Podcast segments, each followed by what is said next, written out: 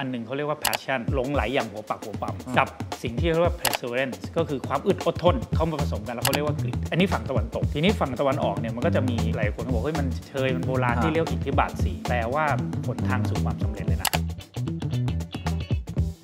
สองตัวที่เขาบอกเนี่ย passion กับ perseverance อะมันคือฉันทะกับวิริยะ ฉันทะคือ passion คือถ้าเราชอบอะไรมาก ๆ แล้วเนี่ย เราจะทำมันได้ไม่รู้จักเหนื่อย แต่ในโลกแห่งความเป็นจริงอะเราไม่สามารถทำในสิ่งที่ชอบได้ ส่วนใหญ่ทำไม่ได้ด้วยเช่น secret sauce. สวัสดีครับ ผมเคนนักครินทร์และนี่คือ The Secret Sauce What's your secret? สวัสดีพี่โจครับ สวัสดีครับ ขอบคุณมากนะครับ ให้เกียรติกับรายการอีกแล้วครับพี่โจต้องบอกว่าเป็นแขกรับเชิญที่แฟนๆ ชอบมากเลยครับโดยเฉพาะตอนล่าสุดที่ใช่พูดถึงเรื่องของการที่เป็นคนกลางๆ แต่ว่าจะโดดเด่นได้ยังไงครับคนชอบเยอะมากใช่บางคนก็จะบอกว่า พี่โจดูไม่เห็นเป็นคนกลางๆ เลยเออดูเป็นคนโดดเด่นมากเลย วันนี้เลยชวนมาคุยอีกครั้งหนึ่งแล้วก็เดี๋ยวถ้าเกิดมีโอกาสจะชวนพี่โจมาคุยบ่อยๆนะฮะ ยินดีครับ เพราะเวลาหลายคน ตามตามตัวจริงมาไม่ทันพี่สำรองไหมหลายคนน่าจะอยากชวนพี่โจคุยเยอะ หรือว่าถามไทยอะไรครับเยอะ แต่วันนี้เห็นบอกว่าพี่โจอยากจะพูดเรื่องสิ่งที่ผมได้ยินมานานตั้งแต่ครับ เด็กๆตั้งแต่ผมเรียนเลยครับเป็นเหมือนหนึ่งในพุทธศาสนา ครับ นะฮะหนึ่งในธรรมที่เราเรียนว่าการจะทำให้เราประสบความสำเร็จในหน้าที่การงาน ต้องมีอิทธิบาทสี่ผมก็เรียนตั้งแต่เด็ก แต่ว่าก็ไม่ได้รู้สึกว่า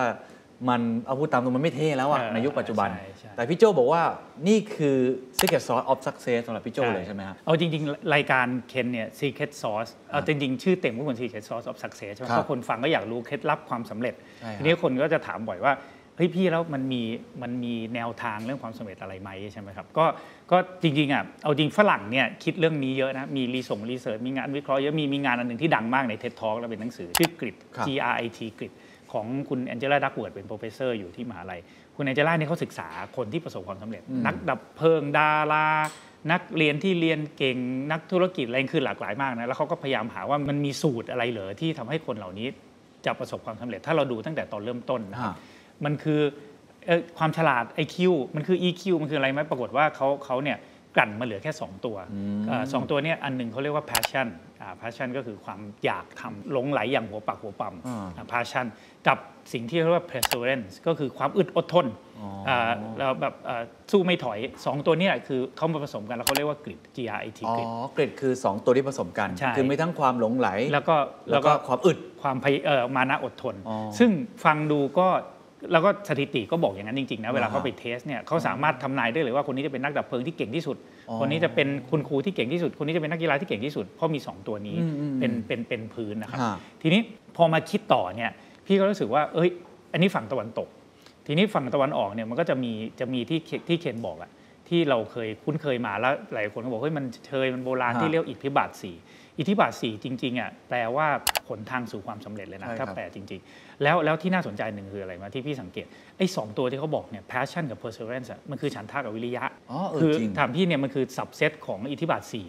เออดังนั้นก็เลยเอ๊ะดังนั้นถ้าถ้าฝรั่งเขา verify ไป 2 ตัวแล้วอ่าใช่ไหมอ่าแต่เรามีทั้ง 4 ตัวเนี่ยฮะพี่ก็เลยชอบค้นคว้าศึกษาสังเกตสัมภาษณ์คนที่เก่งๆ แล้วก็เอาไอ้สตัวเนี่ยลอง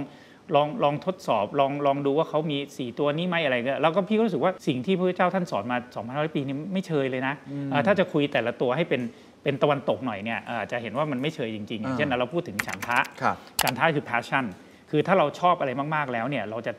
ทำมันได้ไม่รู้จักเหนื่อยเลยอืมอะอันนี้อันนี้คือเป็นตัวแรกใช่ไหมครัฉับนทะแต่ทีนี้ประเด็นของฉันทะที่พี่มีความรู้สึกว่าฉันทะมันมีรายละเอียด เราชอบคิดว่า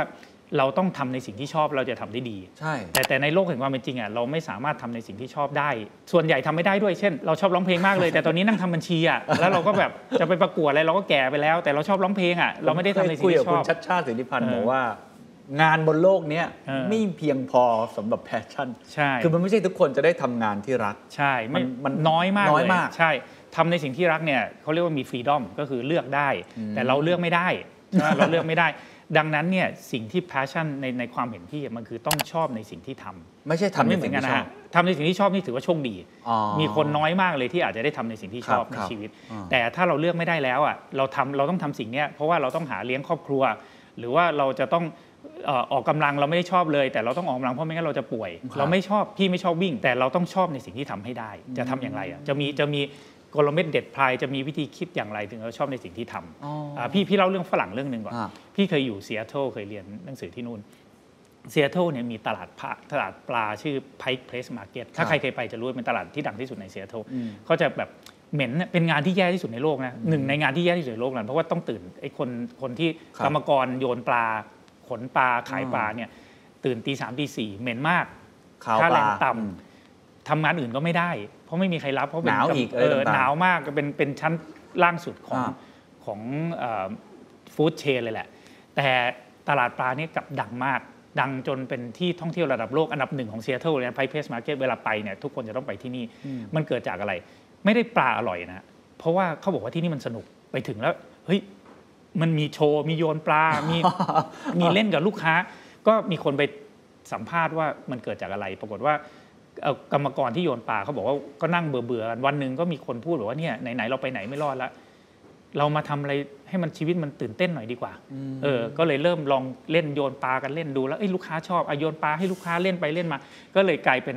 คือเขาเรียกคุณจิรันพิษปิชาเคยเขียนหนังสือแปลหนังสือชื่อปรัชญาปลายิ้มเรื่องนี้เลยครับว่าแบบทำให้มันเกิดความสนุกเพราะว่าเขาเลือกไม่ได้เขาเลยตัดสินใจทำสิ่งที่ ทำให้มันมันดีกว่าทำให้มันสนุกดีกว่า แม้ว่าจะเป็นดูเป็นงานที่หลายคนมองว่ามันไร้ค่าที่สุดใช่เลยสกปรกมากใช่แต่ว่าเขาก็ทำให้มันดูเพราะมีสฉันุกนขึ้นทะมาได้ เพราะมีฉันทะก็คือออชอบในสิ่งที่ทำใช่ไหมอย่างอย่างพี่อะพี่ครับพี่เคยป่วย แล้วพี่รู้ว่าตัวเองต้องวิ่งต้องออกกำลังกาย แล้วพี่ไม่ชอบวิ่งเลยตื่นอืมเดี๋ยวนี้ตื่นเช้ามาก็แบบ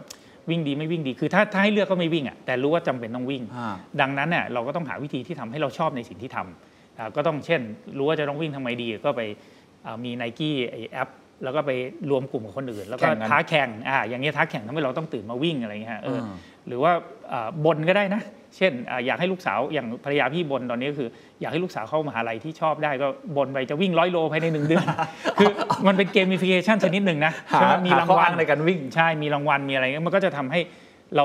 ต้องพยายามทำให้เราชอบในสิ่งที่ทำนะครับอ๋อหรือหรืออีกประเด็นหนึ่งที่เราเคยได้ยินวิธีคิดที่ที่ทำให้เราสามารถ มีแรงตื่นขึ้นมาทุกเช้าได้ ญี่ปุ่นก็เรียกอิกิไกครับครับอิกิไกใช่ไหมก็คือความหมายของชีวิตอืมเอออย่างอิกิไกของคนโอกินาวาคืออะไรอะบางทีเป็นคนเฒ่าคนแก่ที่แบบอายุยืนมากเลย เพราะว่าเลี้ยงไก่อยู่ตัวหนึ่งแล้ว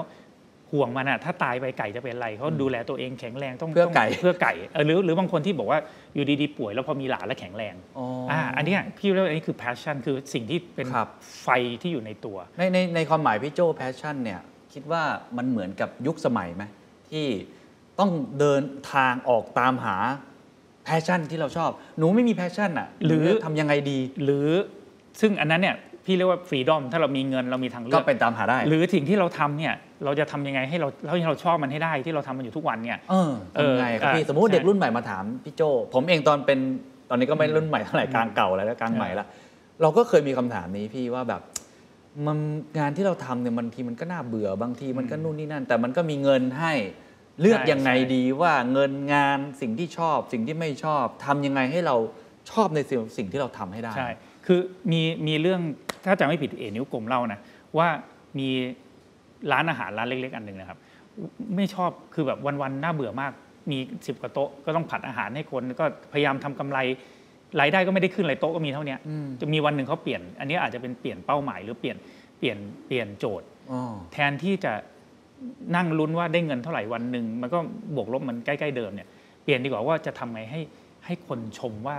อาหารโคตรอร่อย เหมือนเปลี่ยน KPI เออสักสิบคนวะต้องมาให้ได้สิบคน วันแรกทำมี 5 คนเองอร่อยไม่นับนะ ต้องบอกโอ้โหอร่อยมากอย่างเงี้ยอ่าอ่าเขาต้องเลยก็เลยวิธีคิดก็จะเปลี่ยน เราก็จะเริ่มต้องคิดสูตรใหม่ ต้องทดลองอันใหม่ ต้องสังเกตลูกค้าเขาชอบอะไร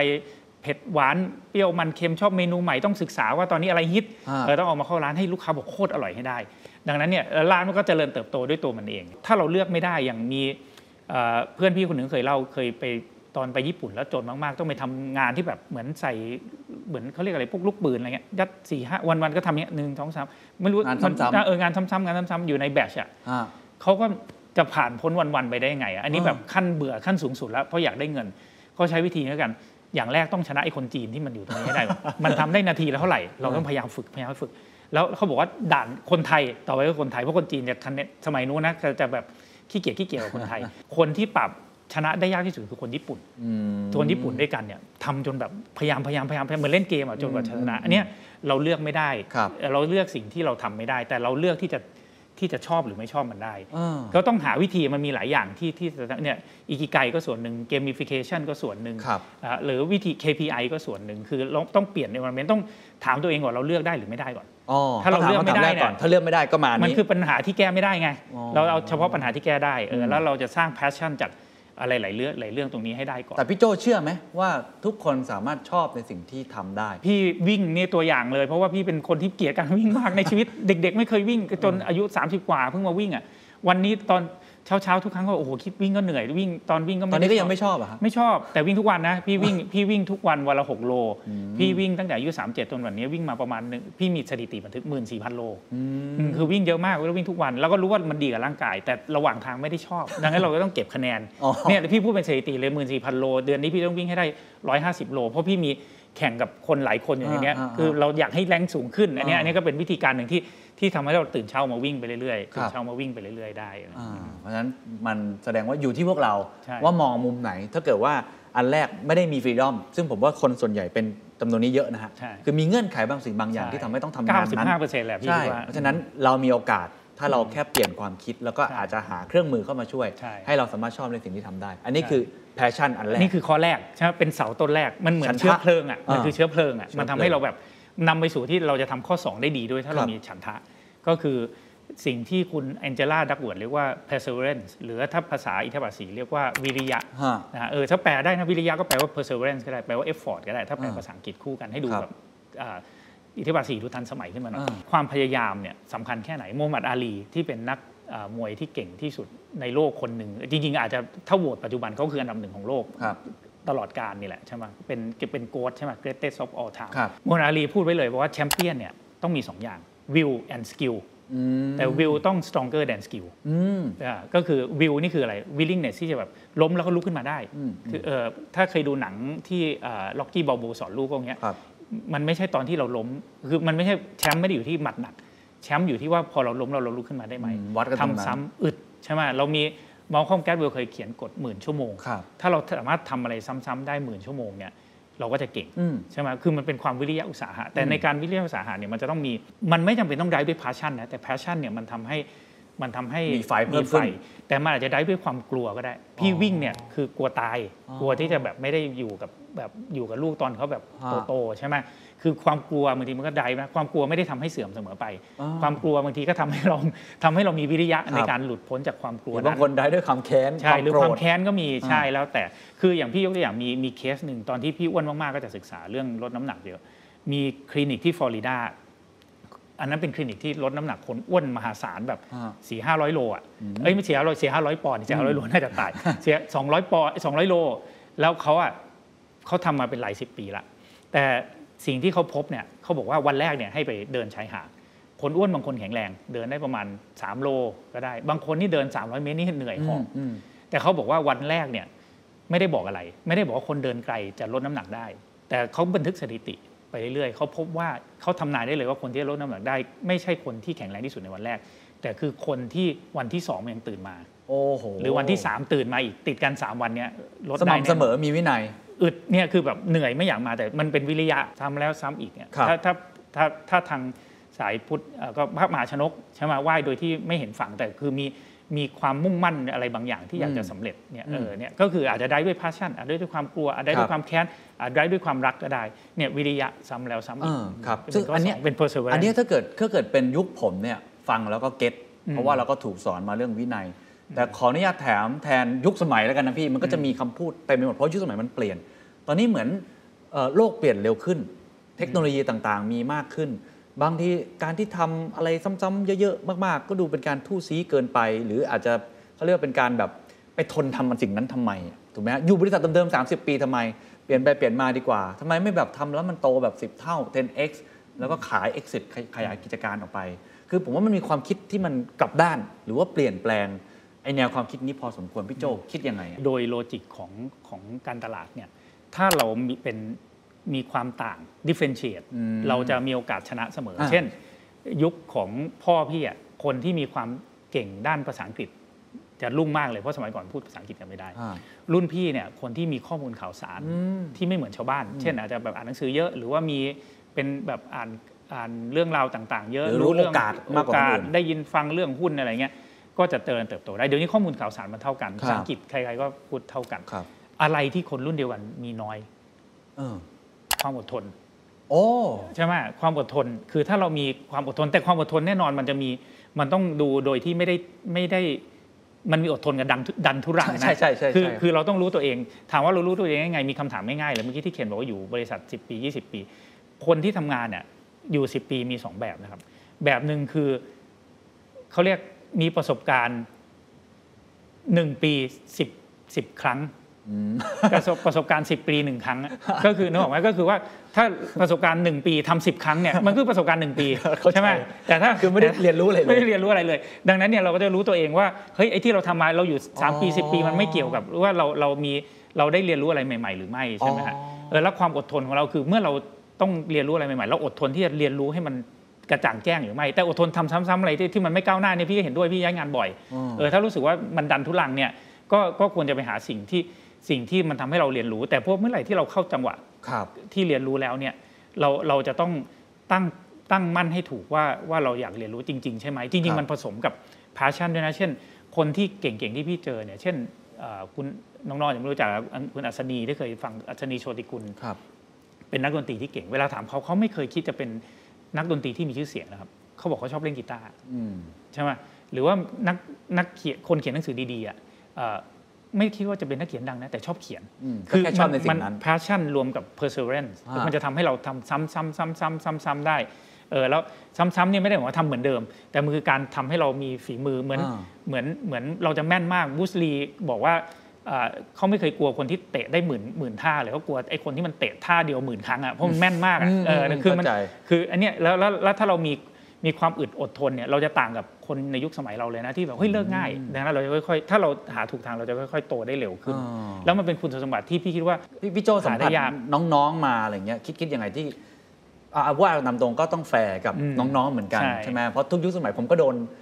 ยุคสมัยว่ามาตลอดตอนเป็นเด็กๆก็บอกเหยียบขี้ไก่ไม่ฟอเลยไม่อดทน แต่ตอนนี้มันดูเหมือนมันมันมันก็จะมีคำพูดแบบนี้กับน้องๆเหมือนกันพี่โจคิดว่ายังไงครับคือความอดทนเนี่ยต้องดูจากสิ่งที่เขาผ่านมาในชีวิตอ่าอย่างเช่น พี่สมมติพี่ได้เรซูเม่มาสองใบ ใบหนึ่งเป็นเด็กจบมหาลัย top top ในประเทศไทยเลยแล้วกัน เกียรตินิยมอันดับหนึ่งเลยแล้วกันนะอ่ากับอีกใบหนึ่งเนี่ยอาจจะจบราชภัฏแต่ไปอยู่เมืองจีนมา 2 ปี พี่รับไอ้เมืองจีน 2 ปีนะ นี่มันคือฝึกวิชาเส้าหลินเลยนะ ไปทำสตาร์ทอัพทำอะไรแล้วไป เจอคนที่ไม่รู้จักภาษาก็ไม่ได้เป็นคนที่ด้อยที่สุด แล้วมันดิ้นรนเอาตัวรอดเนี่ยอ่าคือมันไม่ใช่แค่อดทนทำอะไรซ้ำๆนะคือมันเป็นเป็นประสบการณ์อะคือเราจะหาประสบการณ์แบบนั้นได้อย่างไรเอ่อได้ได้อย่างไรที่ทำให้เราอึดถึกทนอะอึดถึกทนรับได้ทุกสถานการณ์แก้ปัญหาได้ทุกอย่าง คือมันนำมาสู่สิ่งอันหนึ่งอะซึ่งซึ่งพี่เรียกว่ามันมันไม่ใช่แค่ประสบการณ์นะครับในที่สุดแล้วมันคือ mindset ถามว่าปัจจุบันทักษะที่ สำคัญที่สุดของคนในยุคนี้คืออะไร ทั้งแก่ทั้งเด็กเลยนะฮะไม่ใช่ว่าโอ้ยต้องเป็นเอนจิเนียร์ที่เก่ง ไม่ได้ว่าต้องเป็นนักบัญชีที่เก่ง เพราะว่าเราโลกมันเปลี่ยนเร็วมาคกรับทักษะที่สำคัญที่สุดก็คือ ability to learn อ่าใช่ความสามารถในการเรียนรู้ ความสิ่งสามารถใหม่ๆตลอดสิ่งใหม่ๆ ความสามารถเรียนรู้สิ่งใหม่ๆ มันก็คือฐานมันคือความอดทนละคือฐานมันคือความที่ที่เราอึดถึกทนเราเรามีทัศนคติที่แบบเฮ้ยเราอยากเรียนรู้เออเราเราเปิดกว้างแล้วเราก็ใส่มันเต็มที่อืมใช่ไหมอืมเออดังนั้นเนี่ยพี่คิดว่านี่คือ perseverance เออที่สำคัญแต่มันแต่ถึงบอกมันต้องประกอบกัน 4 อย่าง เพราะว่าถ้ามีอึดถึกทนมันจะมีคำถามเนี้ยแต่ถ้าเรามี passion มันจะคนละเรื่องเลยอ๋อเดี๋ยวเราจะพูดเรื่องโฟกัสเรื่องครับเรื่องเอ่อวิมังสาเดี๋ยวจะเห็นภาพชัดเจนว่าพอประกอบกัน 4 อย่างเนี่ครัยบมันมันมันเหมือนลูปเลยอ่ามัมันมันมันมันจะทำให้เอ่อ ความสำเร็จเนี่ยมันจะอยู่แถวแถวๆไอ้สี่เรื่องเนี่ยครับครับเพราะฉะนั้นสองอันแรกเราเห็นแล้วว่า passion กับ perseverance ครับซึ่งมันตรงกับอิทธิบาทสี่พอดี แต่อีกสองข้อหลังเนี่ยไม่มีในงานวิจัยของคุณดักเวิร์ดนะฮะไม่มี ไม่มีอ่าจิตตะอะอ่าข้อต่อไปจิตตะ ฟังดูจะแบบว่าจิตตะ ถ้าแปลภาษาอังกฤษก็โฟกัสคือจริงๆอะโฟกัสมันง่ายมากเพราะมันทำให้พลังมันอยู่ที่เดียวเหมือนเหมือนเราใช้แว่นขยายแล้วรวมแสงอาทิตย์มาแล้วครับเผากระดาษได้อะอ่าโฟกัสสำคัญยังไง เอ่อเล่าเรื่องหนึ่งไนกี้เรื่องนี้คือเรื่องคำว่าไนกี้เนี่ยเกิดมาเพราะอะไรครับไนกี้เกิดมาเพราะโฟกัสไนกี้เนี่ยเริ่มต้นด้วย 2 คนหนึ่งคือ Phil Knight ที่เรารู้จักครับที่เป็น CEO อีกคนหนึ่งคือ Bill Bowerman เป็นเป็นเอิ่มโค้ชกีตาสอนวิ่ร์งโอเลกอนใช่กีตาร์เขาอะก็ทำรองเท้ากันนะแต่โค้ชกีตาร์โอเลกอนมีพาชั่นก่อนอย่างแรกเขาอยากจะอยากจะหารองเท้าแบบใหม่ที่มันเกาะพื้นวิ่งให้ดีกว่านี้ฮะมันเขายังไม่ชอบอะเขาดังนั้นเนี่ยเขาพยายามค้นแล้วค้นอีก แต่ประเด็นคือเขามีความมุ่งมั่นเขาคิดไอ้เรื่องนี้เรื่องเดียวเลยเออจะทำยังไงดีวะคือคิดง่ายๆ เช่น สมมุติว่าเขาเขาอยากหาพื้นรองเท้าชนิดใหม่เผลอๆเข้ามาถ้าเข้ามานั่งแบบนี้เขาจะมองแล้วไอ้ไฟนี่มันเป็นพื้นรองเท้าได้ไหมวะเออเออคือหัวมีแต่พื้นรองเท้าหัวมันจะคิดแต่เรื่องนี้ฮ้ยไอ้นี่มันพื้นรองเท้าได้ไหมเนี่ยไอ้ไอ้เอ๊ะขับรถไปนี่เอ๊ะถนนเป็นพื้นรองเท้าได้ไหมกลับบ้านเห็นหน้าเมียเอ๊ะหน้าเมียก็อาจจะไม่ได้หาไปเรื่อยๆหาไปเรื่อยๆจนทำนี้เป็นหลายเดือนมากนะอืมจนมีวันหนึ่งอะกินข้าวเช้าอืมแล้วเมียทำวาฟเฟิล ไอ้ตอนแรกก็ดูกระตะหลิวกระทะคิดไปเรื่อยๆไอ้ทำพื้นรองเท้าได้ไหมวาฟเฟิลเตาวาฟเฟิลพื้นมันเป็นเอ๊ะอาจจะทำได้เอาลายวาฟเฟิลทำพื้นรองเท้าเออถ้าไม่หมกมุ่นหรือไม่มีหกจิตตะใช่ไม่โฟกัสนี่ไม่ได้ไม่ทาเอนอเออมันมันเออคนอื่นอาจจะคิดได้แต่มันแต่มันมันคิดหลายเรื่องอืมเนี่ยโฟกัสทำให้ทำให้ Bill Bowerman เห็นอันนี้ เลยกลายเป็นไนกี้ตำนานไนกี้เลย มีรองเท้าโชว์อยู่ที่พิพิธภัณฑ์ไนกี้ที่โอเรกอนพี่ไปดูมาแล้วไปชอบเรื่องนี้มากไปถ่ายรูปไปแล้วมีอ่านมีเครื่องวาฟเฟิลบิลแมนไหมฮะมีมีมีเครื่องวาฟเฟิลนั้นด้วยมีเออ ไปดูมาละ คุณเศรษฐาทวีสินของแสนครับสิริเคยมาสอนที่คลาสพี่แกแกสอนเรื่องเรียลเอสเต e แล้วก็คนที่สนใจมาฟังแกก็คือคนที่อยากทำเรียลเอสเต e อืมแกก็ถามว่าในเนี้ยมีใครที่แบบทำเรียลเอสเต e ไปด้วยทำอย่างอื่นไปด้วยบ้าง ก็มีคนที่ทำอะไรอะทำร้านเพชรด้วย ก็อยากรวยเห็นเขาทำเรียลเอสเต e ก็จะสร้างตึก คนนี้เกิดมีโรงงานอุตสาหกรรมมีที่อยู่อยากทำหมู่บ้านอะไรก็ยกมือใหญ่ คุณเศรษฐาก็บอกว่าผมบอกเลยนะ คุณเลิก เพราะว่ายังไงคุณก็สู้ผมไม่ได้เพราะผมทำเรียลเอสเต e อย่างเดียว ผมอาจจะโง่กว่าคุณ แต่วันๆผมหายใจเข้าหายใจออกไปเรียลเอสเต e ยังไงคุณสู้ผมไม่ได้หรอก นี่คือโฟกัสอืมเออนี่คือโฟกัสไมเคิลแองเจโลอะเวลาเวลาเขาแกะสลักเนี่ยเขาไม่ได้เห็นเขาไม่ได้แกะส่วนให้เป็นรูปนะเขาแกะส่วนที่ไม่เป็นรูปออก คือเขาโฟกัสจนเห็นเป็นเป็นโครงใช่ไหมเราค่อยๆเอาส่วนที่ไม่ใช่ออกเอาส่วนไม่ใช่โฟกัสออกไปมันมันมันทำให้พลัง concentrate สูงมากอ๋อคือดังนั้นถ้าเกิดเรารักมันแล้ว เราพยายามแล้วใช่ไหมแล้วเรามีจิตมุ่งมั่นแล้วเนี่ยมันก็จะ ทำให้เราเกือบสำเร็จ แต่พี่เล่านิทานเรื่องหนึ่งว่าทำไมสามตัวนี้ถึงยังไม่พออืมมีอันนี้อาจจะหน้าหนาวแล้วกันนะ ที่ไม่รู้ประเทศอะไรละก็อันนี้จำได้ว่าอ่านหนังสือของพิจิกประภาสสนสรานนท์มีคนตัดฟืน คนตัดฟืนเนี่ยเขาเขาเอ่อรักเจ้านายมากมีพาชั่น ตัดฟืนวันหนึ่งแปดชั่วโมงได้กองหนึ่ง วันที่สองเนี่ยความพยายามสูงมากนะแปดชั่วโมง มีใช่ไหมโฟกัสไหมตัดแต่ฟืน ข้าวแทบไม่ได้กิน วันที่สอง ตัดฟืนเก้าชั่วโมงได้กองหนึ่งเฮ้ยทำไมมันนานขึ้นวะฮะเฮ้ยเราก็ทำเนี่ยฉันทะวิริยะจิตตะมีครบเลย วันที่สามสิบชั่วโมง ยิ่งตัดยิ่งยิ่งกองเดียวใช้เวลานานขึ้นเรื่อยๆเขาก็ไม่เข้าใจเขาทำอะไรผิดเขาไปถามเจ้านายว่าเขาทำอะไรผิดเนี่ยเขามีเขารักเจ้านายมากเขาทำงานจนแทบจะไม่ได้เข้าห้องน้ำไม่ได้กินข้าวอยู่แล้วโฟกัสก็โฟกัส เจ้านายถามคำเดียวว่า ครั้งสุดท้ายที่รับขวานนะเมื่อไหร่ไม่ได้รับขวานขวานไม่คมวิมังสาคือข้อสี่ ข้อ 4 วิมังสา วิมังสาถ้าแปลตามตัวมีคนเคยเขียนในเพจพี่นะเขาแปลให้จากพระบอกมังสาแปลว่าหนัง เนื้อหนังเนื้อหนังวิมังสา คือสิ่งที่ไม่ใช่ ก็คือเอาแต่เนื้อเนื้ออภาษาอังกฤษที่เอาแต่เนื้อเนื้อออแต่ทีนี้วิมังสาภาษาอังกฤษพี่ชอบกว่านะ มีคนแปลว่า testing rationing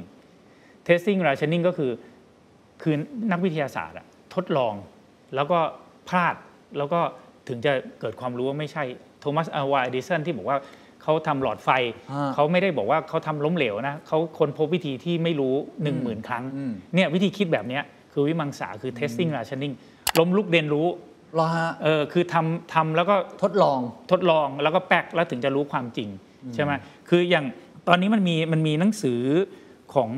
อดัมแกรนท์ล่าสุดเลยเพิ่งออกมาเนี่ยครับ Think Again เขียนชื่อ Think Again happy ที่คิดผิดเลยนะ ถ้าธีมเขาก็คือว่า Think Again นี่คือแบบ เฮ้ย อยู่ต้องลองคิดจริง ๆ มันต้องลองทำด้วย ลองคิดลองทำแล้วก็ผิดพลาดแล้วก็ test ใหม่จนจนมันเราค่อยๆ เหลือเนื้อเหลือแต่เนื้อเหลือเหลือแต่ความจริงเหลือแต่เนื้ออทีนี้วิมังสามันก็เลยเป็นเรื่องของการที่ทำอะไรแล้ว อันเนี้ยคือโลกสมัยใหม่ที่น้องๆอาจจะสงสัยหรือว่าได้ยินมาเช่นสตาร์ทอัพทำไมมัน fail fast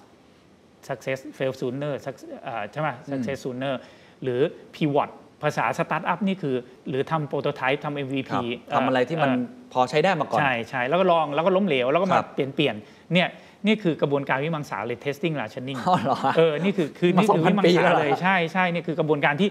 ธุรกิจถึงเริ่มใช้วิมังสากันตอนนี้ แต่ในอดีตไม่ค่อยมีนะข้อนี้ครับเท่าที่ผมรู้หมายถึงว่าธุรกิจในอดีตอย่างพี่โจทำการตลาดมาแต่ก่อนเนี่ยเวลาคิดแคมเปญการตลาดเนี่ยก็กว่าจะคิดออกมาได้ส่งต่อผ่านแต่ละแผนกแผนกออกมา launch แคมเปญหนึ่งหรือว่า product แต่ละ product ก็เป็น waterfall ครับ ใช่ใช่ไหมเป็นน้ำตกค่อยๆ ใช้เวลา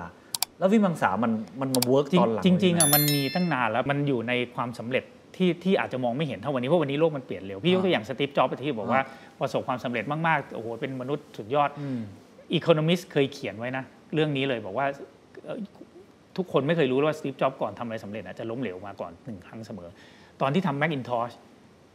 ก่อนหน้านั้นคือลิซ่าคอมพิวเตอร์ลิซ่าเจ๊งนะฮะก็ตอนที่ทำเอ่อแล้วตอนที่ตอนที่ถูกไล่ออกไปอืมถึงจะไปทำ next operating system ใหม่ทำพิกซ่าค่อยครับกลับมาได้ใช่ไหมก่อนที่จะทำ iPhone เขาไปทำมือถือ ROKR กับ Motorola แล้วเจ๊ง คือเขามีบทเรียนเจ๊งหนึ่งก่อนสำเร็จหนึ่งเสมอ คือคือเรื่องราวพวกนี้อย่างพี่พี่ทำการตลาด สมัยยุคพี่ก็อย่างที่ยุคเคนบอกมันก็ดูราบเรียบ แต่จริง ๆ แล้วพี่ทำการตลาดตอนนั้นทำแฮปปี้แล้วทำได้ดีเพราะว่าพี่เจ๊งกับ Djuice ก่อน คือพอเจ๊งเสร็จเราจะ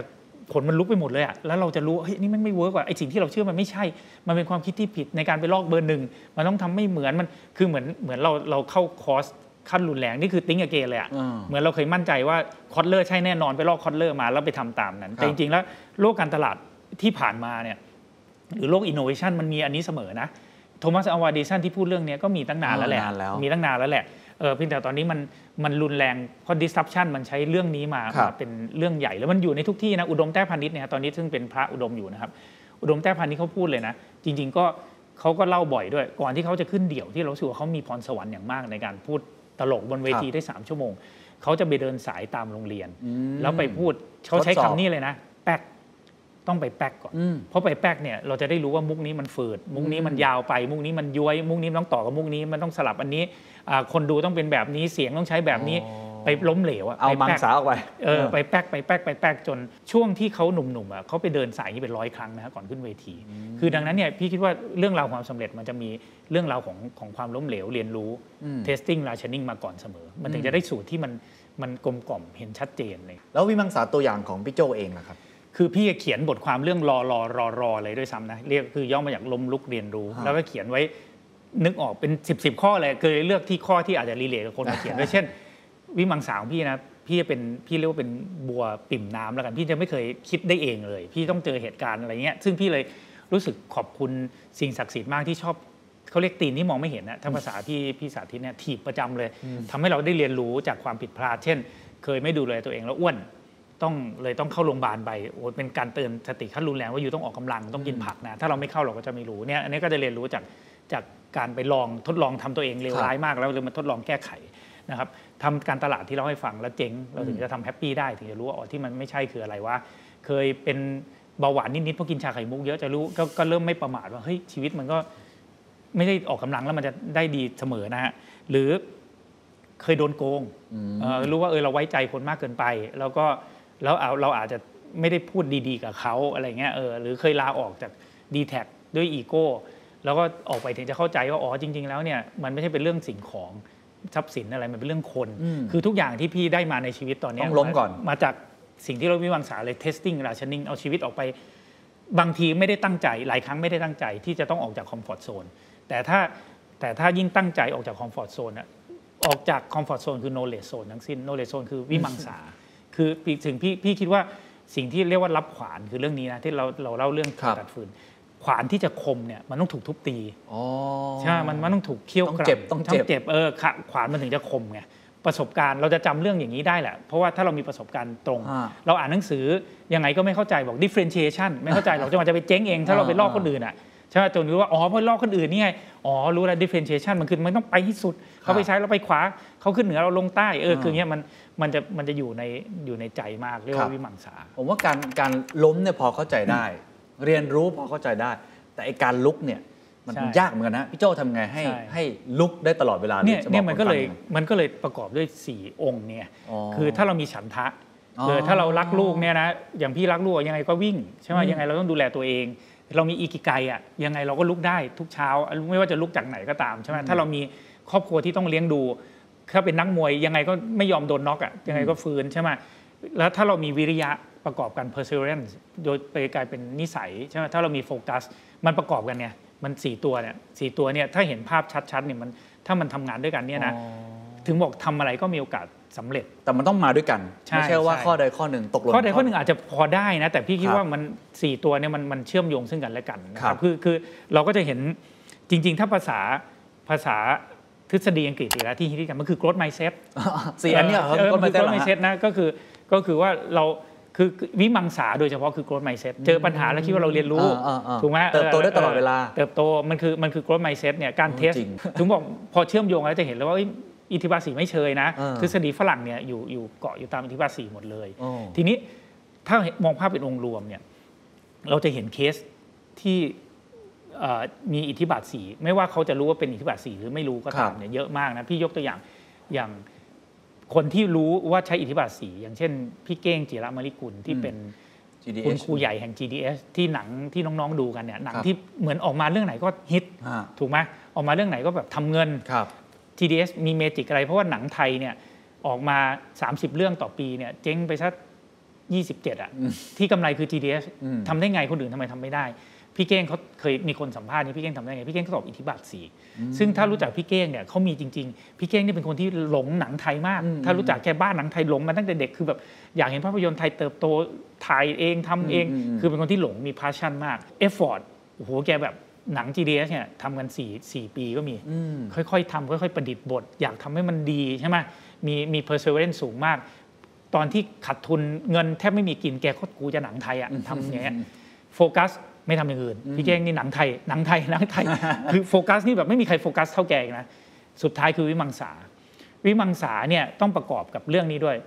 ต้องเคยคือในทุนของพี่เก้งหรือ GDS คือคุณไพบูลย์ดำรงใจทำคุณไพบูลย์เนี่ยเอ่อของแกรมมี่อากูอะอากูเขาบอกว่าเคล็ดลับของการที่แกรมมี่มีคนเก่งๆอย่าง DS หรือพี่บอยหรือพี่ชอตเนี่ยคุณไพบูลย์บอกว่าแกเนี่ยใช้กระสุนจริงความหมายคือ แกบอกว่าให้พวกนี้มันลองยิง ยิงผิดยิงถูกก็ต้องกระสุนจริงนะอ๋อนี่คือ testing อ่า rationing อ่าอ่าอ่ายิงจนกว่าจะแม่นอะนี่คือการยิงจนกว่าจะแม่นอะแต่มันเปลือง แต่แกเป็นในทุน GDS 10 เรื่องแรกเจ๊ง9เรื่องนะครับเออคือดังนั้นกว่าจะแม่นใช่ไหมนี่คือวิมังสาไงพี่เก้งชอบ พี่เก้งโฟกัส พี่เก้งขยันพี่เก้งพี่เก้งสู้ตายจะไม่เหมือนพี่เก้งจะทำหนังได้นะ ถ้าพี่เก้งไม่ได้ลองผิดลองถูกจนกว่าจะถูกรสนิยมคนไทย นี่คืออิทธิบาทสีครับหรือหรือพี่มีน้องคนหนึ่ง อันนี้ถ้าเป็นเรื่องการเงินนะอ่าเป็นน้องที่ที่รู้เป็นนักเรียนพี่อะตอนที่เริ่มตอนนี้มีเงินเป็นหมื่นล้านแล้วกัน เริ่มจาก 5 ล้านอ่าฝั่งนี้น้องๆอาจจะอยากฟังเป็นอินเวสเตอร์เป็นนักลงทุน เป็นนักลงทุนแต่แต่แต่เขาไม่ได้แต่ในการที่ 5 ล้านจะมีเป็นหมื่นล้านเนี่ยมันไม่ได้อยู่ดีๆโชคช่วยนะไม่ได้อยู่ดีแบบเอ้ยฟุกป๊อกอะไรอย่างเงี้ยหรอกเขาทำครั้งแรก เอาเงินพ่อมาเล่นหุ้นตามแห่ตามเหมือนคนอื่นเจ๊งเกือบหมดเลยอ๋อแล้วเขาก็ไปก็อันนี้คือเรียกว่าวิมังสาขั้นแรกนะแต่เขารักมากเขาไม่ทำงานอย่างอื่นเลยจบมหาชอบลัยลงทุนมาก ชอบศึกษา แล้วเขาเขาก็เลยไปขอพ่อเอาพอร์ตพ่อที่เละๆมาแล้วเอามาจัดใหม่อีกรอบหนึ่งอ๋อทีนี้เขาเรียนรู้จากความผิดพลาดมาแล้วเขาค่อยๆเริ่มเติบโตเขาอ่านเยอะมากศึกษาเยอะมากจนเรียกว่าหลังแทบจะพิการอะคือคืออยู่หน้าคอมอ่าน fundamental อ่านตำราของวอร์เรนบัฟเฟตต์อ่านตำราของใครทั้งหลายเนี่ยครับเออเนี่ยก็คือมีวิริยะ หนักกว่าคนอื่นเป็นพี่ว่าเป็นสิบสิบเท่าอืมโฟกัสอยู่เรื่องเดียวไม่ไปทำงานที่อื่นเลยทำแต่เรื่องหุ้นเนี่ยแล้วค่อยๆหาหาบริษัทที่ที่ใช่เลือกจากเป็น 500 บริษัทอ่านงบการเงินละเอียดแล้วค่อยๆ เติบโตขึ้นมาทีละนิดจาก 5 ล้านพี่ว่าเป็นหมื่นอะอันเนี้ยคนที่จะโตในสายการเงินก็มีแบบนี้ หรือเอาแบบง่าย ๆ ถ้าอยากเก่งภาษาอังกฤษน้องๆอยากเก่งภาษาอังกฤษทำไงฮะพี่มีเพื่อนคนหนึ่ง มันความฝันมันตั้งแต่เด็กคืออยากมีอยากมีเมียเป็นฝรั่ง อันนี้คือ passion ที่ดีมากนะมันแบบมันชอบผู้หญิงหุ่นฝรั่งเอ็กๆมากอะก็จะแบบมันก็จะแบบมี passion มี passion เจอฝรั่งที่ไหนพยายามไปพูดมีมีวิริยะล่ะแล้วก็ดูหนังเนี่ยก็พยายามจะแบบอ่านซับไตเติลไม่เอาภาษาไม่เอาภาคไทย สมัยก่อนเป็น UBC อะไรก็ไม่เอาภาคไทย เจอฝรั่งเขาไปพูดไปอะไรคือ ฝึกฝนอ่านไปเรียนอาจารย์สงวน คือมันอยากมีแฟนฝรั่งมากเป็น passion นี่แหละโฟกัสเนี่ยโฟกัสเลยโฟกัส มองไปเนี่ยสมมติมีฝรั่งเดินมาหนึ่งในพันคนเข้าไปคุยเลยมันก็เห็นฝรั่งอะคือมีโฟกัสสูง แต่เนี่ยสำคัญคืออะไรวิมังสาทำแบบนี้ไม่ได้พูดภาษาอังกฤษดีนะอืมสิ่งที่เขาพูดภาษาอังกฤษได้ดีคืออะไรฮะจริงๆหลายคนพูดภาษาอังกฤษได้ดีเพราะเหตุผลเนี่ยไปอยู่เมืองนอก passion อาจจะเพราะว่าไปอยู่เมืองนอกต้องดิ้นรนนี่คือเป็นพี่เป็นวิธีการผลักตัวเองอย่างหนึ่งแล้วมันต้องหัดพูดต้องต้องต้องไปรับจานล้างจานเป็นครับเด็กเสิร์ฟอยู่เมืองนอกเนี่ยมันคือการลองผิดลองถูกขั้นสุดยอด เวลาเราไปเจอฝรั่งเนี่ย กว่าเราจะได้กินอะช็อกโกแลตไม่รู้จักช็อกโกแลตช็อกโกแลตช็อกโกแลตเนี่ยนี่คือลองผิดลองถูกลองผิดลองผิดถูไปกเรื่จอยนๆฝรั่งจะหยิบช็อกโกแลตมาให้อะเราถึงจะรู้ว่าใช่อะคำต่อไปอะไรเงี้ยใช่ไหมคือดังนั้นเนี่ยนี่คือการลองผิดลองถูกขั้นสุดยอด จะพูดภาษาอังกฤษอะไม่สามารถอยู่ใน comfort zone เรียนแต่ grammar เราจะพูดได้ยังไงก็ต้องผิด นี่คืออิทธิบาทสี่ ฟุตบอลต้องรักมันมากใช่ไหมต้องรักมันมาก หายใจเข้าออกฟุตบอลซ้อมหนักอืมโฟกัส ไม่ใช่ตีฟุตบอลแล้วก็ไปจีบสาว นักบอลที่เก่งต้องเป็นแบบนี้โรนัลโดดูดิโฟกัสกับฟุตบอลที่มีใครไปเยี่ยมบ้านโรนัลโดอะกินข้าวแป๊บหนึ่งแล้วก็ไปฟิตเนสแล้วแล้วไปไปซ้อมฟิตเนสเตะบอลนะแล้วเออข้อสุดท้ายนักบอลที่เก่งคือวิมังสานะฮะคือถ้าทีมชาติไทยไปถล่มปากีสถานชนะเกาะกวมอะไรอยู่ไม่มีทางเก่ง ทีมชาติญี่ปุ่นที่เก่งขึ้นมาอะไร เพราะไปแพ้บราซิล เดิมเคยแพ้ 60 ก็รู้เออกลับมาเฮ้ยเราความเร็วไม่ได้เราต้องปรับศูนย์เหลือ 50เหลือ 40เหลือ 30เดี๋ยวนี้อย่างมากก็แพ้ 1-0 คือมันเกิดจาก testing rationing เอามาปรับปรุงแก้ไขตัวเอง คือโลกของโลกของอิทธิบาท4มันเลย พี่ว่าถ้ามองแบบมองแบบตะวันตกมันก็เฮ้ยเออเจ๋งยังว่าร่วมสมัยอยู่เออร่วมสมัยแล้วแต่2,500 ปีอะต้องตีความความสำเร็จด้วยความสำเร็จอ่าคืออะไร คือคือแต่ละคนเนี่ยความสำเร็จไม่เหมือนกันนะความสำเร็จมันคือถ้าเรารู้สึก พอใจแล้วเราสำเร็จ มันอยู่ที่เรานิยาม เออใช่ไม่ใช่บอกว่าต้องมีเงินหมื่นล้านบางคนคือยุเราพอใจแค่ไหน แล้วความสำเร็จเนี่ยต้องตีโจทย์ให้ถูกอย่างที่พี่เล่าเรื่องพ่อครัวครับอาหารอร่อยหรือรายได้นั่นแสดงว่าเราต้องก่อนที่จะมีอิทธิบาทสีอาจจะต้องตีโจทย์ความสำเร็จของตัวเราก่อนใช่ด้วยความสำเร็จคืออะไรอย่าไปบางเทียบกับคนอื่น ใช่บางทีอะความร่ำรวยมันเป็นเขาเรียกเป็น derivative ของความสำเร็จนะความเก่ง คือเช่นถ้าเราทำอาหารอร่อยเดี๋ยวเราอาจจะมีโอกาสมีโอกาสมาเปิดโอกาสให้เรา ขายอาหารได้ร่ำรวยอร่อยได้ร่ำรวยได้หรือ หรือผมชอบเขียน ผมเลยอาจจะเป็นนักเขียนที่ดี ไม่ใช่ตั้งเป้าเลยว่าเราจะต้องเป็นนักเขียนที่โด่งดังมันคนละแบบใช่ไหมเราต้องชอบเขียนมันก่อน เราต้องฝึกในการเขียนก่อน แล้วเราต้องมีสมาธิในการเขียน แล้วเราต้องลองเขียนลองผิดลองถูกเราเขียนนิยายจะไม่ถนัดเราเขียนครับสารคดีไหมเอ่ออย่างเงี้ยคือคือแต่ต้องนิยามความสำเร็จให้ให้ถูกด้วยนะ ว่าเรา define ว่าอะไรเช่น อย่างถามพี่นะน้องๆที่ทำงาน 5 ปีแรกอะความสำเร็จคือได้เรียนรู้ ไม่ใช่ได้เงินโอ้ คือถ้าได้เงินเนี่ยเดี๋ยวเราก็ไปหางานที่มันไม่ก็ได้เรียนรู้อะไรอะอ่าใช่ไหมเอออย่างเงี้ยคือต้อง define ด้วยว่าเฮ้ยเราสำเร็จไหมห้าปีนี่เราเรียนเรียนเยอะมากเลย เรามีเมนเทอร์ที่ดี ความสำเร็จของเราคือมีคนสอนงานเราเออเราได้ไปทำงานหลากหลายครับเราได้เรียนรู้เยอะๆเนี่ยอันนี้ความสำเร็จใช่ไหมแล้วเราค่อยค่อยคิดเรื่องอิทธิบาทสี่เอาไปจับอ๋อซอพี่โจเมื่อกี้ก็เลยจะถามเรื่องนี้เลยเพราะว่าผมว่าน้องๆ รุ่นใหม่ๆเองก็มันมีการเปรียบเทียบเยอะนะครับ ต้องยอมรับว่าโลกยุคนี้เป็นโซเชียลมีเดียผมมีโอกาสได้คุยกับน้องๆ หลายๆคนก็บอกว่า ค่อนข้างเครียดวิตกกังวล แล้วก็มีปัญหาเรื่อง mental health พอสมควร เพราะว่าเปรียบเทียบความสำเร็จกัน แต่พี่โจจะแนะนำยังไงเรื่องนี้ว่า วิธีการตั้งนิยามความสำเร็จของสมัยพี่โจเด็ก ๆ ก็ได้ หรือว่าอายุนี้เท่าที่พี่โจเห็นเนี่ยมันควรจะเป็นยังไงครับคือคืออย่างแรกเนะพี่พูดไปเอ่อตอนที่แล้วด้วยนะ ก็ยังย้ำอยู่ดีว่าในการลด mental health problem อะ ออกกำลังก่อนเอากำลังก่อนออกกำลังก่อนเดี๋ยวมันจะลดลงมาประมาณหนึ่งก่อนนะมันจะมีสติมากขึ้นถ้าร่างกายเราแข็งแรงนะจิตใจเราจะเริ่มมีสติมั่นคงขึ้นดังนี้เราค่อยมาคิดเรื่องเรื่องเรื่องนิยามของเราซึ่งไม่ง่ายนะเพราะว่าโซเชียลมีเดียเนี่ยอืมอย่างที่บอกว่าบางทีเราทำงานหนัก เรามีวิริยะแล้วสามทุ่มนั่งทำงานอยู่เปิดมาเพื่อนไม่เป็นทำอะไรกินโอมากาเสะอยู่ เราก็ฝ่อละใช่ไหมดังนั้นเนี่ยก็เลยคิดว่าเราเราต้องวัดความสำเร็จด้วยคือแล้วแต่มาตรแล้วแต่เหตุการณ์ครับบ้างครับพี่ยกตัวอย่างเช่น ถ้าวิ่งพี่วิ่งเนี่ยพี่จะรู้ว่า ความสำเร็จคือมันการต่อสู้กับตัวเอง คือเช่นเราวิ่งวิ่งวันนี้ได้ 6 โลพรุ่งนี้ให้ได้ 7 โล ไม่ได้ไปแข่งว่าคนนู้น 10 โลใช่20 โลใช่เพราะเราสู้ไม่ได้หรอกเราไปเทียบกับคลิปโชเก้อย่างเงี้ยไม่มีทางชนะเขาเลย แต่เรารู้คือเราต้องรู้นี่เราต้องนิยามมันก่อนว่าคืออะไรฮะเออแล้วแล้วพี่ว่าข้อข้อที่สำคัญก็คือว่า เราต้องเข้าใจโลกของ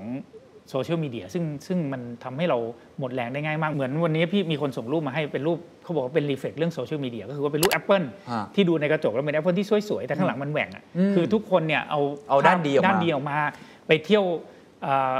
ดำน้ำทีนึงอะลง 3 เดือนเนี่ยเราก็คิดว่ามันดำน้ำตลอดเวลาใช่ไหมคือถามพี่ก็คือว่าถ้าลดโซเชียลมีเดียได้อะจะดีเออมันจะทำให้เราอยู่กับตัวเองอ่านหนังสือเยอะขึ้นครับเออแล้วก็เอ่อพูดคุยแล้วในที่สุดถามพี่นะ คน น้องอันเดียวพูดถึงแบบน้องๆนะฮะพี่ว่าหัวใจหลักๆ ของน้องๆ โดยเฉพาะน้องๆที่กำลังจะไขว่คว้าความสำเร็จหรือแม้กระทั่งสำเร็จแล้วต้องมีคือ mentor อ๋อเหรอฮะต้องมี mentor เพราะว่าเราเราเราจะต้องมีคนที่คอยคอยประคับประคองหางเสือเราว่า คือเฮ้ยแบบนี้ได้แบบนี้ไม่ได้คือประสบการณ์เรื่องการใช้ชีวิตอะยังไงยังไงเนี่ยเราต้องมีต้องฟังความรอบด้านอ๋อคือถ้าเราไม่มี mentor ต้องหา mentor เราจะตีความเองแล้วเราก็เละเทะเองเออต้องมี mentor ทีนี้ mentor แบบไหน อันนั้นก็เรื่องหนึ่งแต่ เราจะหา mentor ได้ยังไง เราต้องทำตัวน่ารักก่อนนะอ๋อคือ mentor เขาไม่ชอบน้องที่แบบฮะเฮ้ยแบบพูดจาแล้วก็แบบ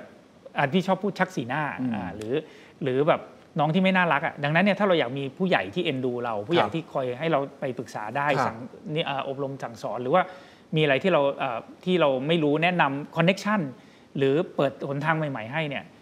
จะกลับมาที่ตัวเองละอืมเราอยากเปลี่ยนโลกทุกอย่างครับเราอยากเปลี่ยนเราอยากเราไม่ชอบอันนี้เราอย่างเงี้ยแต่ แต่เหมือนลีโอตอลสตอยบอกอะทุกคนอยากเปลี่ยนโลกยกเว้นตัวเอง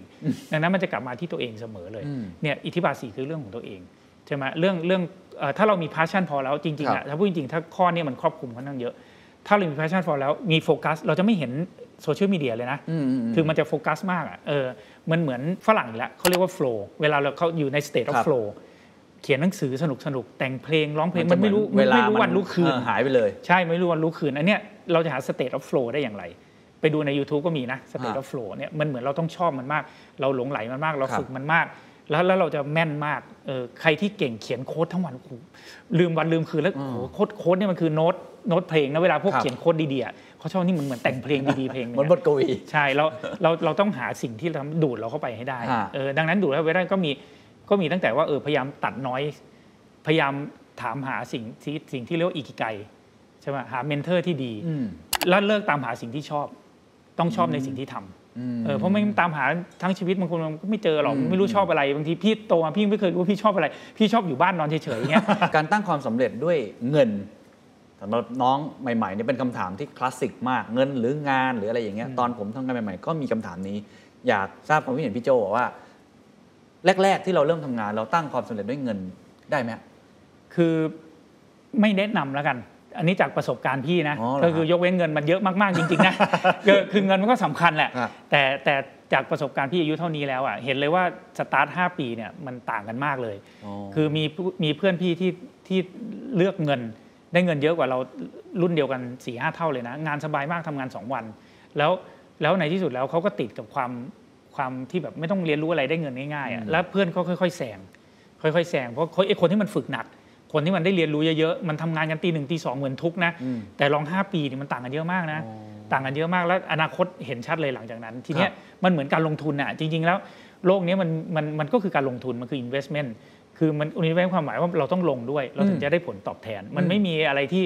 อยู่ดีๆ หล่นมาจากฟ้าหรอกเพราะเราเราเราเป็นคนเราคุยกันในฐานะคนปานกลางนะเราไม่ได้แบบพ่อรวยมากๆใช่ไหมดังนั้นเนี่ยเราต้องลงทุนอะไรบางอย่างสิ อันนี้มันเป็นมันเป็น กฎของฟ้านะเราไม่ลงอะไรเป็นไม่ได้สัหจรอกธรรมของชีวิตเออเออจะลงแรงลงทุนลงความคิดลงพลังเพื่อให้เราแข็งแรงขึ้นอย่างเงี้ยพี่ก็เลยคิดว่าถ้าจะเลือกได้เนี่ยเงินเนี่ยถ้าจะต้องเลือกถ้าเราเลือกได้นะ ในการทำงาน 5 ปีแรกอะเงินอาจจะอยู่อันดับ 3 อันดับ 4 โอ้คือถึงขนาดแบบไปทำฟรีเราก็ไม่เอาหรอกใช่ไหมการที่เราได้ทำงานได้เรียนรู้ มี mentor ที่ดีอืมใช่ไหมแล้วก็มี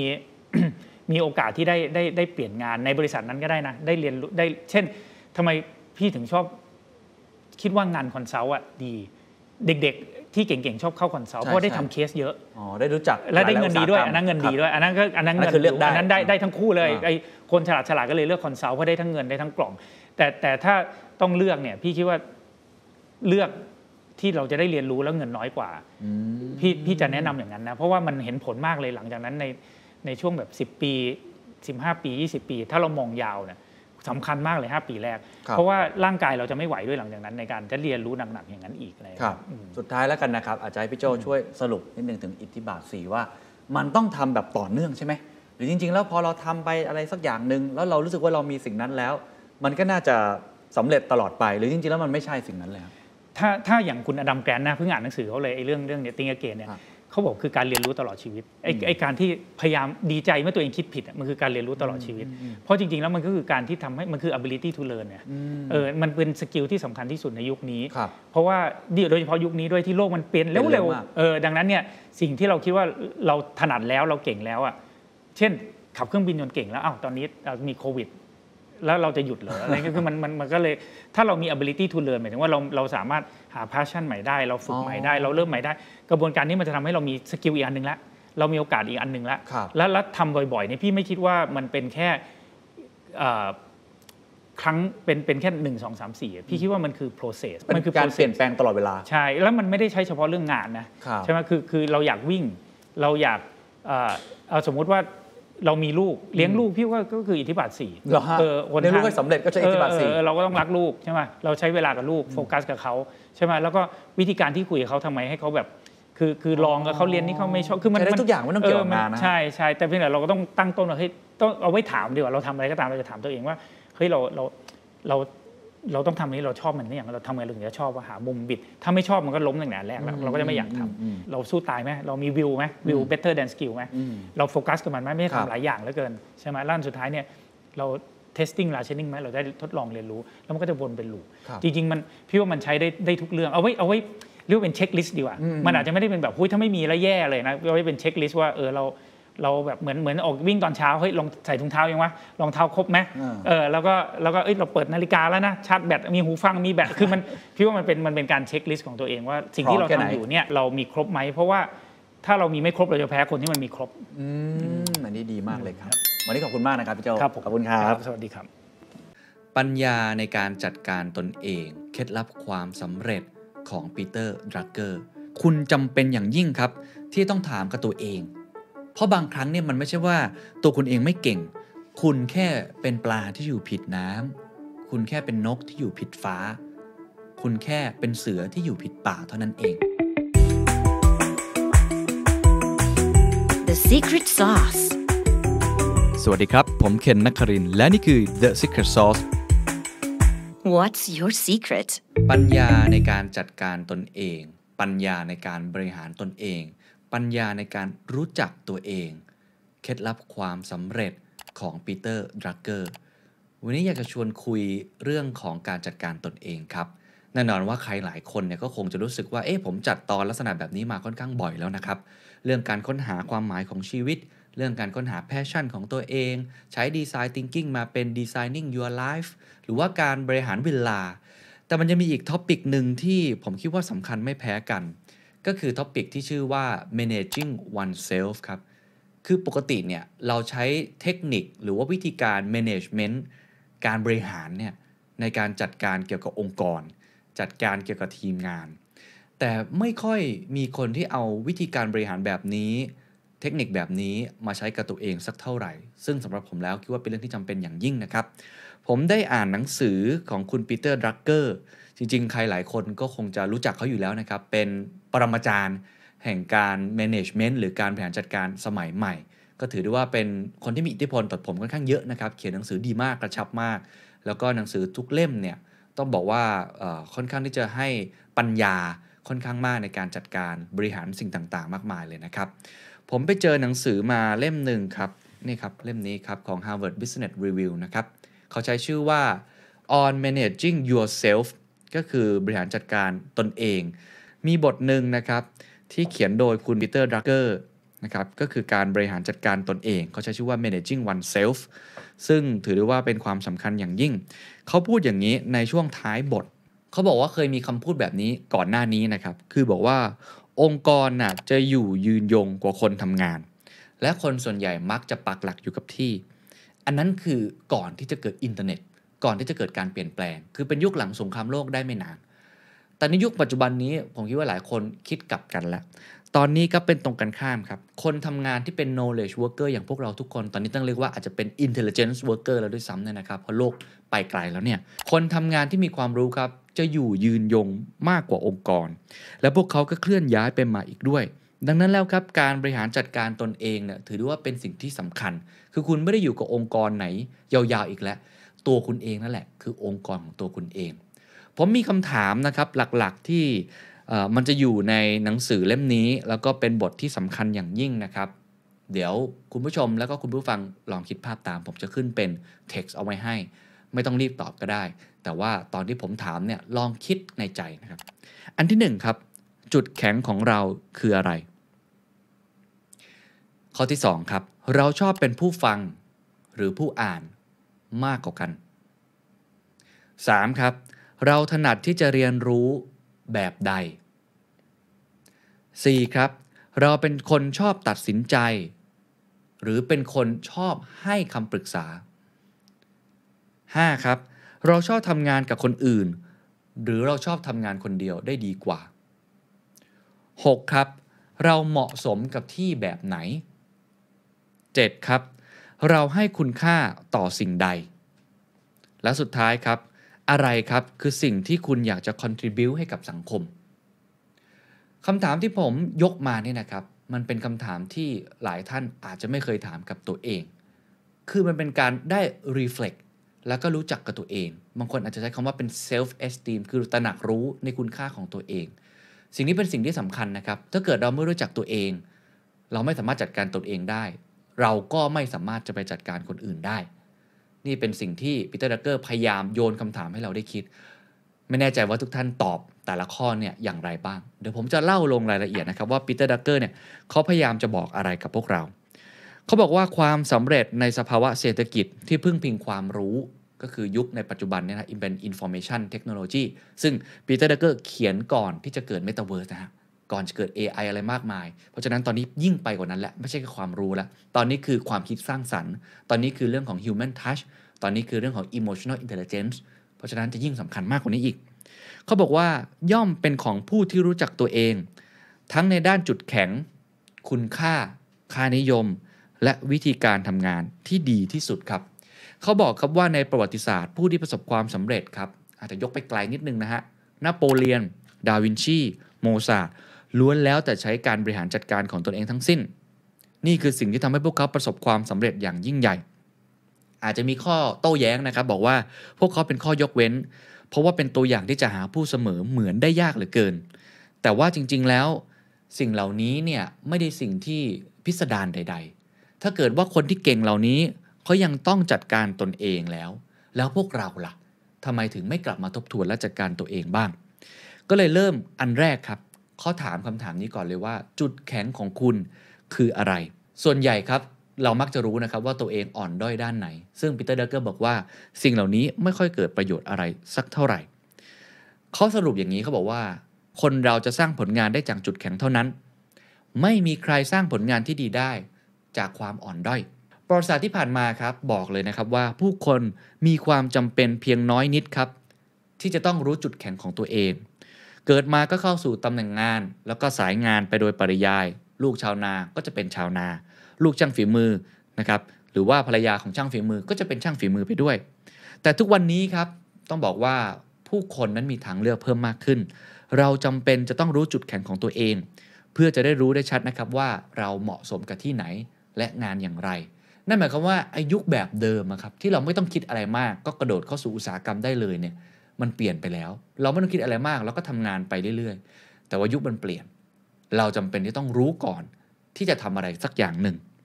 วิธีเดียวที่จะค้นพบจุดแข็งได้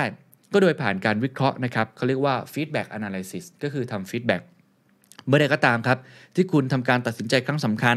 หรือปฏิบัติงานสำคัญสคัญ ก็ให้จดสิ่งที่คุณคาดหวังว่าจะเกิดขึ้นไว้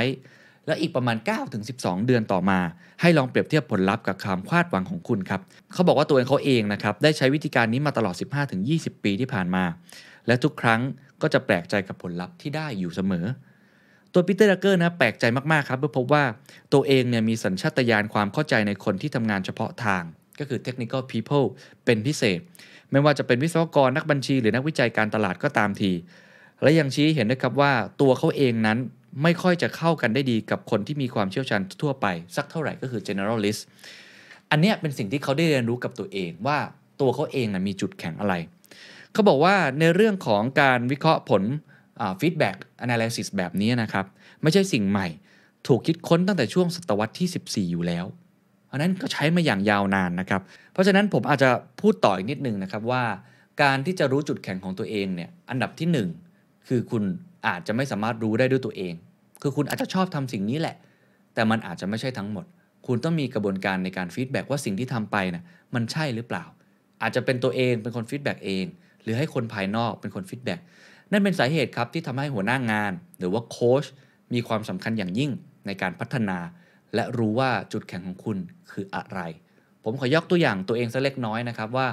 ผมก็เพิ่งทราบนะครับว่าจุดแข็งของผมเองเนี่ยก็คือการสัมภาษณ์ อนแรกผมก็ไม่รู้นะฮะตอนทำงานเป็นกองบรรณาธิการตัวเล็ก ๆ เลยนะครับ แต่ผมมารู้ก็เพราะว่าหัวหน้าผมเนี่ยหลายคนเลยที่ทำงานด้วยเนี่ยก็บอกนะครับว่าผมเป็นคนจับประเด็นได้เก่ง เป็นคนที่ถามคำถามน่าสนใจ ก็เริ่มมั่นใจขึ้นมาในตัวเอง ในขณะเดียวกันครับ ทุกครั้งที่ผมสัมภาษณ์คนเนี่ยคนที่ถูกสัมภาษณ์เนี่ยมักจะบอกผมตอนสัมภาษณ์จบ ว่าคุณสัมภาษณ์ได้ดีนะ หรือคุณเป็นคนที่อยากเรียนรู้อยู่เสมอทำให้เขาเนี่ยอยากจะตอบ คือการพูดลักษณะแบบนี้ซ้ำแล้วซ้ำเล่ามันเป็นการ confirm ว่าเฮ้ยไม่ได้บอกว่าเราเก่งนะครับ แต่เป็นการบอกนะครับว่าเออเราน่าจะมีจุดแข็งบางสิ่งบางอย่างที่ตัวเราเองอาจจะมองไม่เห็น เพราะฉะนั้นอันนี้ผมเห็นด้วยเลยครับกับปีเตอร์ดักเกอร์ว่า คุณต้องหาจุดแข็งของตัวเองให้เจอ เมื่อเจอแล้วนะครับเขาบอกว่ามีข้อพึงปฏิบัติหลายประการที่จะตามมา ประการแรกครับ จงพุ่งเป้าไปที่จุดแข็งของคุณ ขอให้วางตัวเองไว้ในจุดที่เป็นจุดแข็ง แล้วคุณก็จะสร้างผลลัพธ์ที่ดีได้ คืออะไรที่เป็นจุดแข็งเน้นตรงนั้น อย่าไปเน้นที่จุดอ่อน ประการที่2ครับจงทุ่มเทปรับปรุงจุดแข็งเหล่านั้น การวิเคราะห์ครับจะชี้ให้คุณเห็นอย่างรวดเร็วครับว่า มีจุดไหนบ้าง ที่คุณจำเป็นต้องพัฒนาทักษะ และมีจุดไหนบ้าง ที่คุณต้องการทักษะใหม่ ๆ มันยังจะชี้เห็นถึงช่องว่างทางความรู้หรือแกลบของคุณอีกด้วย ซึ่งแน่นอนมันเป็นสิ่งที่จะเติมให้เต็มได้ ก็คือรู้แล้วว่าคุณถนัดด้านนี้ คุณแข็งด้านนี้ แต่ยังต้องการความรู้อีกมากมาย ผมเองก็ไปฝึกสัมภาษณ์มากขึ้น ฝึกอ่านหนังสือเยอะขึ้น ดูคนที่สัมภาษณ์เก่งๆ แบบนี้เป็นต้น พอรู้ว่าตัวเองเนี่ยน่าจะถนัดด้านนี้ได้นะครับ ประการที่ 3 ครับ จงค้นหาจุดที่ความหยิ่งทะนงทางปัญญาทำให้เกิดความละเลยไม่ใส่ใจ และจงเอาชนะมันให้ได้ อธิบายอย่างนี้เขาบอกว่ามีหลายคนนะครับ โดยเฉพาะคนที่มีความเชี่ยวชาญเฉพาะด้านใดด้านหนึ่งเนี่ย มักจะดูถูกความรู้ในด้านอื่น ๆ หรือมีความเชื่อนะครับว่าถ้าสมองดีแล้วไม่ต้องมีความรู้ก็ยังได้ อันนี้ก็สิ่งเป็นสิ่งที่ไม่ดีเลย คือพูดง่ายคือมีอีโก้ในสิ่งที่คุณรู้สึกว่า เออ ไม่จำเป็นที่จะต้องใช้ความรู้แบบนั้นหรอก เขาก็เลยใช้คำนี้นะ ผมแปลมาคือเป็นความยิงทนงทางปัญญา ก็เลยละเลยไม่ใส่ใจ เขาบอกว่าการภาคภูมิในความละเลยไม่ใส่ใจนั้น คือการทำลายตัวเองโดยแท้ ดังนั้นจงทุ่มเทกับทักษะความรู้ที่คุณจำเป็นต้องใช้ เพื่อจะได้เข้าใจในจุดแข็งของคุณได้อย่างเต็มที่ อันนี้ขออ้างอาคำพูดของคุณอนันต์ปัญญาราชุน คุณอนันต์ปัญญารชุนบอกไว้ 3 อย่าง 1. คุณต้องรู้ว่าคุณรู้อะไร 2. คุณต้องรู้ว่าคุณไม่รู้อะไร และคุณพัฒนาสิ่งนั้นได้ 3. คุณต้องรู้ว่าคุณไม่รู้อะไร และคุณรู้ว่าสิ่งนั้นคุณพัฒนาไม่ได้ อันนี้เป็นหลักการของผู้นำเหมือนกันแล้วฮะอย่างที่หนึ่งถ้าคุณรู้ว่าคุณรู้อะไร แสดงว่าคุณรู้แล้วว่าตัวเองมีจุดแข็งอะไร อันนี้คือสิ่งที่คุณถนัดก็มุ่งไปเลยครับทำให้ดีที่สุด อย่างที่สองครับคุณต้องรู้ว่าคุณไม่รู้อะไร แต่คุณพัฒนาได้ คือคุณรู้คุณโง่ด้านเนี้ยแล้วมันจำเป็นด้วย เพราะฉะนั้นต้องพัฒนาด้านนั้น คุณยังเปิดใจกับมันอยู่ มันยังเป็นสิ่งที่จำเป็นกับคุณอยู่ หรือว่าคุณพร้อมที่จะเรียนรู้ในสิ่งนั้น แต่อย่างที่ 3 ที่สำคัญที่สุดครับสำหรับคนที่อยากจะพัฒนาตัวเอง คือคุณรู้ว่าคุณไม่รู้สิ่งนี้ แล้วคุณก็คิดว่าคุณไม่มีความสามารถที่จะเรียนรู้สิ่งนี้ได้ หรืออาจจะเสียเวลามากเกินไป คือมันเป็นจุดอ่อนของคุณ คุณก็ให้คนอื่นทำสิ มอบหมายให้คนที่เก่งกว่าคุณมาทำสิ่งนี้ อันนี้เป็นหลักคิดง่ายๆนะครับที่ผมคิดว่าค่อนข้างสอดคล้องกับสิ่งที่ปีเตอร์ดักเกอร์พยายามจะบอกนั่นเองคือ จุดแข็งของคุณคืออะไร และมุ่งไปที่จุดนั้น คุณปีเตอร์ดักเกอร์บอกนะครับว่าความเข้าใจผิดอย่างหนึ่งก็คือเราเนี่ยมักจะเสียเวลาไปกับการพัฒนาจุดอ่อนด้อยนะครับให้เป็นคนที่สามารถที่จะมีผลงานระดับพอใช้ คือเพราะว่าในห้องเรียนเองก็เป็นอย่างนั้นคือ เธอนี่ไม่เก่งเลขนะ เธอนี่ไม่เก่งวิทยาศาสตร์ เธอนี่ไม่เก่งสังคมนะ คุณต้องทำให้ ตัวเองเก่งด้านนั้นให้ได้ แต่หารู้ไหมครับว่าสิ่งนั้นมันทำให้เราเป็นได้แค่คนระดับกลางๆ เพราะมันเป็นจุดอ่อนของเราถูกไหมฮะแต่ปีเตอร์ดักเกอร์บอกนะครับว่า วิธีการที่สำคัญที่สุดคือเราควรจะใช้พลังงานทรัพยากร และเวลาทั้งหมดนะครับในการจี้จุดแข็งสร้างคนเก่ง ให้กลายเป็นคนที่ดีเลิศมากกว่าที่จะสร้างคนอ่อนด้อยให้กลายเป็นคนกลางๆ ตรงไหนที่ดีเราโบให้มันเด่นเลยครับ ตรงไหนที่ด้อยไม่เป็นไรครับ ถ้ามันไม่ได้จำเป็นมากนัก อันนี้เป็นสิ่งที่เราต้องจัดการกับตัวเองให้ได้ ต้องยอมรับในจุดอ่อนด้อยของตัวเอง และให้คนอื่นมาช่วย ในขณะเดียวกันครับ จุดแข็งตรงไหนที่เราทำได้ดีอยู่แล้วทำให้ดีเลิศนั่นแหละครับ จึงจะทำให้คุณแตกต่าง และมีคุณค่าในท้องตลาด ต่อมาครับซึ่งปีเตอร์ดักเกอร์บอกคำถามนี้อาจจะสำคัญมากกว่าจุดแข็งอีกด้วยซ้ำก็คือคำถามที่ว่า ฉันทำงานอย่างไร วิธีการทำงานของใครคนหนึ่งย่อมเป็นเอกลักษณ์ เหมือนจุดแข็งของเขาเช่นกัน เรื่องนี้เป็นเรื่องของบุคลิกนะครับ ไม่ว่าจะเป็นเรื่องของธรรมชาติ หรือการสั่งสมพัฒนาขึ้นมาก็ตามที อันนี้เป็นสิ่งที่ค่อนข้างสำคัญมาก ว่าคุณน่ะมีวิธีการที่ทำงานแบบไหน เขายกตัวอย่าง เช่น 1. ฉันเป็นนักอ่านหรือนักฟัง เขายกตัวอย่างนะครับ เมื่อไอเซนฮาวผู้บัญชาการของกองกำลังพันธมิตรในยุโรป ก่อนหน้านี้เป็นที่รักใคร่ของสื่อมวลชนอย่างมากนะครับ การถแถลงข่าวเนี่ยโอ้โหนักข่าวรักมากเลย เพราะว่าจะตอบทุกคำถามอย่างฉะฉานนะครับ สามารถบรรยายสถานการณ์หรืออธิบายแนวนโยบายด้วยถ้อยคำภาษาที่สั้นกระชับ และก็สละสลวย แต่ว่าอีก 10 ปีถัดมาครับตอนที่เป็นประธานาธิบดีนะฮะปรากฏว่านักหนังสือพิมพ์ต่างๆเนี่ยไม่ชอบเลยไม่ชอบเวลาไอเซนฮาวแถลงคำถามคืออะไร เขาบอกว่าไอเซนฮาวเนี่ยไม่ได้รู้ตัวเลยครับว่า เขาเป็นนักอ่านไม่ใช่นักฟัง คือก่อนหน้านี้ตอนที่เขาเป็นผู้บัญชาการทหารในยุโรปเนี่ยนายทหารคนสนิทเนี่ยนะครับจะเป็นคนคอยดูแลทุกอย่าง เอาคำถามจากสื่อมวลชนนำเสนอเป็นลายลักษณ์อักษร ก่อนที่จะแถลงข่าวประมาณครึ่งชั่วโมงเขาก็เลยอ่านก่อนแล้วสามารถตอบคำถามได้อย่างฉะฉานแต่ตอนที่เป็นประธานาธิบดีเนี่ยเขารับตำแหน่งจากนักฟังสองคน คนแรกก็คือแฟรงคลินดีรูสเวลและคนที่สองคือแฮร์รี่ทรูแมน สองคนนี้รู้ตัวดีว่าตัวเองเป็นนักฟัง และต่างก็ชอบบรรยากาศการถแถลงข่าว แบบที่ใครๆก็ถามมาได้ เพราะสามารถฟังได้เก่ง แต่ไอเซนฮาวเนี่ยเห็นว่า 2 คนนี้ทำมาแบบนี้ ก็เลยทำตาม แต่กลายเป็นว่าตัวเองไม่ใช่คนถนัดแบบนั้น อันนี้เป็นตัวอย่างหนึ่งนะครับว่าสำคัญอย่างยิ่งในความหมายของปีเตอร์ดักเกอร์คือคุณต้องรู้ครับ ว่าคุณเป็นนักอ่านหรือเป็นนักฟัง อย่างขออนุญาตยกตัวอย่างของตัวผมเองนะครับตัวผมเองเนี่ยก็เป็นคนที่ชอบฟัง อันนี้ผมรู้ตัวเลยคืออ่านเราก็เราก็ได้นะครับ เราก็พอทำได้แต่ว่าเวลาทำงานนะครับ หรือว่าเวลาที่จะคุยประชุมงานอะไรต่างๆเนี่ยผมจะเป็นคนที่ชอบฟังมาก เพราะว่าผมรู้สึกว่าผมสามารถเรียนรู้ได้เร็วกว่ากระชับกว่า แล้วก็จับใจความจากการฟังเนี่ยได้มีประสิทธิภาพมากกว่าเพราะฉะนั้นก็จะเป็นคนที่ชอบประชุมหมายถึงว่าชอบฟังคนต่างๆ ที่มาเสนอความคิดเห็นนะครับ หรือว่าจะเป็นหัวข้ออีกถัดไปด้วยก็คือเรื่องของการเรียนรู้ หัวข้อถัดมาที่เขาพยายามพูดก็คือฉันเรียนรู้อย่างไรคำว่าการเรียนรู้เนี่ยเรียนรู้อย่างไร คือบางคนเนี่ยเรียนรู้ด้วยการอ่าน บางคนเรียนรู้ด้วยการเขียน บางคนเรียนรู้ด้วยการฟัง และบางคนเรียนรู้ด้วยการดูเขายกตัวอย่างอย่างวินสตันเชอร์ชิลล์ครับ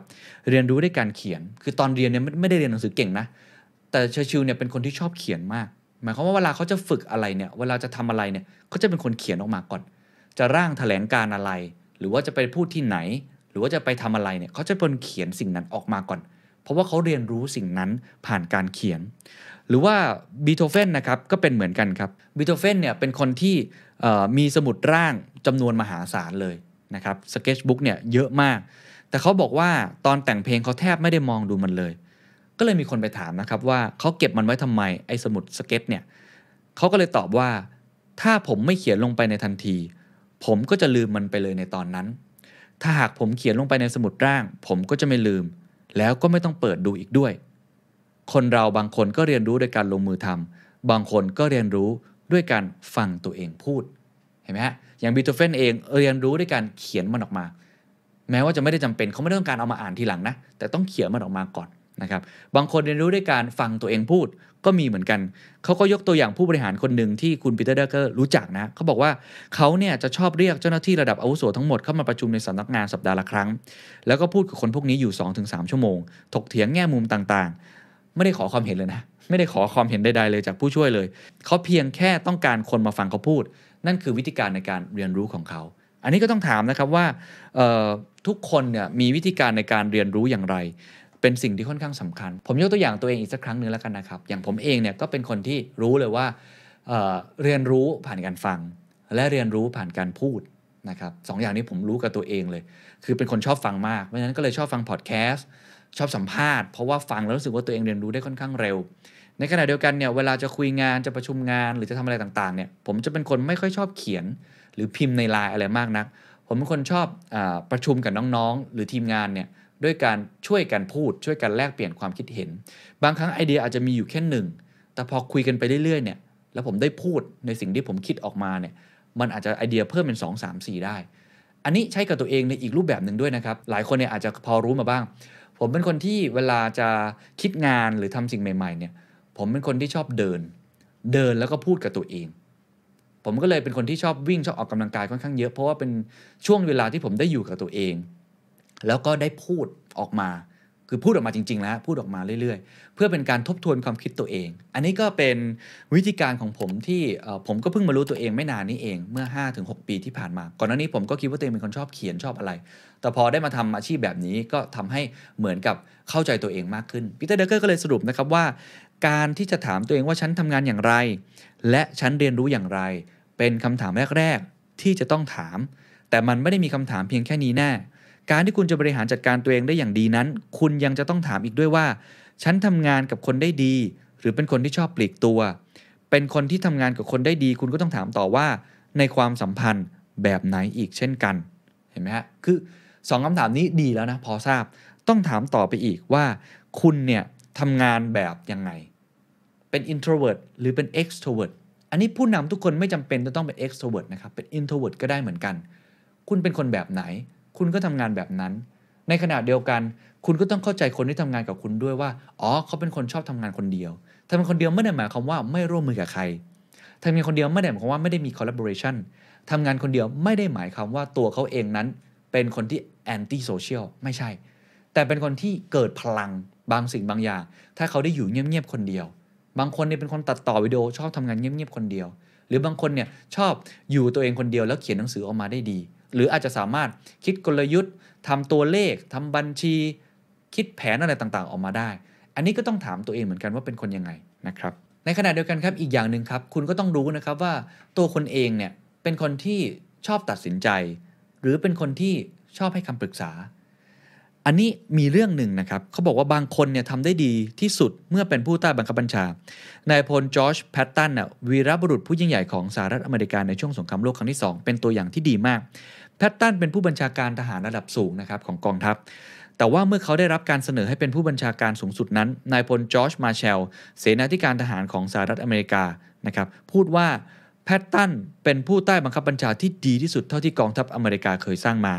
แต่เขาจะเป็นผู้บัญชาการทหารสูงสุดที่แย่ที่สุด บางคนทำงานได้ดีในฐานะสมาชิกของทีม บางคนก็ทำได้ดีที่สุดเมื่อทำงานคนเดียว บางคนก็มีทักษะพรสวรรค์อันโดดเด่น จนเป็นได้ทั้งโค้ชและผู้สอน ในขณะที่บางคนก็เป็นไม่ได้เลย แม้แต่ผู้สอน เพราะฉะนั้นสิ่งที่เราต้องถามตัวเองก็คือ ฉันสร้างผลงานได้ดี ในฐานะของผู้ตัดสินใจ หรือผู้ให้คำแนะนำและคำปรึกษา อันนี้ก็เลยมีคำพูดนะครับว่าอ่า บางครั้งเนี่ยการโปรโมททีมงานคนหนึ่งขึ้นมาเนี่ยคุณอาจจะได้หัวหน้าธรรมดาธรรมดาคนหนึ่งแต่สูญเสียทีมงานที่ดีที่สุดคนหนึ่งไป เปรียบเทียบเหมือนกับคุณให้เมสซี่เนี่ยกลายเป็นโค้ชคุณอาจจะได้โค้ชธรรมดาคนหนึ่งในขณะเดียวกันคุณจะสูญเสียนักเตะที่เก่งที่สุดคนหนึ่งของโลกไป อันนี้เป็นการยกตัวอย่างนะเมสซี่อาจจะเป็นโค้ชได้นะครับ แต่เป็นการยกตัวอย่าง อันนี้ก็คือเป็นการมองคนนะครับว่า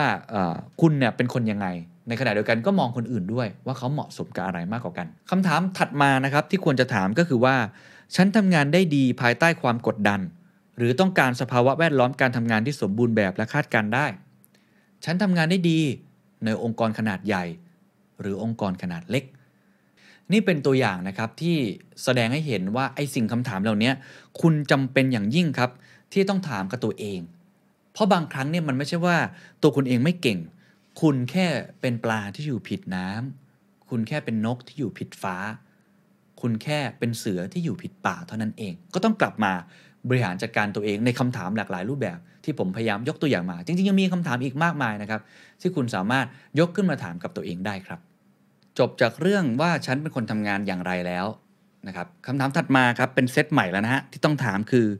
คุณค่า value หรือค่านิยมของฉันคืออะไร อันนี้ผมจะไปเร็วนิดนึงเพราะผมพูดค่อนข้างบ่อยนะครับ มันเหมือนกับตัวคุณเองอะปรัชญาส่วนตัวคุณเชื่อในอะไร ถามว่าเรื่องนี้สำคัญอย่างไร คุณเชื่อในอะไร value นั้นควรจะสอดคล้องกับองค์กรที่คุณอยู่ เพราะว่าถ้าเกิดมันมันขัดกันเนี่ยมันไม่สามารถเลยที่จะทำงานด้วยกันได้ และมันทำให้คุณฝืน ผมยกตัวอย่างเช่น คุณอาจจะเป็นคนที่ไม่เชื่อในการทำงานหนักเกินไปอะสมมุตินะ คุณเชื่อว่า work กับ life ต้อง balance กัน คุณเชื่อว่าชีวิตหลังการทำงานอื่นๆ ของครอบครัว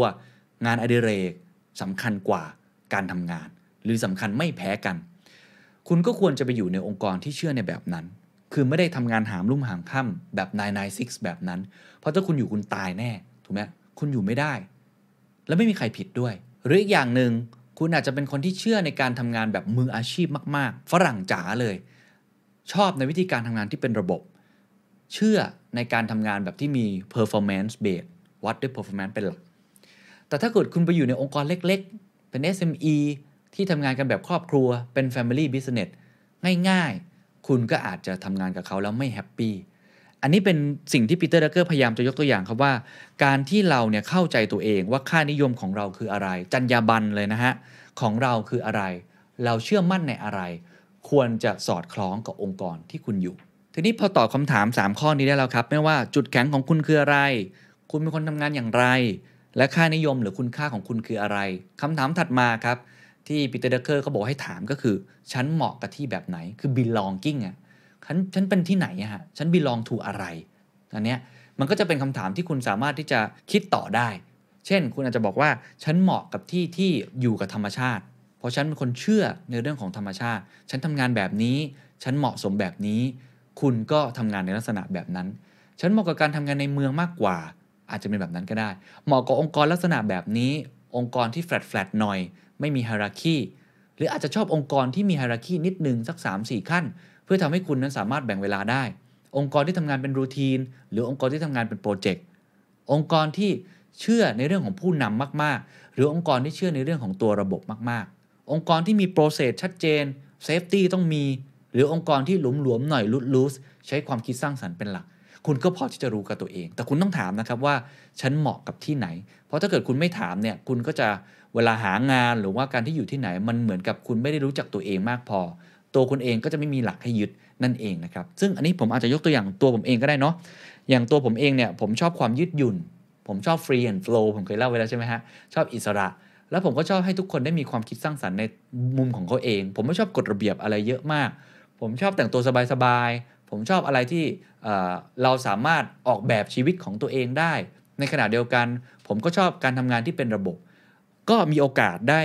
สร้างองค์กรแบบที่ผมรู้สึกว่าผมเหมาะ และคิดว่าคนอื่นเนี่ยน่าจะชอบแบบนี้ด้วยก็คือองค์กรอย่าง The Standardแล้วก็สร้างองค์กรมันเป็นแบบนั้นทำงานแบบไม่ได้มีกฎระเบียบชัดเจน แต่ก็มีระบบบางสิ่งบางอย่างที่ยังวัดผลได้ มันก็มีข้อดีข้อเสียนะครับ ไม่ได้บอกว่าดีทั้งหมด แต่ว่าเรารู้สึกเราเหมาะกับแบบนี้ รือตัวผมเองเนี่ยก็ไม่ได้ชอบองค์กรขนาดใหญ่ ผมเคยอยู่องค์กรขนาดใหญ่แบบข้ามชาติมาเหมือนกัน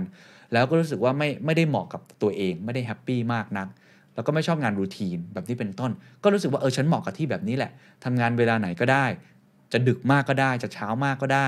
หรือว่าองค์กรที่ไม่ได้ใหญ่เกินไป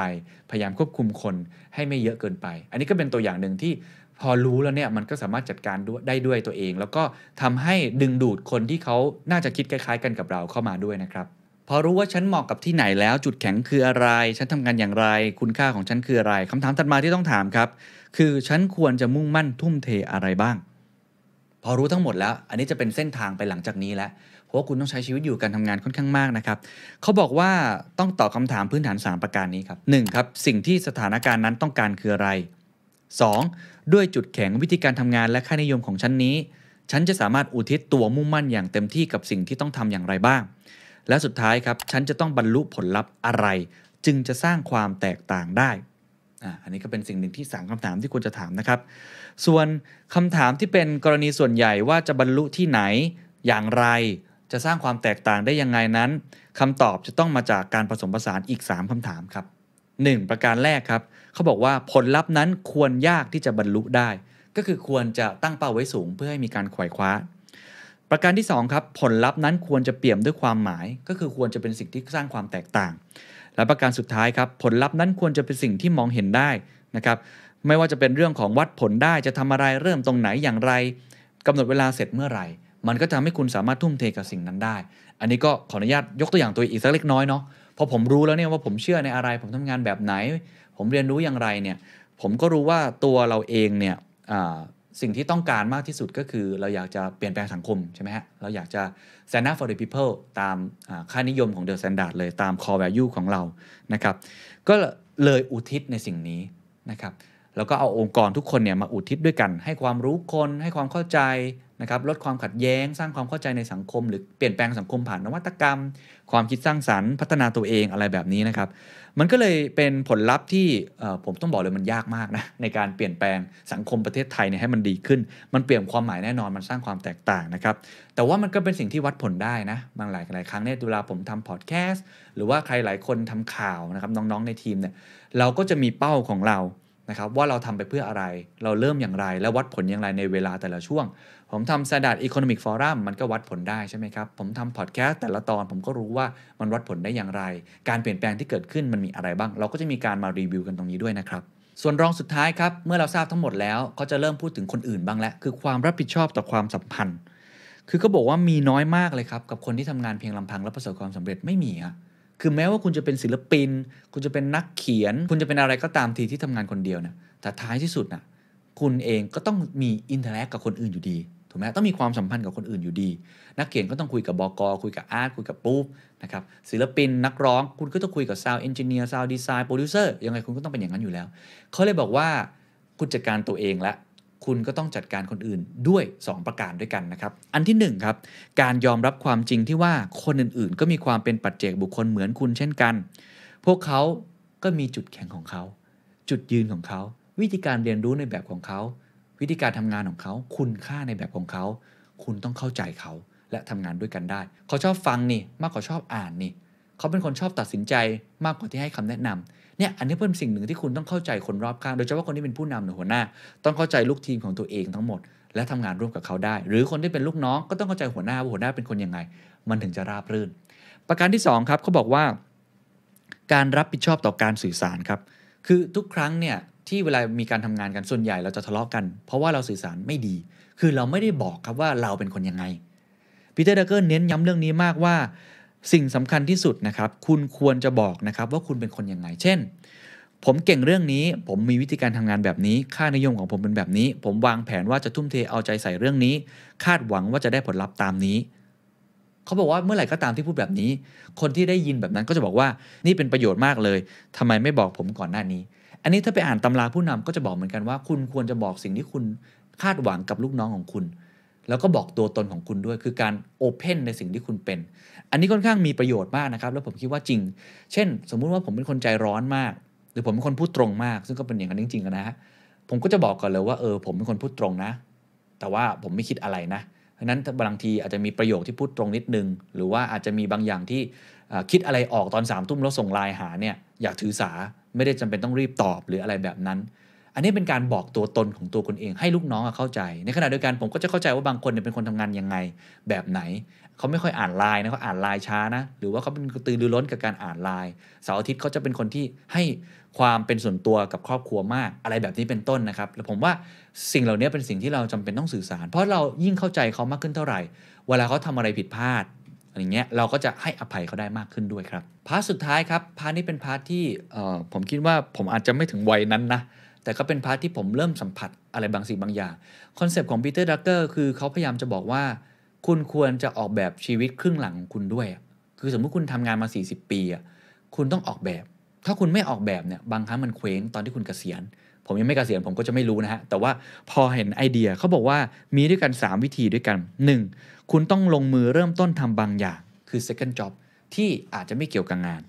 2. เตรียมชีวิตครึ่งหลังของคุณด้วยการพัฒนาวิชาชีพคู่ขนาน คือเมื่อกี้คือเริ่มต้นทำสิ่งบางบางสิ่งบางอย่างนะ แต่อันที่ 2 คือมีอาชีพบางสิ่งบางอย่างเลยที่คุณคิดว่า เออ เป็นอาชีพที่คุณก็รักเหมือนกันนะแล้วคุณก็ชอบเหมือนกันนะครับสามบุกเบิกงานด้านสังคม อันนี้มันเป็นสามมุมที่ทำให้ชีวิตของคุณมีความหมายมากขึ้น ในกรณีที่งานของคุณนั้นน่ะ มันจบลง เช่น คุณต้องเกษียณและการเป็นผู้บริหารของคุณ การทำงานของคุณมันหมดวัยของคุณและ นักฟุตบอลไม่ได้เตะฟุตบอลอีกต่อไปแล้ว นักเขียนไม่อยากจะเขียนอีกต่อไปแล้ว หัวหน้าบางคนไม่อยากจะเป็นหัวหน้าแล้วรับผิดชอบไม่ไหวใช้พลังงานตัวเองเยอะเกินไปแล้ว หรือผมอัดพอดแคสต์ผมก็อาจจะต้องคิดแผนสำรองของผมไว้บ้าง เขาบอกครึ่งหลังชีวิตเนี่ยควรจะคิดจาก 3 มุมเมื่อกี้ 1 คุณชอบทำอะไรอื่นๆอีกบ้าง ลองหากิจกรรมอย่างอื่นทำบ้าง ลงมือเริ่มต้นทำบางสิ่งบางอย่างที่อาจจะไม่เกี่ยวกับงานของคุณ ไปจัดดอกไม้ไหม ไปเล่นเซิร์ฟไหม หรือไปสนใจเรื่องอื่นๆ การออกกำลังกาย แล้วสิ่งนั้นพอที่จะเป็นอาชีพของคุณได้ไหมก็คืออย่างที่ 2 มีอะไรที่เป็นวิชาชีพคู่ขนานได้ไหมนะครับอย่างตัวผมเองเนี่ยผมก็จะเริ่มรู้แล้วว่าเออผมชอบอะไรที่เกี่ยวกับสุขภาพนะ ผมชอบเซิร์ฟนะ ก็ไม่แน่เหมือนกันมีหลายคนก็คงเคยทักผมมาว่า เอ้ย อยากทำแบบอยากจะใช้ชีวิตแบบไหน ผมก็เคยคิดเล่นๆเหมือนกันนะครับว่าเออผมอยากจะอยู่ในพื้นที่โล่งๆแล้วก็อาจจะทำงานเล็กๆน้อยๆอัดพอดแคสต์อยู่นะ แต่ว่าอัดพอดแคสต์ที่ไหนก็ได้อาจจะเป็นอย่างนั้นก็ได้นะครับในขณะเดียวกันก็อาจจะทำอาชีพเสริมเล็กๆน้อยๆเกี่ยวกับธุรกิจที่ผมชอบก็คือเซิร์ฟสมมตินะอันนี้สมมติเฉยๆอาจจะเป็นแบบนั้นก็ได้ก็อาจจะดี แล้วก็อันที่สามครับซึ่งผมคิดว่าค่อนข้างสำคัญก็คือ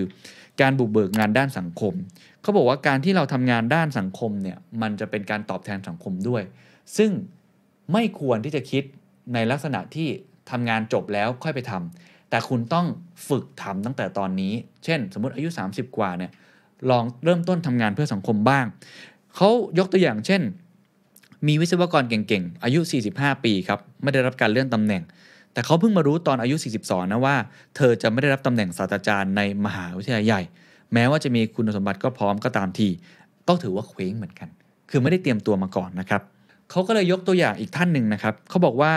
มีทนายความท่านหนึ่งครับเป็นที่ปรึกษาด้านกฎหมายให้กับบริษัทธุรกิจยักษ์ใหญ่เขาเนี่ยได้บุกเบิกสร้างโรงแรมต้นแบบในรัฐที่เขาอยู่ เริ่มเป็นอาสาสมัครด้านกฎหมาย ให้กับโรงเรียนพวกนั้นตั้งแต่อายุประมาณ 35 ปี ได้รับเลือกเป็นกรรมการโรงเรียนตอนอายุ 40 และตอนอายุ 50 เมื่อเขามั่งคั่งแล้ว เขาก็เริ่มสร้างโรงเรียนต้นแบบ ของตัวเอง อย่างไรก็ตามครับเขายังคงทำงานเกือบจะเต็มเวลา ในฐานะหัวหน้าคณะที่ปรึกษาในบริษัทที่เขาร่วมก่อตั้ง เมื่อครั้งยังเป็นทนายหนุ่ม คือกำลังจะบอกว่า แม้ว่าจะเริ่มตั้งโรงเรียน หรือไอ้ทำงานเพื่อสังคม หรืออาชีพที่2เนี่ยตอนอายุ 50 แต่มันมีหน่ออ่อนๆที่เขาเริ่มทำตั้งแต่อายุ 30 อยู่แล้วก็ควรจะคิดในสิ่งนี้ด้วย ไม่เช่นนั้นก็จะเป็นเหมือนวิศวกรคนเมื่อกี้นะที่พอไม่ได้รับการโปรโมทนะ เป็นตำแหน่งศาสตราจารย์ในมหาวิทยาลัยใหญ่เนี่ยก็ถือได้ว่าค่อนข้างที่จะเคว้งพอสมควรเลย เพราะว่าไม่ได้เตรียมตัวไว้ก่อนนะครับส่วนสุดท้ายครับเขาก็เลยทิ้งท้ายอย่างนี้นะครับเขาบอกว่าในสังคมแห่งความรู้นะครับก็คือสังคมที่ไม่ได้ทำงานแบบใช้แรงงานอย่างเดียว แต่ตอนนี้ใช้ความคิดสร้างสรรค์ด้วยนะฮะ AI เข้ามานะก็แอดวานซ์ไปอีกเนาะเขาบอกว่าเราคาดหวังให้ทุกคนประสบความสำเร็จ ซึ่งก็เป็นสิ่งที่เป็นไปไม่ได้อย่างชัดเจน ก็คือมันไม่ได้ทุกคนจะประสบความสำเร็จ สำหรับคนจำนวนมากแล้ว ขอแค่ไม่ล้มเหลวก็ดีแล้ว ที่ไหนมีความสำเร็จที่นั่นก็ต้องมีความล้มเหลว อันนี้คือสัจธรรมถูกไหมไม่ใช่ทุกคนจะประสบความสำเร็จ เพราะฉะนั้นเขาก็เลยบอกอย่างนี้ครับว่า สิ่งจำเป็นสำคัญอย่างยิ่งยวดสำหรับทุกๆ คน รวมถึงครอบครัวของแต่ละคนด้วยก็คือ การมีพื้นที่เพื่อให้เขาสามารถมุ่งมั่นทุ่มเทอะไรบางอย่าง ให้ตัวเขาเองเนี่ยได้สร้างความแตกต่าง และให้เขามีความสำคัญขึ้นมา นอกเหนือจากงาน นั่นหมายถึงการหาพื้นที่แห่งที่ 2 ไม่ว่าจะเป็นวิชาชีพที่ 2 วิชาชีพคู่ขนาน หรืองานบุกเบิกด้านสังคม ที่ทำให้เขานั้นมีโอกาสเป็นผู้นำเป็นที่นับถือ และเป็นที่ประสบความสำเร็จได้เช่นเดียวกัน อันนี้เป็นการสร้างทางเลือกอีกทางหนึงเป็น second job ก็เป็นไปได้ คือไม่ได้จำเป็นที่จะต้องทำงานนั้นแล้วประสบความสำเร็จอย่างเดียวคนเราก็มีหลายทางเลือก มีหลายเป้าหมาย มีหลายความมุ่งมั่นได้ เช่นเดียวกัน ผมสรุปทิ้งท้ายอีกสักครั้งหนึ่งนะครับ ว่าคำถามที่คุณควรจะถามกับตัวเอง และคุณควรจะทำอย่างยิ่งในความหมายของคุณปีเตอร์ดักเกอร์ครับ อันที่ 1 จุดแข็งของคุณคืออะไร อย่าลืมใช้การ feedback อันที่ 2 ฉันทำงานอย่างไร ซึ่งฉันทำงานอย่างไร แยกย่อยได้อีกครับ ฉันเป็นนักอ่านหรือเป็นนักฟัง ฉันเรียนรู้อย่างไร ผ่านการเขียน ผ่านการฟัง ผ่านการดู ฉันเป็นคนที่ชอบให้คำปรึกษา หรือเป็นคนที่ชอบตัดสินใจ ฉันทำงานได้ดีภายใต้ความกดดัน หรือต้องการสภาวะแวดล้อมการทำงานที่สมบูรณ์แบบและคาดการได้ ไม่ชอบเสี่ยงมาก ไม่ชอบงานที่มันสวิงสวายตลอดเวลา ฉันทำงานได้ดีในองค์กรใหญ่หรือองค์กรเล็ก และหลังจากนั้นครับถามต่อครับ ค่านิยมของคุณคืออะไร คุณค่าที่คุณยึดถือคืออะไร มันสอดคล้องกับองค์กรที่คุณอยู่หรือไม่คำถามถัดมาครับ ฉันเหมาะกับที่แบบไหน ฉันควรจะมุ่งมั่นทุ่มเทอะไรบ้าง และลองสุดท้ายครับ ความรับผิดชอบต่อความสัมพันธ์ คุณควรจะยอมรับความจริงว่าคนอื่นก็มีจุดแข็งการจัดการตัวเองเหมือนกัน และสื่อสารในสิ่งที่คุณเป็นอยู่บ่อยๆ และท้ายที่สุดครับครึ่งหลังของชีวิตคุณครับ ลองคิดถึงวิชาชีพที่ 2 การทำงานเพื่อสังคม เพื่อที่จะได้มีความหมายอื่นๆ นอกเหนือจากเรื่องงานด้วย ก็หวังว่าตอนนี้จะทำให้ใครหลายคนนั้นได้กลับมาทบทวนความคิดของตัวเอง แม้ว่าบทความนี้ จะเขียนตั้งแต่ 23 ปีที่แล้วตั้งแต่ปี 1999 แต่ก็ยอมรับนะครับว่ายังคลาสสิกอยู่ อาจจะมีการต้องปรับเพิ่มบ้าง ในบริบทใหม่ ๆ ของสังคม เทคโนโลยีที่พัฒนาไป แต่อย่างน้อยที่สุดครับ ผมเชื่อว่าคำถามเหล่านี้ถ้าเราถามกับตัวเองบ่อยๆ และได้รู้จักตัวเอง เราก็น่าจะเป็นคนที่จัดการตัวเองได้ดีขึ้น แล้วก็มีโอกาสครับที่จะประสบความสำเร็จ สวัสดีครับ เขาบอกว่าความสุขเนี่ยมันมีความย้อนแย้งอยู่อย่างหนึ่ง นะครับคือถ้าเขาบอกว่าความสุขเป็นสิ่งสำคัญนะครับ แล้วฉันจะวิ่งออกตามหามัน คนที่คิดแบบนั้นเนี่ยจะเป็นคนที่มีความสุขน้อยกว่า ถามว่าทำยังไงดีที่จะแก้สมการนี้ได้ เขาบอกว่าแทนที่จะวิ่งหาความสุขแบบตรงๆ เราต้องไขว่คว้าหาความสุขแบบอ้อมๆ ผมอยากจะชวนทุกท่านมาลองเช็คลิสต์กันดูดีไหมครับ The secret sauce. สวัสดีครับ ผมเคนนักครินทร์และนี่คือ The Secret Sauce What's your secret? Whole Being ความสุข 5 มิติที่ชีวิตควรจะมีสมดุลนะครับ วันนี้อยากจะชวนคุยเรื่องที่จริง ๆ ต้องบอกว่ายากก็คือเรื่องของ happiness หรือว่าความสุขนะครับ ผมเชื่อว่าเราทุกคนเกิดมาเนี่ยนะครับ ไม่ว่าจะเป็นการทำงาน การใช้ชีวิต การอยู่กับครอบครัว เราทุกคนล้วนอยากจะมีความสุข แล้วก็เป็นเป้าหมายหนึ่งของทุกๆ คนนะครับ ผมเองก็เป็นคนหนึ่ง แต่ว่าไอ้คำว่า happiness เนี่ยจริง ๆ มันก็ไม่ใช่สิ่งที่ง่ายนักนะครับ มีคนบางคนบอกว่ายิ่งเราวิ่งตามหามันเท่าไหร่เนี่ยเราก็จะยิ่งไม่ได้ความสุขนั้นคืนมานะครับ ผมบังเอิญได้ไปดูคลิปคลิปหนึ่งแล้วก็ได้ไปอ่านเอกสารเพิ่มนะครับ ไปดูคลิปคลิปหนึ่งครับ เขาใช้ชื่อคลิปว่า Don't Chase Happiness Become Anti-Fragile โดยคุณชาวเบนชาฮานะครับจาก Big Think เป็นช anel หนึ่งที่ผมชอบนะ แนะนำนะครับ เป็นพูดเกี่ยวกับเรื่องปรัชญาเรื่องวิธีคิดต่างๆนะครับ ก็จะเอาอาจารย์นักวิชาการมาพูดนะครับ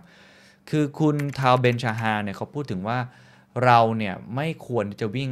ตามหาความสุข ซึ่งอันนี้ผมว่าในทางพุทธศาสนาเราก็พูดกันเรื่องนี้ค่อนข้างเยอะนะครับ แล้วก็เขาบอกว่าให้เป็นลักษณะแบบ anti fragile ผมสนใจเพราะว่าตัวผมเองเคยจัดไปตอนหนึ่งแล้วถ้าใครจำกันได้เดี๋ยวจะแปะลิงก์ไว้ให้นะครับ anti fragile ก็คือเป็นเหมือน resilient เวอร์ชัน2.0 ก็คืออัปเกรด resilient นะครับก็หมายถึงว่า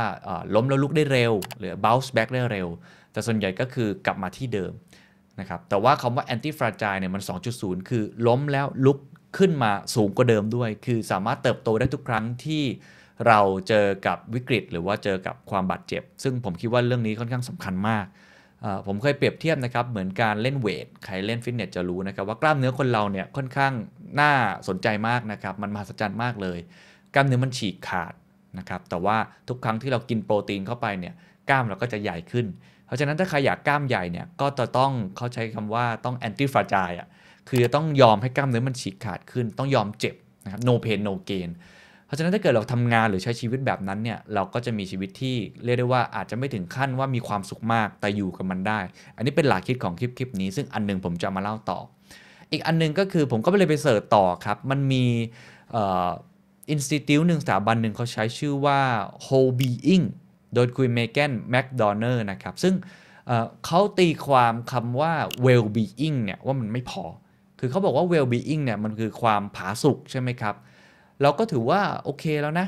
แต่เขาบอกว่าถ้าเกิดเรามองเพียงมิติใดมิติหนึ่งเนี่ยมันจะทำให้เราพลาดมิติอื่นๆไปด้วย ก็คือความสุขเนี่ยมันมีหลายมิติ เขาก็ยกตัวอย่างว่ามันควรจะมีประมาณ 5 มิติ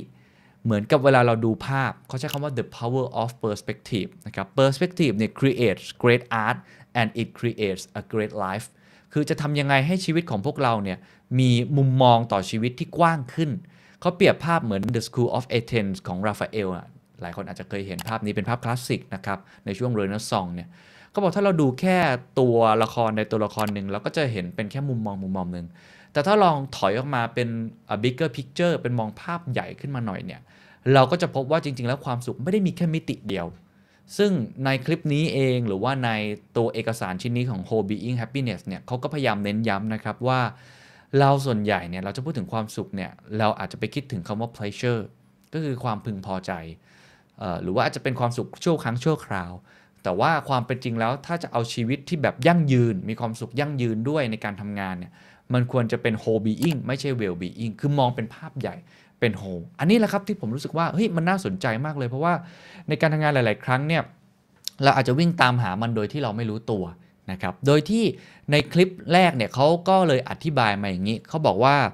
มีคนเพียง 2 ประเภทเท่านั้นที่ไม่เคยสัมผัสอารมณ์ที่เจ็บปวด กลุ่มแรกครับคือพวกที่เป็นโรคจิตนะฮะคือไซโคพาธและกลุ่มที่ 2 ก็คือเป็นคนตาย นั่นหมายความว่ามันไม่มีทางเลยที่คนอย่างพวกเราคนธรรมดาธรรมดาเนี่ยจะไม่เจ็บปวด คือถ้าเกิดว่าเราไม่เคยสัมผัสแบบนั้น คือเราตายไปแล้ว ไม่ไม่ก็เป็นโรคจิตมากๆ ชีวิตมันคือความทุกข์ อันนี้พระพุทธเจ้าก็บอกใช่ไหมครับว่ามันเป็นเรื่องปกติที่เราจะต้องเจอ เพราะฉะนั้นไอ้ความคาดหวังผิดๆของคนที่เข้าใจครับว่าชีวิตที่มีความสุขต้องเป็นสุขอยู่ตลอดเวลาเนี่ยอันนี้ไม่จริงเลย แต่ว่าการเรียนรู้ที่จะยอมรับนะครับหรือว่าแม้กระทั่งโอบกอดสิ่งที่อาจจะเจ็บปวดบ้าง อารมณ์ที่มันไม่ดีบ้างเนี่ยมันเป็นส่วนหนึ่งนะครับ ส่วนที่สำคัญมากต่อชีวิตที่มีความสุข และการศึกษาอารมณ์ที่แสนเจ็บปวดนั้นก็เป็นส่วนสำคัญในการศึกษาด้านความสุขด้วย เขาก็เลยยกถึงคำว่า anti fragile หรือว่า anti fragility ว่าถ้าเรามีสิ่งนี้เวลาเราเจอภัย เราเจอเรื่องของสิ่งที่ทำให้เราหงุดหงิด เราเจออะไรที่มันเป็นความทุกข์เนี่ยเราก็จะอยู่กับมันได้นะครับ แต่ว่าผมอาจจะไม่ได้พูดถึงตรงนั้นเยอะมากนัก เพราะว่าอาจจะย้อนกลับไปฟังได้ ในตอนที่ผมเคยจัดนะครับเขาพูดอย่างหนึ่งที่ผมคิดว่าเราจะมาเข้าสู่ประเด็นสำคัญเขาบอกว่าความสุขเนี่ยมันมีความย้อนแย้งอยู่อย่างหนึ่งนะครับคือถ้าเขาบอกว่าความสุขเป็นสิ่งสำคัญนะครับ แล้วฉันจะวิ่งออกตามหามัน ส่วนใหญ่ในการทดลองเลยนะงานวิจัยโดยคุณไอริสมอสเนี่ยบอกชัดเจนเลยว่าคนที่คิดแบบนั้นเนี่ยจะเป็นคนที่มีความสุขน้อยกว่าในที่สุด คือสมมุติว่าถ้าเป็นผมเนี่ยผมบอกว่าชีวิตผมเนี่ยอยากจะตามหาความสุขมากเลย และในทุกๆวันในการทำงานในการใช้ชีวิตผมก็พยายามจะหาความสุขเนี่ยผมจะมีความสุขกว่าคนที่บอกว่า ฉันไม่ได้อยากจะวิ่งตามหาความสุขคือสิ่งที่ยืนอยู่ มันจะมีความแตกต่างกัน เขาเลยเปรียบเทียบสิ่งที่น่าสนใจเขาบอกว่านี่คือสมการความย้อนแย้ง ถามว่าทำยังไงดีที่จะแก้สมการนี้ได้เขาบอกว่าแทนที่จะวิ่งหาความสุขแบบตรงๆ เราต้องขว่คว้าหาความสุขแบบอ้อมๆเฮ้ยมันคืออะไรครับหาความสุขแบบอ้อมๆเขาบอกให้คุณลองจินตนาการถึงแสงแดดถ้าเกิดเรามองเข้าไปที่ดวงอาทิตย์โดยตรงเนี่ยนะฮะจ้องไปเลยเนี่ย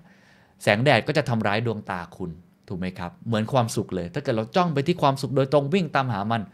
เราจะไม่มีความสุขนะครับ แต่ถ้าเกิดว่าเราลองแยกนะครับแสงนั้นออกมาเป็นสเปกตรัมใครเรียนฟิสิกส์เรียนวิทยาศาสตร์ก็จะพอรู้ใช่ไหมครับว่า มันจะมีการกระจายเวลาเราผ่านไอตัวปริซึมนะครับที่เป็นสามเหลี่ยมเนี่ยผู้ดูองค์ประกอบของมันเนี่ยมันก็จะเห็นออกมาเป็นหลาย ๆ เฉดสีนะครับเป็นเฉดสีรุง้ง ดังนั้นเนี่ยเราก็กำลังที่จะเพลิดเพลินกับการมองแสงอาทิตย์ในรูปแบบที่ต่างออกไป ก็คือมองแบบอ้อม ๆ ไม่ได้มองแบบตรง ๆ แต่ว่ามองอ้อมๆเพื่อเพลิดเพลินกับสีสันของมัน เพราะฉะนั้นแทนที่เราจะวิ่งนะครับแล้วก็เรียกได้ว่าโอ้โหตะบึงไปหาความสุขแบบท่องๆเลยเนี่ยเราไม่ควรจะเป็นอย่างนั้นเพราะมันจะส่งผลร้ายมากกว่าผลดี เราต้องแบ่งแยกมันออกมา เป็นส่วนเล็กๆ สามารถช่วยทำให้เราสนุกขึ้นกับการขว่คว้าหาความสุขได้นะครับ ซึ่งสิ่งนี้แหละครับเขาเรียกว่า SPI S P I R E เป็นทฤษฎีที่ Whole Being Institute คิดขึ้นมาสำหรับผมเป็นแนวคิดความสุข 5 มิติ ที่เราควรจะรักษาสมดุลไว้ที่น่าสนใจมาก S P I R E มีอะไรบ้างครับ S ครับย่อมาจากเรื่องของ spiritual ครับ P ครับย่อมาจาก physical I ย่อมาจาก intellectual R ย่อมาจาก relational และ E ย่อมาจาก emotional ถามว่ามันคืออะไรลองไล่ไปทีละอย่างนะครับ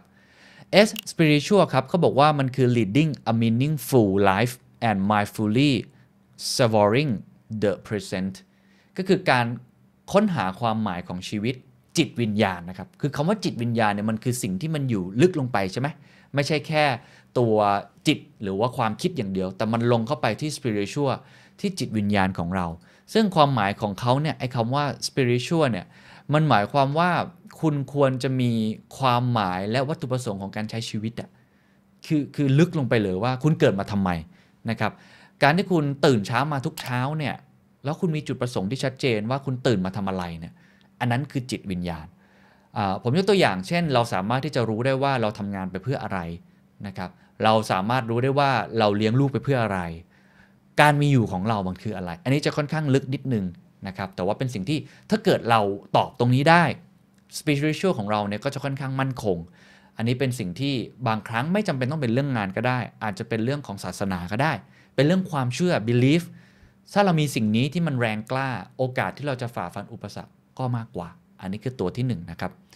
ตัวที่2ครับคือ P ครับ P คือ physical นี้อันนี้ตรงไปตรงมานะครับเขาบอก caring for the body and tapping into the mind body connection อันนี้ผมชอบผมชอบประโยคนี้คืออพอเราพูดถึง physical เนี่ยส่วนใหญ่เราก็จะพูดถึง physical well-being ก็คือสุขภาพกายนะครับเรื่องของการออกกำลังกาย เรื่องของการกิน การนอน การพักผ่อนทุกอย่าง อันนี้แน่นอนเป็นเรื่อง wellness ที่ทุกคนให้ความสำคัญอยู่แล้วนะครับ แต่เขาบอกว่าต้องมี connection ไปสู่ mind ด้วยนะคือไม่ใช่ว่าเรามีแค่เรื่องของร่างกายภายนอกอย่างเดียว แต่เขาตีความคำว่า physical คือจิตใจภายในด้วย คือ mindfulness คือสติของเรานะครับ สิ่งที่เรามีสมาธิอะไรแบบนี้ก็ต้องรักษาไว้เช่นเดียวกัน อันที่ 3 ครับ I intellectual ครับ อันนี้เขาบอกว่ามันคือ engaging in deep learning and opening to experience คือ intellectual ไม่ทำไม่ได้หมายความว่าคุณต้องเป็นปัญญาชน ไม่ใช่ว่าคุณต้องฉลาดอะไร แต่ว่าคุณต้องให้โอกาสตัวเองในการเรียนรู้อยู่เสมอชีวิตคือการเรียนรู้สิ่งใหม่ๆ ใช่ไหมครับ เปิดโอกาสตัวเองให้ได้เจอกับประสบการณ์ใหม่ๆ อย่าลืมครับ มี 2คำหลักๆ นะครับ 1 คือเรื่องของ learning 2 คือ experience เพราะฉะนั้นไม่ได้เรียนในห้องเรียนอย่างเดียว ไม่ได้หมายว่าคุณต้องอ่านหนังสือวิชาการ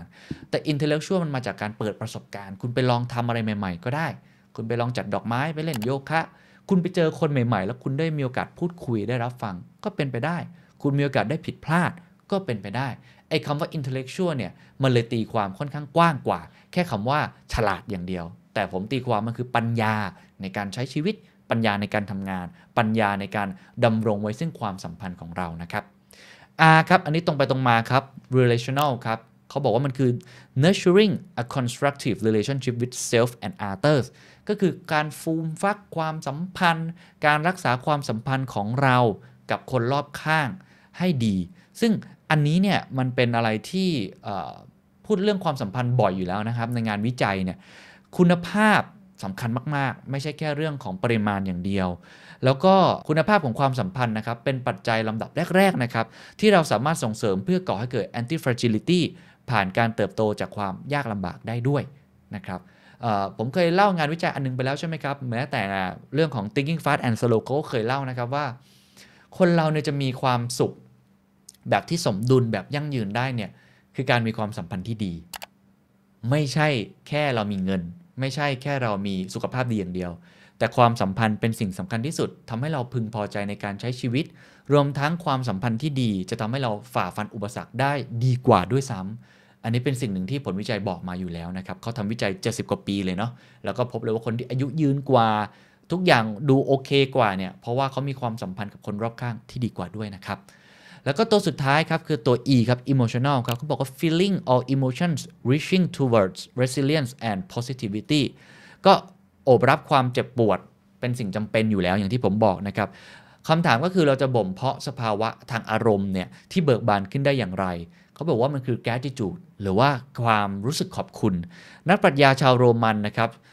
ชิเซโรเนี่ยบอกเขาว่าความรู้สึกขอบคุณคือบ่อกเกิดของคุณธรรมทั้งปวง เมื่อไหร่ครับที่เรารู้คุณค่าของสิ่งดีๆ ในชีวิตเรา เราก็จะมีสิ่งดีๆ เหล่านั้นในชีวิตมากยิ่งขึ้นไปอีกนะครับ ดังนั้นไอความสุขที่แท้จริงคือ happiness ก็เลยมีความยิ่งใหญ่มากกว่าความรู้สึกแค่ชั่วคราวหรือ pleasure เท่านั้นเองคำว่า emotional well-being ก็คือผาสุขทางอารมณ์ เราเครียดไปไหม เวลาเราเจอกับความหงุดหงิดเราโลภรักโลภโกรธหลงอะไรต่างๆเนี่ยมันคือเรื่องของอารมณ์ความรู้สึกของเราเราควบคุมได้ไหม ซึ่งอันนี้ต้องบอกว่าค่อนข้างยากนะฮะ บางคนก็เลยใช้คำว่า emotional intelligence ด้วย ว่าเราสามารถที่จะมีความฉลาดทางอารมณ์ในการควบคุมจิตใจตัวเอง ควบคุมอารมณ์ของตัวเองได้หรือเปล่า อันนี้คือ 5 มิตินะครับ SPY S P I R E ในมินิบุ๊กของ SPY เนี่ยเขาก็บอกว่า ไอ้คำว่า spy เนี่ยจริง ๆ ถ้าไปตีความในคำว่าภาษาอังกฤษเนี่ยมันยังตีความได้อีกหลากหลายรูปแบบที่มันเข้ากับชีวิตของเรา ไม่ว่าจะเป็นเติมคาว่า re ลงไปนะครับ respy ใครเรียนวิทยาศาสตร์จะรู้ครับ respiratory แปลว่าระบบทางเดินหายใจใช่ไหมครับ เติมคำว่า in เข้าไปครับ inspire คือแรงบันดาลใจ เติมคำว่า as ลงไป aspire คือแรงทะเยอทะยานความปรารถนาที่เราอยากจะเป็น ฉะนั้นไอ้คำว่า spy เนี่ยแม้ว่ามันจะเป็นคำย่อ แต่มันเป็นความสุขแบบ 5 มิติที่จริง ๆ มันเกี่ยวข้องกับลมหายใจของเรานะครับมันเกี่ยวข้องกับแรงบันดาลใจของเรา มันเกี่ยวข้องกับแรงปรารถนาของเรา ถ้าเราลองวิเคราะห์ดูเป็นสิ่งที่เราให้ความสำคัญทั้ง 5 มิติ มันก็จะเห็นครับว่าในความสุขของเราเนี่ยมันไม่ได้มีมิติใดมิติหนึ่ง ตอนผมอ่านครั้งแรกเนี่ยผมค่อนข้างชอบ เพราะว่าหลายครั้งพอพูดถึงความสุขเราอาจจะมองแค่เรื่องใดเรื่องเดียว โดยเฉพาะเรื่องอิโมชัน a ลเนี่ยจะมาก่อนนะว่าเฮ้ยเรามีความสุขจริงไหมช่วงนี้ เราได้กินของอร่อยอร่อยไหมนะครับแต่พอเรามองแบบนี้มันไม่ใช่แค่ความสุขชั่วครั้งชั่วคราว แต่มันเป็น five perspective of well-being ก็คือเป็น whole being ทั้ง 5 มิติ ทีนี้พอเราเข้าใจไอ้5มิตินี้แล้วนะครับ ผมอยากจะชวนทุกท่านมาลอง checklist กันดูดีไหมครับ เพราะว่าพูดแบบนี้อาจจะไม่เห็นภาพ ผมจะขึ้นเป็นชาร์ตไว้ให้นะครับ ขั้นตอนที่ง่ายที่สุดก็คือ คุณลองหลับตาดูก็ได้ครับ เดี๋ยวผมทำไปด้วยนะฮะ ใน 5 มิตินี้นะครับ ปัจจุบันนี้เลยวินาทีนี้เลยที่คุณกำลังชมผมอยู่ฟังผมอยู่เนี่ย คุณคิดว่าแต่ละข้อ คุณให้คะแนนตัวเองเท่าไหร่ ให้ rateตัวเอง สูงสุดก็คือบนสุด ต่ำสุดก็คือไม่ค่อยดีก็คือล่างสุด คุณลองให้คะแนนตัวเองครับ แต่ละข้อ ย้ำอีกครั้งครับ S spiritual คือการค้นหาความหมายของชีวิตจิตวิญญาณ P ครับ physical ทั้ง body แล้วก็ mind I ครับ intellectual คุณเปิดโอกาสให้ตัวเองได้เรียนรู้หรือเปล่า คุณได้พบประสบการณ์ใหม่ ๆ บ้างไหม R ครับ ความสัมพันธ์ที่ดีของคุณกับคนรอบข้าง เพื่อนที่ทำงาน คุณพ่อคุณแม่ หรือแม้แต่กับสังคมเองเป็นอย่างไร และ E ครับ เรื่องของอารมณ์ความรู้สึกของคุณเป็นอย่างไร ลองให้คะแนนดูนะครับ เดี๋ยวผมจะลองติ๊กแล้วก็ทำไปด้วยครับ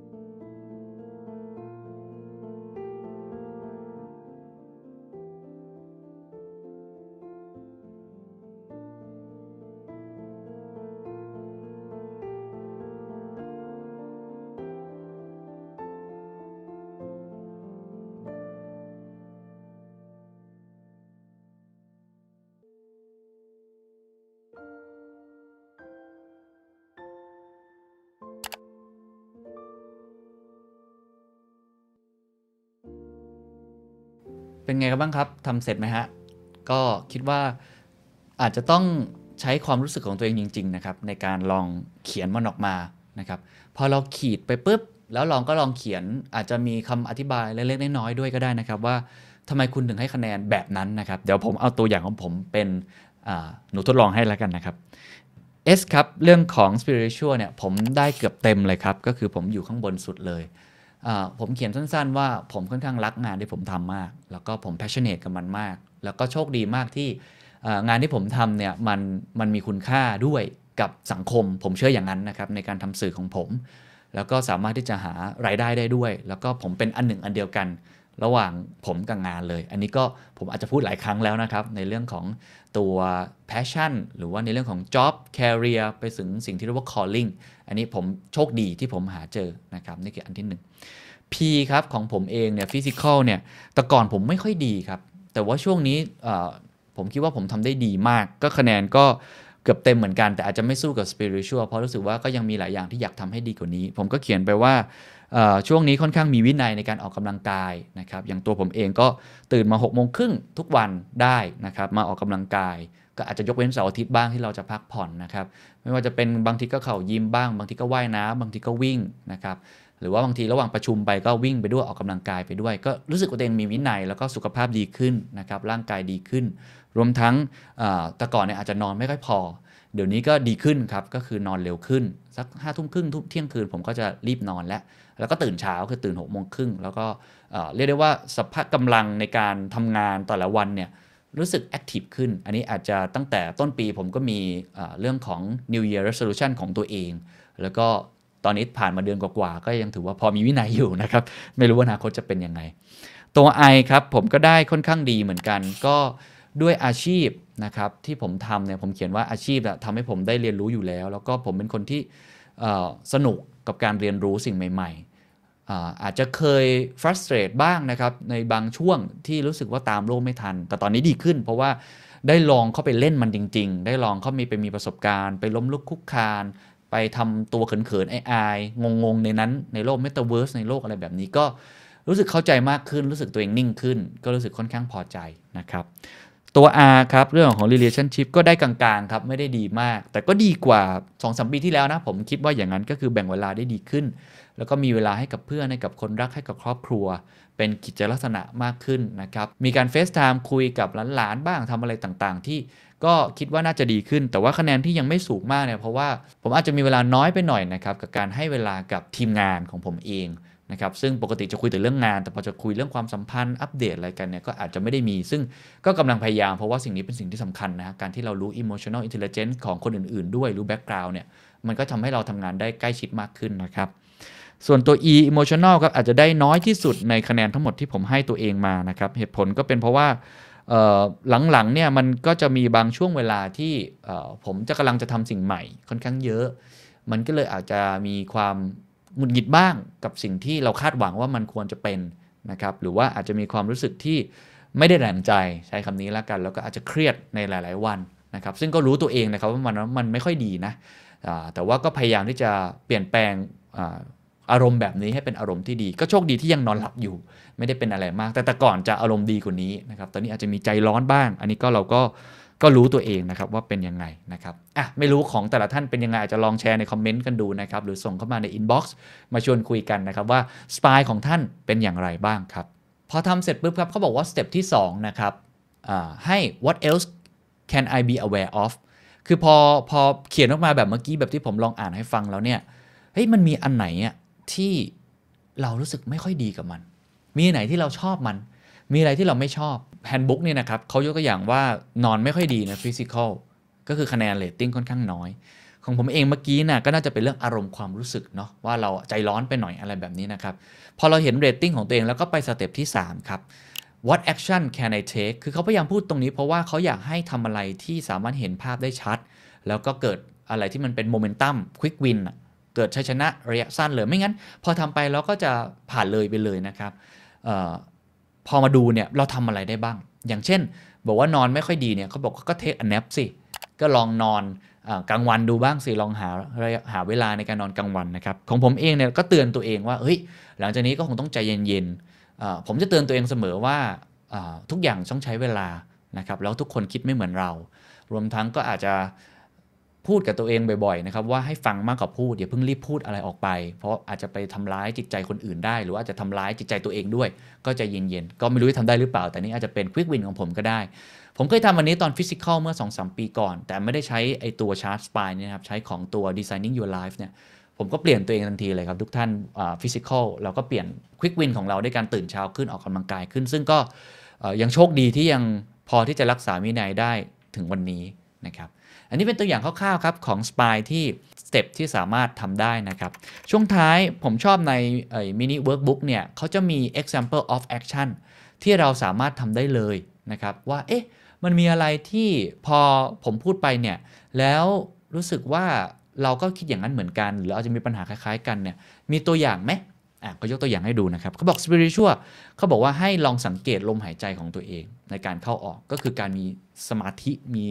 สตินั่นแหละฮะเรื่องของลมหายใจเข้าออก หรือว่า be aware of sensation thoughts and emotion ก็คือให้มีการตื่นรู้ในอารมณ์ความรู้สึกของตัวเองเสมอ identify what is meaningful to you อะไรที่มีความหมายในชีวิตของคุณ อันนี้ต้องใช้เวลานะ แต่ว่าออลองนั่งคิดดูดีๆ ทบทวนกับตัวเอง โดยเฉพาะคนที่ประสบการณ์อาจจะยังไม่เยอะเนี่ย อันนี้ผมว่าจำเป็น หรือคนที่กำลังจะลาออกจากงานกำลังจะเปลี่ยนงาน มีจุดเปลี่ยนชีวิตเนี่ย อันนี้ค่อนข้างสำคัญตั้งคำถามกับชีวิตนะครับ remind yourself of your deeply whole values นะครับ ก็คือเนี่ยอะไรคุณค่าของตัวเองคืออะไร เราเกิดมาทำไมอะไรคือสิ่งที่เรายึดถือค่านิยมที่เราเชื่อมันมากที่สุด อันนี้อาจจะเป็นเรื่อง spiritual นะครับ เรื่อง physical ครับ ง่ายมากครับ go for a walk dance or jog ครับ ไปวิ่งครับ ไปเดินครับ หรือว่าไปเต้นได้หมดเลยนะครับ connect with nature ไปอาบป่าไปอยู่กับธรรมชาติอย่างช่วงนี้เสาร์อาทิตย์เนี่ยผมก็จะพยายามไม่เข้าเมืองนะครับ ก็จะไปในที่ที่มันอยู่ในสวนสาธารณะเยอะ ๆ อันนี้ก็เป็นความรู้สึกส่วนตัวที่เรารู้สึก connect กับมันได้ ซึ่งไม่ต้องไกลมากก็ได้นะครับ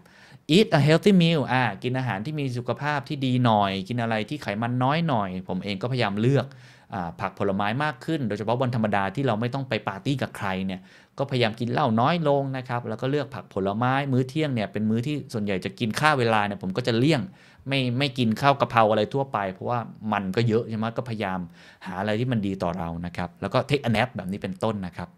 intellectual ครับ อันนี้ค่อนข้างชอบเพราะว่าส่วนใหญ่คนจะคิดว่า intellectual นี่ทำยังไง เขาบอก reread a meaningful text seeing it anew ก็คืออันไหนที่มันเป็นข้อความดีๆอะหรือเป็นพอดแคสต์ดีๆ ก็ได้นะฮะ คุณฟังตอนนี้คุณชอบเนี่ย เฮ้ย ฟังมันบ่อยๆอะลอง re-listen มันลองฟังมันอีกครั้งหนึ่ง คุณก็ได้ปัญญาบางสิ่งบางอย่างกลับไป ไม่ต้องเป็น secret sauce ก็ได้นะครับ follow your curiosity towards an interest คือลองหาสิ่งที่คุณสนใจอะคุณสนใจอะไรก็ได้นะครับควรจะสนใจเรื่อง การดูซีรีส์ก็ได้นะครับ เกาหลีคุณอาจจะชอบเรื่องของการไปวิ่ง ลองตั้งคำถามหรือสงสัยกับมันนะ curiosity นี่ค่อนข้างสำคัญนะ คือการที่เรามีความสงสัยใคร่รู้ แล้วก็สนุกกับมันเนี่ย มันก็จะทำให้เราเนี่ยค่อยๆเดินตามหาความรู้ใหม่ ๆ ได้นะครับ หรือว่าอีกอันหนึงที่ผมชอบอยู่แล้วก็คือไปมิวเซียมนะครับ แล้วก็อาจจะไปดูอะไรที่มันปกติเราอาจจะมองข้ามมัน แต่ว่าเราสังเกตมันมากขึ้น เปิดโอกาสตัวเองไปห้องสมุดใหม่ๆ ไปงานนิทรรศการช่วงนี้กรุงเทพมหานครหรือในจังหวัดต่างๆเนี่ยมีงานดีๆเยอะนะครับไปงานเสวนาอะไรต่างๆ เปิดโอกาสตัวเองให้ได้เรียนรู้สิ่งใหม่ๆ do something you've never done นะครับ ทดลองทำอะไรใหม่ๆ ที่เราไม่เคยทำ ส่วนตัว R ครับ relational นะครับ ง่ายมากเขาบอกว่า hug a loved one with full attention ไปกอดคนที่เรารักครับ ด้วยความ จริงใจจริง ๆ นะ ความคิดถึงจริง ๆ นะครับ tell another what you appreciate with them in them นะครับ ก็คือไปบอกคนอื่นว่าคุณเนี่ยชื่นชอบเขาเพราะอะไรนะครับ คุณอยากขอบคุณเขาเพราะอะไรอย่างนี้ก็ได้นะครับ notice what you appreciate in yourself คุณคุณชอบอะไรในตัวคุณ คุณประทับใจอะไรในตัวคุณนะครับ share how your teachers have impact you อันนี้เป็นการยกตัวอย่างว่า เฮ้ย เราลองไป พูดคุยกับคุณครูของเราที่เคยสอนเราว่าเขาเปลี่ยนชีวิตเรายังไง สร้าง Impact กับชีวิตเรายังไง อันนี้ผมว่าง่าย ๆ ก็คือขอบคุณขอโทษนะครับ หรือว่าอาจจะเป็นลักษณะแบบแสดงความรักซึ่งกันและกัน อันนี้เป็นสิ่งที่ที่ทำให้ความสัมพันธ์ของเรามันอาจจะง่ายขึ้นเนาะไม่ต้องเป็นอะไรที่ยากขนาดนั้นก็ได้นะครับ ส่วน emotional ครับอันนี้ผมชอบอยู่แล้วเขาบอกให้ยิ้มฮะยิ้ม นะครับ smile หรือว่า laugh often หัวเราะบ่อยๆเนี่ยผมก็พยายามจะมี sense of humor ในตัวเองนะ ไม่ได้บอกว่าต้องไปเล่นตลก แต่ว่าเราควรหัวเราะกับชีวิตของเราบ่อยๆนะครับหรือว่า recall a time when you successfully overcame difficulty ก็คือเราเคยผ่านความยากลำบากอะไรอะลองคิดว่าเราผ่านมันมาได้ยังไง คือคือเป็นการมองว่าเฮ้ยเราก็ทำได้ดีนะ เราทำสิ่งที่โอเคมาระดับหนึ่ง accept all your emotions as valid นะครับก็คือ ยอมรับว่าตัวเองรู้สึกยังไงกับตอนนี้ อารมณ์ความรู้สึกของคุณเป็นยังไงนะครับอย่าปฏิเสธมันนะครับโกรธก็รู้ว่าตัวเองโกรธหลงก็คิดว่าตัวเองหลง ผมก็เป็นนะบางทีเรารู้สึกว่า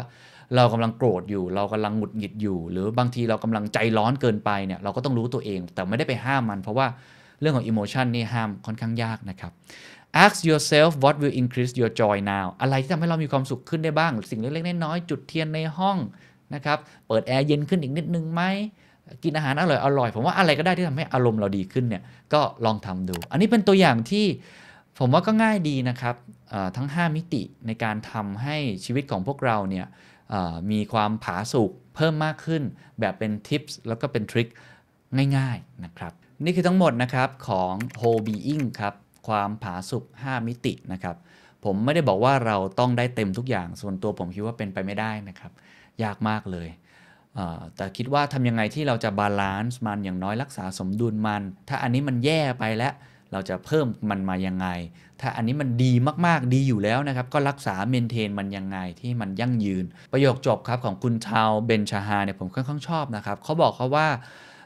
มันไม่มีจุดใดจุดหนึ่งหรอกที่เรียกว่าไม่เป็นสุข หรือว่าจุดใดจุดหนึ่งเนี่ยที่จะเรียกว่าความสุข เพราะความสุขเนี่ยมันคือความต่อเนื่องครับที่ทอดยาวไม่มีเส้นแบ่งชัดเจน มันเหมือนเจอร์นี่ของชีวิต มันเหมือนการประจนภัยของชีวิต เพราะฉะนั้นถ้ารู้เช่นนี้แล้วนะครับ เราจะสามารถมีความคาดหวังเกี่ยวกับสิ่งที่อาจจะเป็นไปได้อย่างสมเหตุสมผล และไม่เกินจริงมากขึ้น เขาไม่คิดนะครับว่าทุกสิ่งจำเป็นต้องเกิดมาเพื่อสิ่งที่ดีที่สุดเพียงเท่านั้น แต่เรามีโอกาสที่จะสร้างสิ่งนั้นให้เกิดขึ้นได้ ก็หวังว่าทุกท่านจะมีความสุข 5 มิติแบบนี้ แบบยั่งยืน แล้วก็คงจะไม่ใช่เป็นคนที่เพ่งมองดวงอาทิตย์ แบบทำให้เราตัวเองแสบตา แต่เป็นคนที่ชื่นชมนะครับกระแสงที่มันเรืองรองออกมาเป็นมิติสีรุ้ง 5 มิตินี้นะครับ สวัสดีครับ เราไม่มีต้นทุนทางการเงินเกิดมาในครอบครัวปกติทำงานปกติไม่ได้เรียนจบนอก แล้วเราจะโดดเด่นเราจะประสบความสำเร็จในการทำงานได้ยังไง ในยุคที่ average is over เออถ้าเกิดเราเขาเอาผู้ชายแบบ ชนชั้นกลางชาวไทยมาพลอตแล้วหาค่าเฉลี่ยนะตอนนั้นเคยคิดเล่นๆพี่ก็น่าจะอยู่ตรงกลางพอดีเลยอะเออเออคือคนที่มันปานกลางหน้าตาปานกลาง ความสามารถปานกลางเนี่ยมันต้องไปไปโตใน The secret sauce. สวัสดีครับ ผมเคนนักครินทร์และนี่คือ The Secret Sauce What's your secret? คนปานกลางจะโดดเด่นได้อย่างไร เราไม่มีต้นทุนทางการเงิน ไม่ได้เป็นลูกท่านหลานเธอ เกิดมาในครอบครัวปกติทำงานปกติไม่ได้เรียนจบนอก แล้วก็ไม่ได้มีเพื่อนฝูงอะไรที่เป็นไฮโซ เป็นคนธรรมดาคนหนึ่งแล้วเราจะโดดเด่นเราจะประสบความสำเร็จในการทำงานได้ยังไง ในยุคที่ average is over คนที่ทำงานแบบค่าเฉลี่ยเขาบอกว่าจะตายไปแล้ว ในยุคที่มีความเหลื่อมล้ำทางสังคม มีลูกท่านหลานเธอ มีคนที่ได้เปรียบเรื่องต้นทุนล้มบนฟูก ถึงขนาดมีคลิปใช่ไหมฮะ บอกว่าเกิดเป็นคนรวย ถ้าไม่ทำจุดๆๆก็ไม่เกินไปอะไรแบบนั้น วันนี้น่าสนใจเพราะว่าเราจะคุยกับบุคคลที่เป็นคนธรรมดาธรรมดาครับ แต่ว่าเขาก็มีวิธีการไม่ใช่การทำงานหนักมากด้วยนะ แต่มีวิธีการบางสิ่งบางอย่างที่สร้างความโดดเด่นให้ตัวเอง จนไต่เต้าขึ้นมาเป็นบุคคลที่ผมก็อาจจะใช้คำนี้ได้ที่ประสบความสำเร็จคนหนึ่ง เป็นคนที่กลุ่มนักธุรกิจยกย่องมากนะครับ นั่นก็คือพี่โจธนาเทียนอัจฉริยะนั่นเอง พี่โจเขียนบทความนี้นะครับ ก็คือคนระดับปานกลางจะโดดเด่นได้อย่างไรในเพจ Facebook ที่ชื่อว่าเขียนไว้ให้เธอ มีด้วยกัน 5 ข้อ รับรองว่าเป็นเคล็ดลับที่น่าสนใจมากๆนะครับ รวมทั้งเรายังคุยกันอีกเรื่องหนึงครับทุกท่านครับไม่อยากให้ทุกท่าน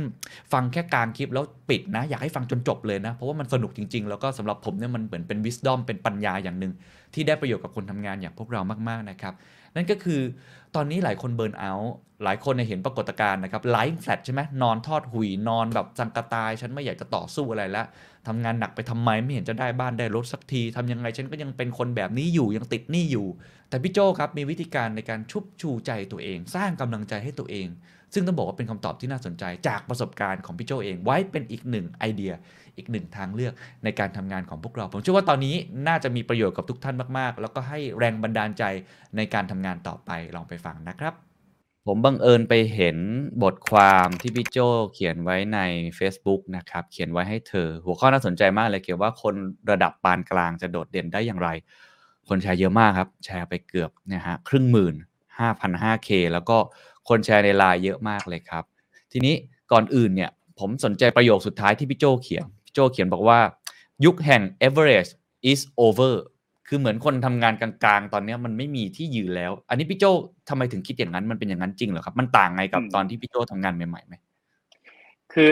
แต่สมัยพี่ทำงานเนี่ยเอ่ออันนี้จะบอกว่ามันเปลี่ยนเยอะมากนะสมัยพี่เริ่มทำงานเนี่ย เป็นยุคแห่ง average เลย เพราะว่าคือเราเราต้องการคนที่เหมือนมันมันเป็นลักษณะเป็นโรงงานไทป์แบบก็คือว่าอะคนรุ่นคนรุ่นเดิมอะ พวกซีเนียเขาจะรับจูเนียเข้ามาแล้วก็สอนงาน โดยที่พยายามสอนให้เหมือนเดิมใช่ไหมครับเพราะประสบการณ์เดิมมันก็ทำงานต่อได้เขาเมื่อไหร่ที่เราได้รับการถ่ายทอดประสบการณ์มาเต็มที่แล้วเราก็จะได้เลื่อนขั้น มันเป็นเหมือนแบตโรงงาน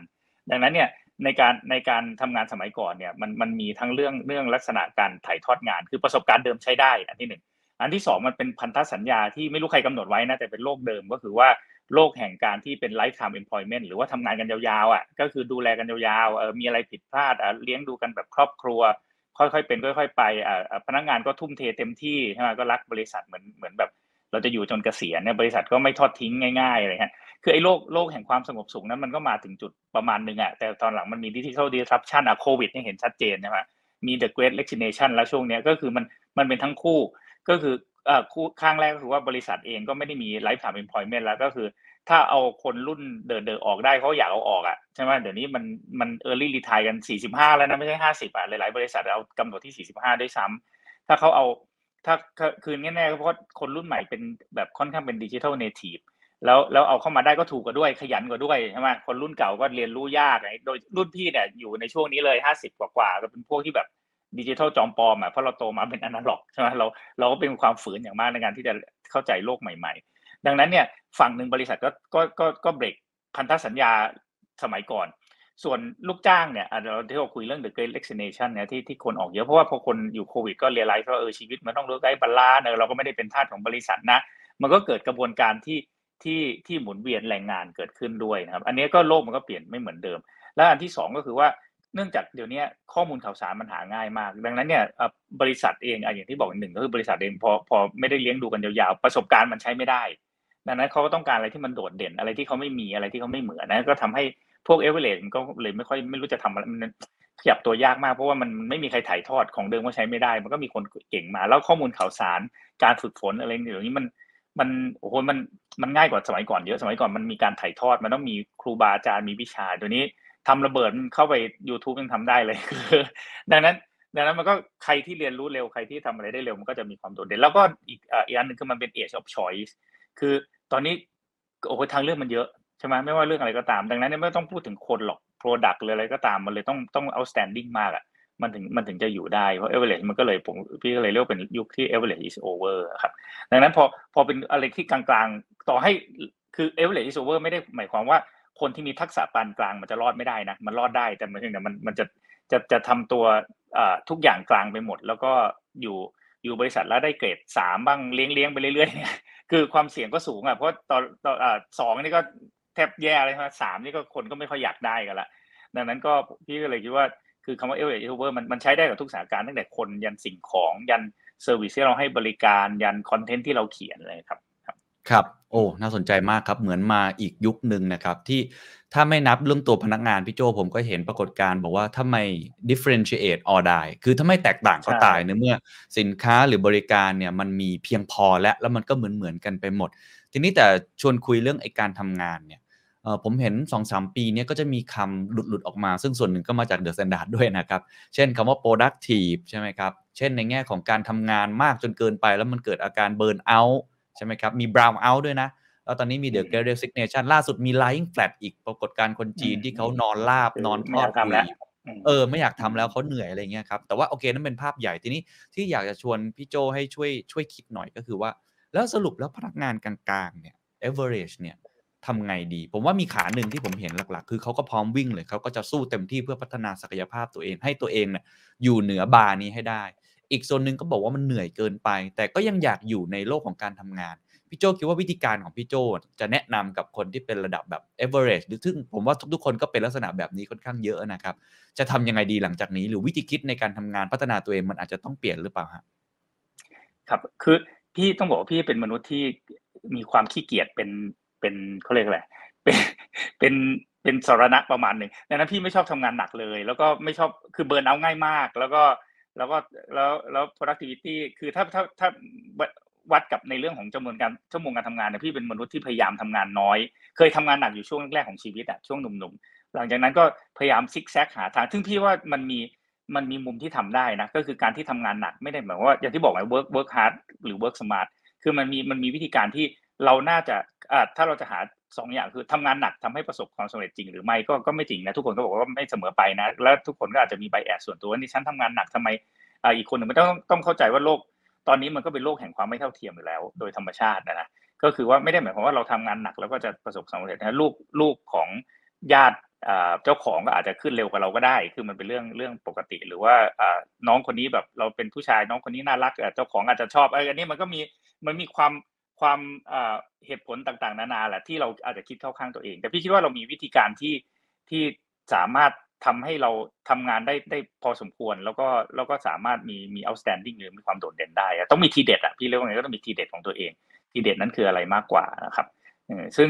ซึ่งพี่พี่คิดว่าเดี๋ยวนี้คนมันเบิร์นเอาง่ายสมัยก่อนด้วยสมัยพี่คิดว่าเหตุผลหนึ่งเพราะว่าสมัยก่อนไม่มีโซเชียลมีเดีย คือคือเอ่อพอพอไม่มี social media เนี่ยเราเราก็ไม่รู้หรอกแล้วมันมีค่านิยมบางอย่างที่เราฟังฟังผู้ใหญ่มา แล้วก็อ่าเราต้องอดทนนะเราก็ไม่รู้สึกว่าความอดทนเป็นเรื่องอ่าผิดปกติ เดี๋ยวนี้มี social media ลองทำงานสามทุ่มเนี่ยเราก็ติ้งที่ Facebook อะแล้วก็มีเพื่อนวางโอมาโอมากาเสะอยู่ทีละรูปทีละรูปนะ ใจมันก็ไม่อยู่แล้วคือเราก็จะ burnout แล้วคือคืออันนี้เป็นเรื่องพี่ว่ามันเป็นเรื่องที่ที่ที่เอ่อ relative อีกเทอมหนึ่งด้วยนะฮะแต่ แต่พี่ว่ามันมีวิธีการนะที่ที่เราไม่จำเป็นต้องต้องทำงานหนัก แล้วหรือบางทีเราทำงานหนักเลยเราก็ต้องถามตัวเองว่าทำงานหนักแล้วมันมันยิวอะไรไม่ด้วยฮะเราก็ต้องคิด อันนี้ก็ต้องบอกมุมมุมเป็นมุมลูกจ้างนะเพราะว่านายจ้างก็บอกว่าเนี่ยมายุคปลุกระดมให้พนักงานไม่ทำงานหนัก แต่แต่ต้องเข้าใจในมุมคนทำงานเหมือนกันว่า คือเราเราก็ต้องมีวิธีการของเราฮะว่าพี่ก็เลยเขียนบทความขึ้นมาหนึ่งเพราะว่ามีคนถามบ่อยว่าเออพี่พี่เนี่ยเป็นเอ่ออยากให้แนะนำว่าพี่เนี่ยจะเป็นตัวแทนของ จะเรียกว่ามืออาชีพ หรือว่าเป็นลูกจ้างก็ได้นะที่ที่มันมีช่วงหนึ่งก็โตขึ้นมาเร็วอะแล้วก็เลยเออแล้วก็ถามว่าทำไมเออพี่มีเคล็ดลับยังไงเออก็เลยมานั่งคิดว่าเออตัวเองตอนนั้นมันมันมีเคล็ดลับอย่างไรบ้างนะเพราะว่าช่วงแรกๆเราก็ไม่ได้โตเร็วหรอก แต่มันมีบางจังหวะของชีวิต แล้วตอนนั้นก็ไม่ได้คิดว่ามันเป็นเคล็ดลับด้วยนะคือเราไปอยู่ในสถานการณ์อย่างนั้นแล้วแล้วมันทำให้เราโตเร็ว พี่ก็เลยเออเขียนบทความก็ดีเหมือนกันเพราะมีคนเริ่มถามเยอะเหมือนเคนถามเลย แสดงว่าตอนนี้คนเริ่ม lost เริ่ม suffer แล้วก็เริ่มตั้งคำถามกับตัวเองเยอะมากว่าเอ้ยเราก็ธรรมดาธรรมดาเนี่ยแหละเพราะว่า ความธรรมดาเนี่ยคนส่วนใหญ่ก็คงธรรมดานะมันถึงมีกราฟที่เรียกเป็นกราฟอย่างเงี้ยใช่ไหมคือเป็นกราฟเอ่อ normal distribution พี่ก็ธรรมดาในมุมของพี่นะธรรมดาก็คือว่าเคยพยายามจะเข้ามหาอะไรดีๆ แล้วเข้าไม่ได้ตอนปริญญาโทอะพี่ก็จบมหาวิทยาลัยจากอเมริกาโท แต่ก็อันดับแบบไม่ได้ติดหนึ่งในร้อยอะคือไม่ได้เป็นมหาลัยดังอะไรเลย มาสมัครงานก็เหมือนอาจจะเหมือนกับทุกคนก็คือยื่นไปสมัครไปประมาณร้อยบริษัทอะมีคนเรียกสัมภาษณ์อยู่สองอันนี้ก็น่าจะเป็นเรื่องที่เออมันก็ธรรมดานะมนุษย์ก็ประมาณนี้ใช่ไหมฮะเออเข้ามาก็ งานแรกพี่ทำที่บริษัทหลักทรัพย์เอกคำรงก็ก็มีคนเก่งๆเยอะ พี่ก็ก็ได้รับการโปรโมทแบบธรรมดาก็คือว่าอ่าพี่เข้ามาเงินเดือนหมื่นแปดก็เท่าคนอื่นไม่ได้มีเส้นมีสายอะไร แล้วก็พี่ๆก็เก่งมากนะ เราก็ว่าเราขยันมากเราทำงานตีหนึ่งตีสองแต่ทุกคนก็ทำงานตีหนึ่งตีสองหมดนะตอนนั้นเนี่ยแต่หลายคนฉลาดกว่าเราภาษาอังกฤษดีกว่าเรา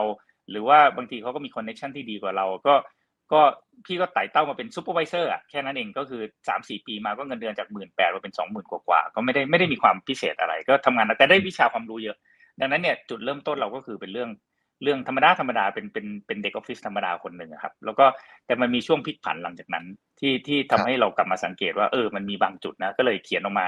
กี่ข้อนะสี่หรือห้าข้อไม่รู้นะที่ที่เราสังเกตครับ ได้ครับ4ี่ถึงห้าข้อที่ต้องชวนคุยกัน แต่ว่าพี่โจน่าจะเป็นตัวแทนของคนธรรมดาคนหนึ่งเนาะที่ทำงานเริ่มโอ้ยต้นธรรมดามากนะเดือก็ไม่ได้เยอะมากดี๋แต่ยวว่าเล่มันเรื่องถึงจุดนี้ได้อืมใช่ของร่างกายใช่ครับด้วยนะพี่พี่เป็นเวลาวิ่งเนี่ยไม่เคยได้เหรียญอะไรเลย พี่อยู่โรงเรียนประจำก็วิ่งสิบคนพี่จะอยู่ที่แปดอะไรเงี้ยโคตรธรรมดาเลยไม่มีสกิลอะไรภาษาอังกฤษก็ไม่ได้ดี คือ คือเคยคิดกับตัวเองขำๆนะว่าเออถ้าเกิดเราเขาเอาผู้ชายแบบชนชั้นกลางชาวไทยมาพลอตแล้วหาค่าเฉลี่ยนะตอนนั้นเคยคิดเล่นๆพี่ก็น่าจะอยู่ตรงกลางพอดีเลย อะเออเออครับแต่พี่โจเชื่อว่ามันมีที่ยืน ถ้าเกิดว่าเราใช่ทำตัวให้ถูกพี่โจเชื่ออย่างนั้นเพราะฉะนั้นอาจจะช่วยแชร์หน่อยครับ4ี่ถึงห้าข้อ ข้อแรกเห็นพี่โจเขียนเมื่อกี้ที่พูดถึงการทำงานที่แรกๆเอ่อทำงานที่ไม่มีใครทำมันคือยังไงครับใช่พี่โจคือคือคือที่คิดว่าเราเราสามารถสร้างอำนาจต่อรองหรือสร้างโอกาสหรือว่าสร้างสร้างทำให้เราโดดเด่นได้แต่ไม่ถึงว่าโดดเด่น พอเราโดดเด่นแล้วเราก็อาจจะไม่ได้ไม่ได้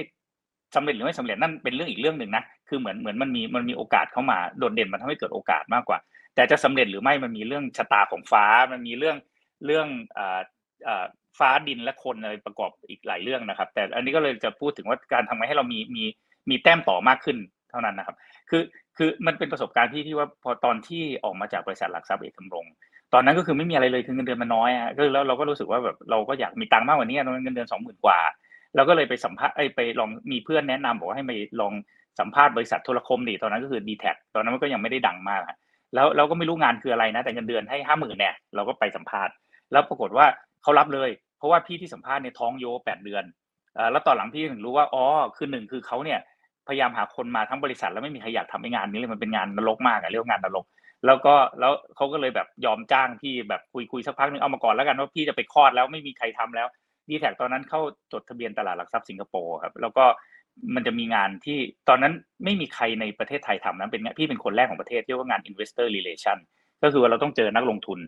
บริษัทอะต้องเจอแล้วให้ข้อมูลนักลงทุน ซึ่งฉลาดฉลาดนักลงทุนที่พวกนี้คือเป็นแบบนักลงทุนสถาบันนะจบแบบพวกนี้ก็จบ Harvard Stanford อะฉลาดกว่าเราเยอะนักวิเคราะห์เงี้ยต้องขอตัวเลขลึกซึ้งมาก แล้วดีแท็ก็มือใหม่มาก แล้วแล้วพี่คนนี้ก็รับรับช่วยรับนักลงทุนเป็นงานงานงานจ็อบแล้วก็จะไปคลอดดังนั้นก็เลยต้องหาคนมา มาแทนทีเนี้ยพี่ไปโดยความเดือดดาแล้วอยากได้เงิน แต่ปรากฏว่ามันเป็นงานที่โหด เพราะว่าวันหนึ่งเนี่ยจะมีนักลงทุนอยากจะเจอเจอดีแท็ประมาณวันละหกเจ็ดคนนะดังนั้นเนี่ยเจอคนละชั่วโมงกว่าเนี่ยมันเหมือนทำทำอะไรซ้ำๆอะแล้วแล้วนักลงทุนเนี่ยจะฉลาดมาก คือเวลาเขาถามเคนคือเวลาหุ้นขึ้นเนี่ยก็ถามเบาหน่อย ถ้าหุ้นตกเนี่ยมาถึงแล้วโอเค พี่เคยเจอแบบโอเค I have one and a half hour หน้าตางหงุดหงิดเลยอะตอนนี้ไอไอซื้อหุ้นอยู่สามเหรียญตอนนี้มันเหรียญเดียวอะ tell me tell me อยู่จะฟิกยังไง แล้วเราเป็นตัวเล็กนิดเดียวเราอายุตอนนั้นยี่สิบแบบเขาก็รู้ว่าที่เขาโมโห เพราะว่าไองานไอไอการที่เข้านักลงทุนด่าถามยากๆเนี่ยผู้บริหารไม่ชอบเข้า ดังนั้นบางทีอะซีอรับปากแล้วซีอเขาก็หนีคือเออถึงเวลาเออประชุมแล้วธนารับไปก่อนเนี้ยแล้วพอพี่เขาไปปั๊บนักลงทุนก็โมโหเพราะเขาซีเนียร์ขนาดนี้เขาอยากเจอ CEO CFO ใช่ไหม CEO CFO พี่ตอนนั้นก็ไม่ชอบพูดภาษาอังกฤษ ดังนั้นพี่ก็ต้องโดนน่วมอะโดนซ้อมจนน่วม มันเป็นงานที่แบบ ตอนนั้นคิดว่าตัวเองทำไมซวยอย่างนี้นะ เออมันเป็นงานเธอแบบทำไมแบบโอ้โหแล้วพี่โดนนี่เป็นปีนะแล้วเราก็ต้องค่อยๆพยายามพี่โจปรัตบอบตัวเองตอบยังไงอะพี่โจตอบได้ยังอุ๊ไงยอะมันยากเหมือนกันนะอุ้ยตอนแรก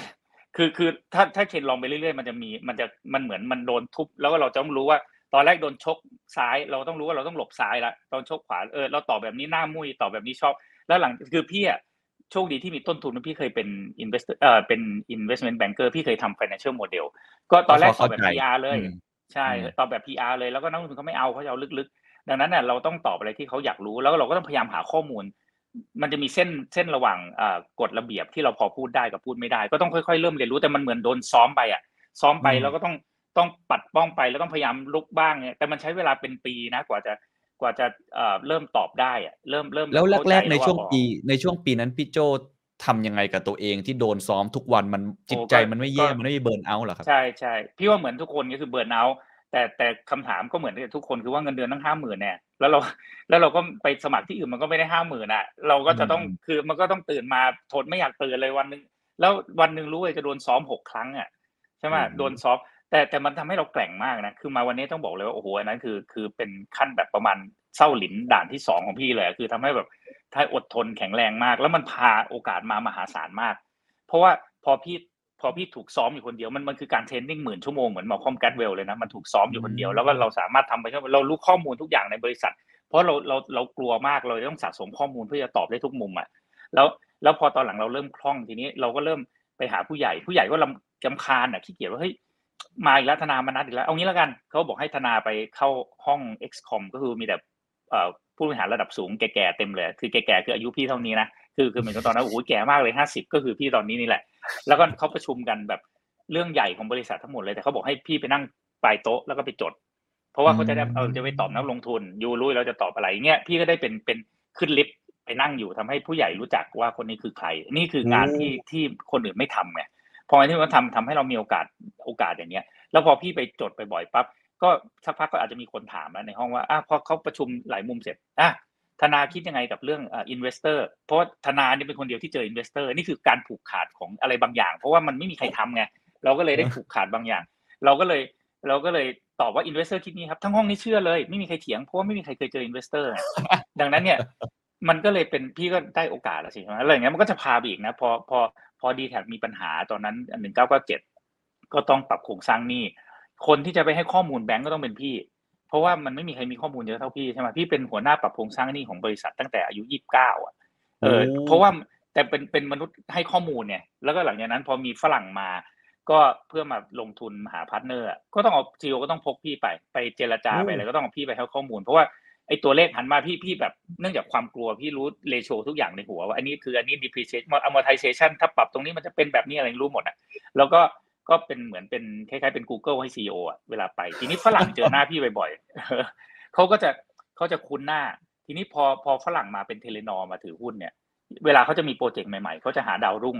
เขาก็จะอะหาดาวรุ่งไอ้โปรเจกต์เนี่ยทำอ่า mobile internet พวกเนี้ยให้ชวนเรามีทาเลนต์ไหมบริษัทเออเนี่ย why not นี่แหละไอ้ไอ้ guy ไอ้ young guy คนนั้นชื่ออะไรนะเอ่อธนาทุกคนก็โอเค เพราะว่าไม่มีใครรู้จักระดับเด็กๆอะรู้จักพี่อยู่คนเดียวว่าพี่แบบโผล่หน้าทุกที่แล้วก็เป็นเด็ก เนี่ย พี่ยังบอกว่าเนี่ยคือ คือทำงานที่ตัวเองไม่เคยทำเพราะว่าคนอย่างที่คนปานกลางเนี่ยถ้าเราไปสู้อย่างพี่งานแรกของพี่อะไปเจอคนเก่งอะยังไงก็แพ้ขยันยังไงก็สู้เขาไม่ได้อะเพราะเขาฉลาดกว่าเราเยอะ คือพี่พี่ทำงานไอบีอะพี่ไปไปไปหาที่บริษัทพัฒนาธนกิจน่ะ พี่เราคือตัดสินใจเลาออกในวันเลย เพราะว่าพี่คิดว่าพี่เก่งนะคือแบบโอ้ยสอบ CFA ตอนนั้นสอบได้เลเวลหนึ่งแล้วก็จะสอบเลเวลสองมันยากมากเลยแล้วก็ขยันแล้วนะแต่เราไปเจอพัฒนาเนี่ย เราทำงานถึงแบบดึกๆแล้วพัฒนตีสองยังนอนอ่านหนังสือกันอยู่เลยอะ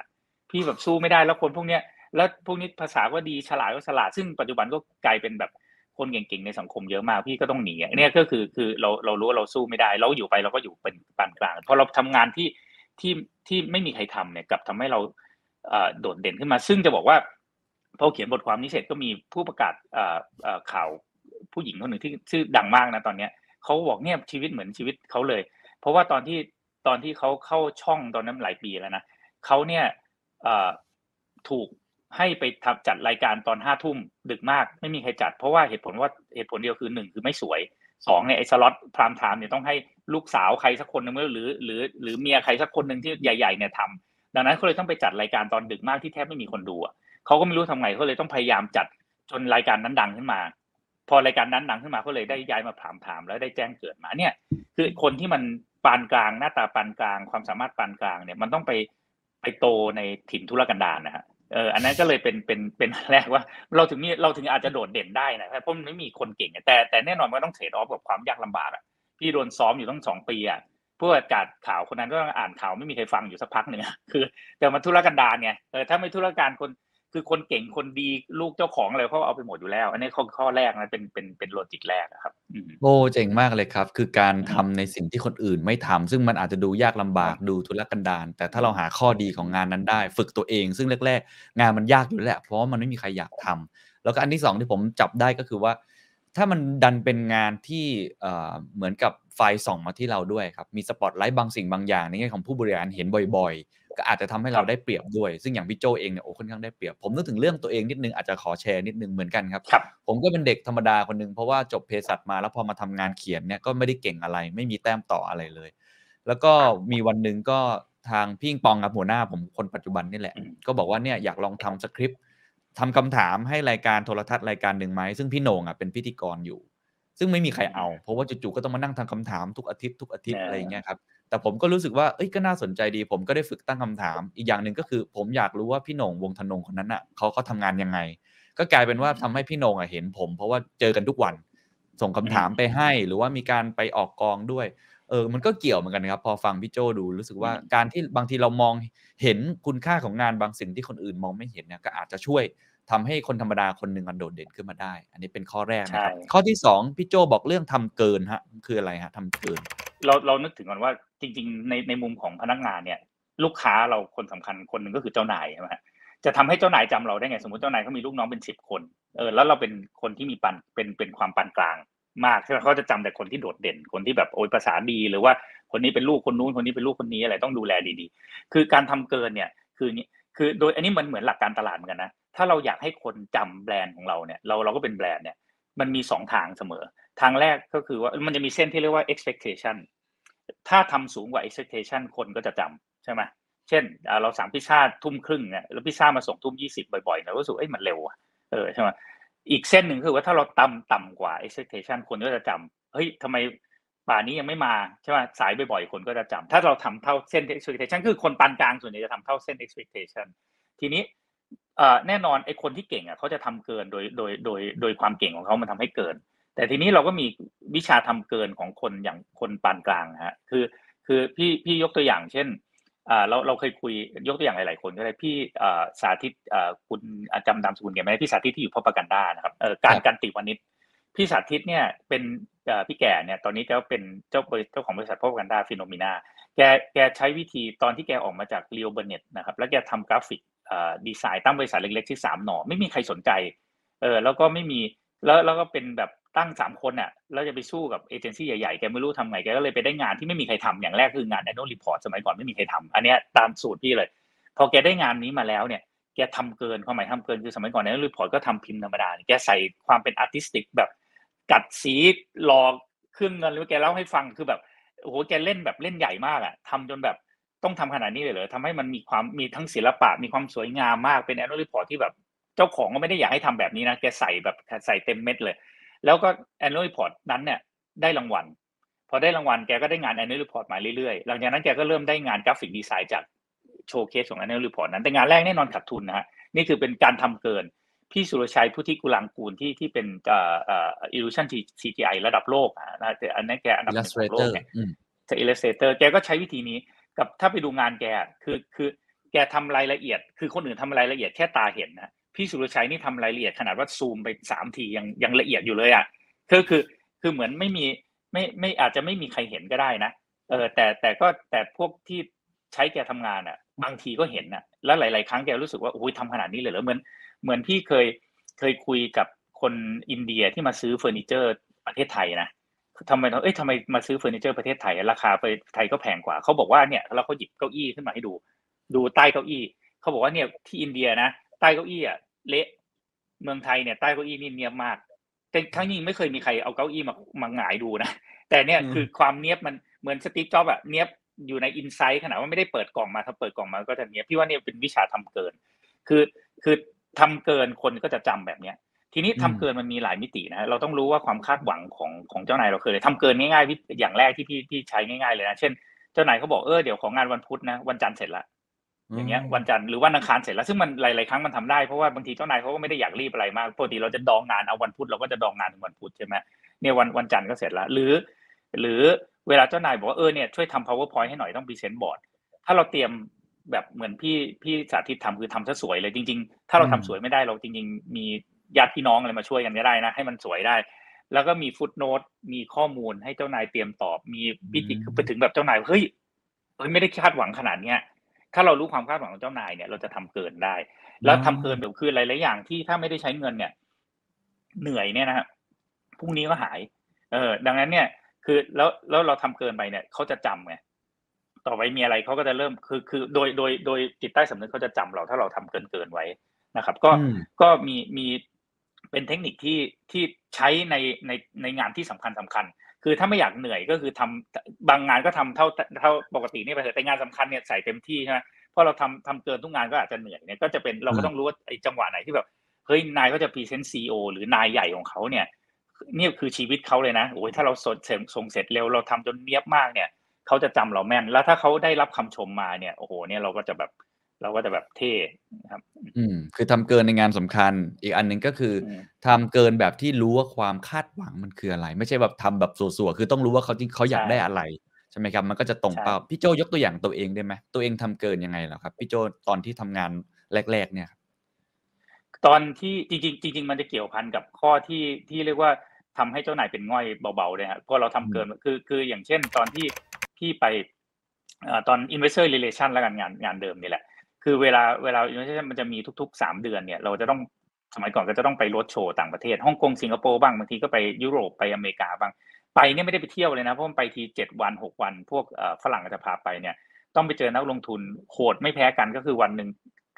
ตื่นแปดโมงเช้า meeting หกเจ็ด meeting จนถึงเย็นอะหมดแรงอะกลับโรงแรมก็นอนอะนะครับ ก็ก็เจ้านายพี่บางทีก็อยากไปเที่ยวบ้างอะ พี่ก็รู้ว่าเขาอยากไปเที่ยวบางทีเขาก็ฝาก meeting นึงแล้วกันเราก็ไปเที่ยวตอนหลังๆก็รู้ว่าเจ้านายเจ้านายพี่ก็ไม่ไม่ไม่ชอบสมัยนู้นนะก็ไม่ชอบพูดภาษาอังกฤษอยู่ละคือเข้าไปจริงๆเขาก็ไม่ได้ตอบอะไรมากมายก็พี่เป็นคนตอบงั้นพี่ก็รู้สึกว่าเอองั้นก็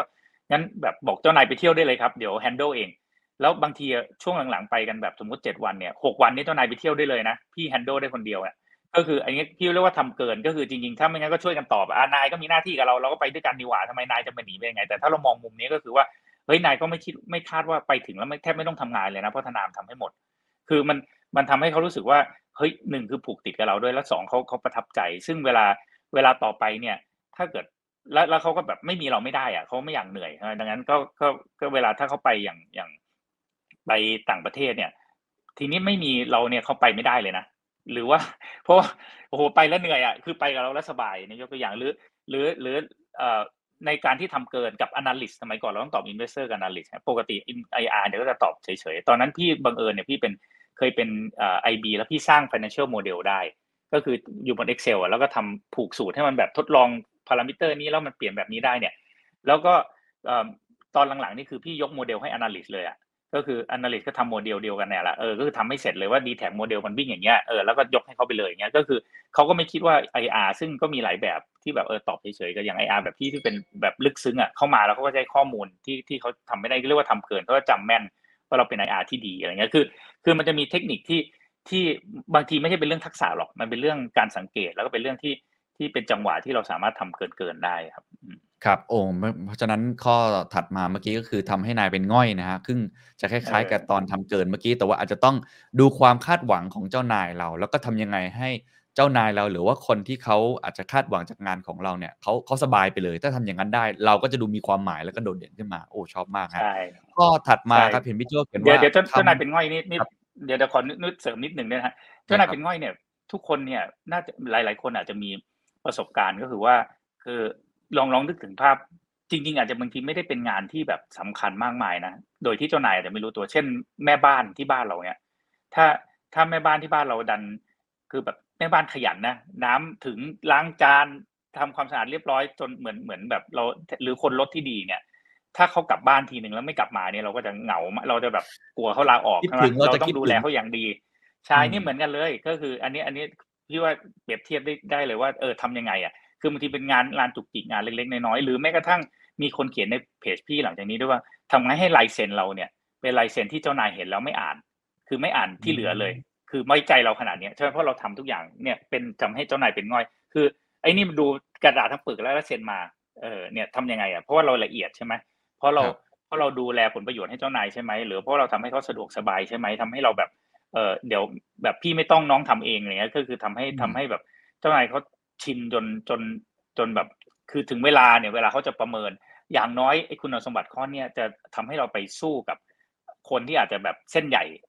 เอ่อเราอาจจะแพ้เส้นใหญ่นะ แต่น้ำหนักมันจะมากน้ำหนักมันจะเริ่มมากขึ้นแทนที่ไหนๆเราแพ้แน่ๆร้อยเปอร์เซ็นต์เนี่ยอันนั้นคือทำให้เจ้านายเป็นงอยนะครับอืมครับ คือทำให้เขารู้สึกว่าเขาขาดเราไม่ได้อะไม่ว่าจะเป็นใช่งานยากหรืองานง่าย หรือว่างานเบื้องหลังใช่คือถ้าเขารู้สึกใช่ว่าอุ้ยจะขาดคนนี้ไปอย่างน้อยเราก็ได้คะแนนเราได้แต้มอะไรตรงนี้มากไปด้วย โอ้อันนี้ดีใช่มากครับ